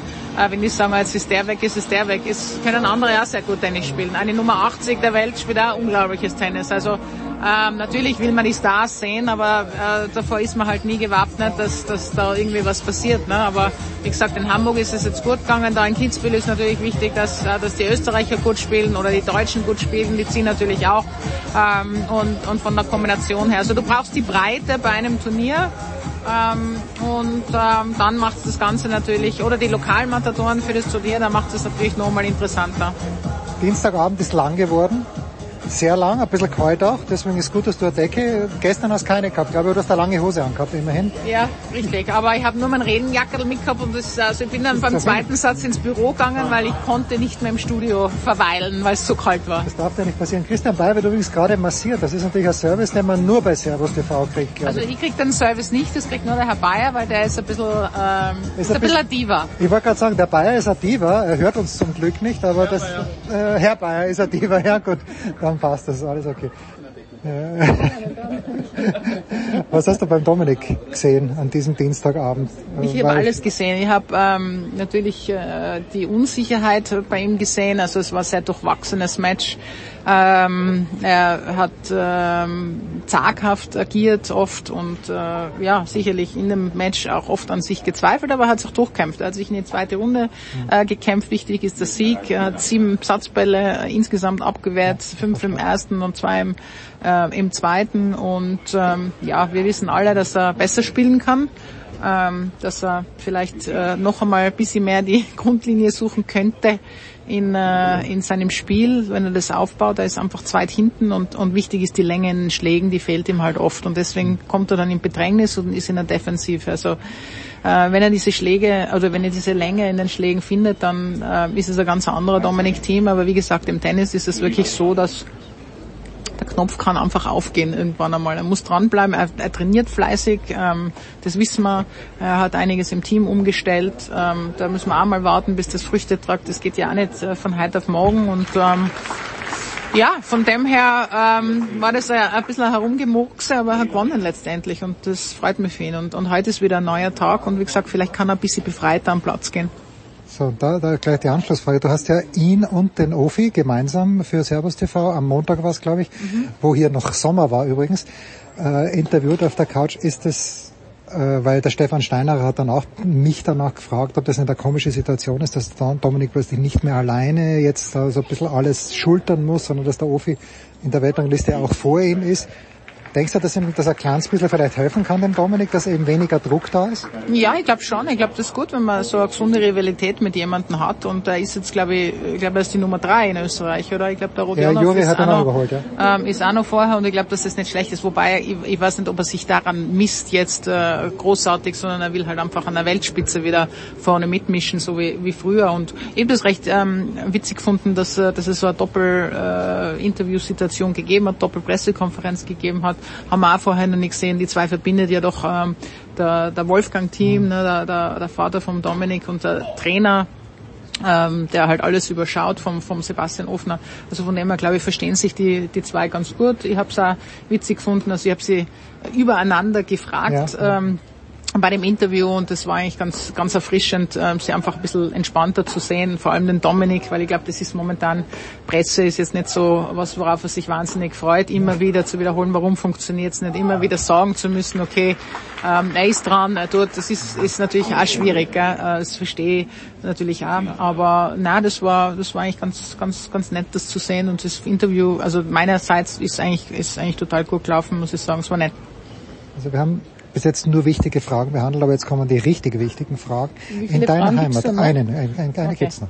In deiner Heimat Australien, ähm, und, und jetzt wieder Schlangen und, und, nein, und Haie nein, nein, oder pass wie? auf, pass auf. In deiner ja. Heimat Australien findet er gerade und ich bin mir sicher, Oi, dass, dass dein Bub... wieder Fußball, oder? Nein, pass auf, ich bin mir sicher, dass dein Bub nur deshalb heimgeflogen ist mit deinem Mann, weil die alle ganz narrisch sind auf den Frauenfußball. Interessiert sich irgendjemand in Australien, deines Wissens, in deinem Bekanntenkreis für diese Fußball-WM? Also es ist in keinem unserer Gespräche jemals äh, das da Damenfußball... Auch nicht mit deinen nein, Freundinnen dort oder so? Nein, nein, nein, also wir sind jetzt nur, nein, überhaupt nicht da. Aber ich bin mir sicher, dass es, ich weiß gar nicht, wie gut besucht das jetzt ist. Ja, sehr gut eigentlich, sehr gut. Ja, dann, Spiele, ja. dann passt. Ich meine, Australier sind eigentlich sehr ein, ein, ein sportbegeistertes Volk. Also ich glaube jetzt schon, dass da äh, viel Zuspruch ist. Ich muss ehrlich sagen, mit meinen Freundinnen habe ich jetzt so wenig Kontakt gehabt, weil ich selber so viel zu tun gehabt habe.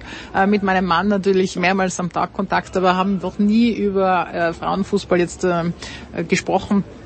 Ähm, also dem, ich glaube, dass der sich jetzt nicht so wahnsinnig viel anschaut dort, obwohl er sportbegeistert ist.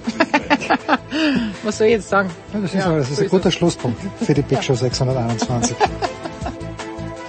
Das war die Big Show auf sportradio360.de.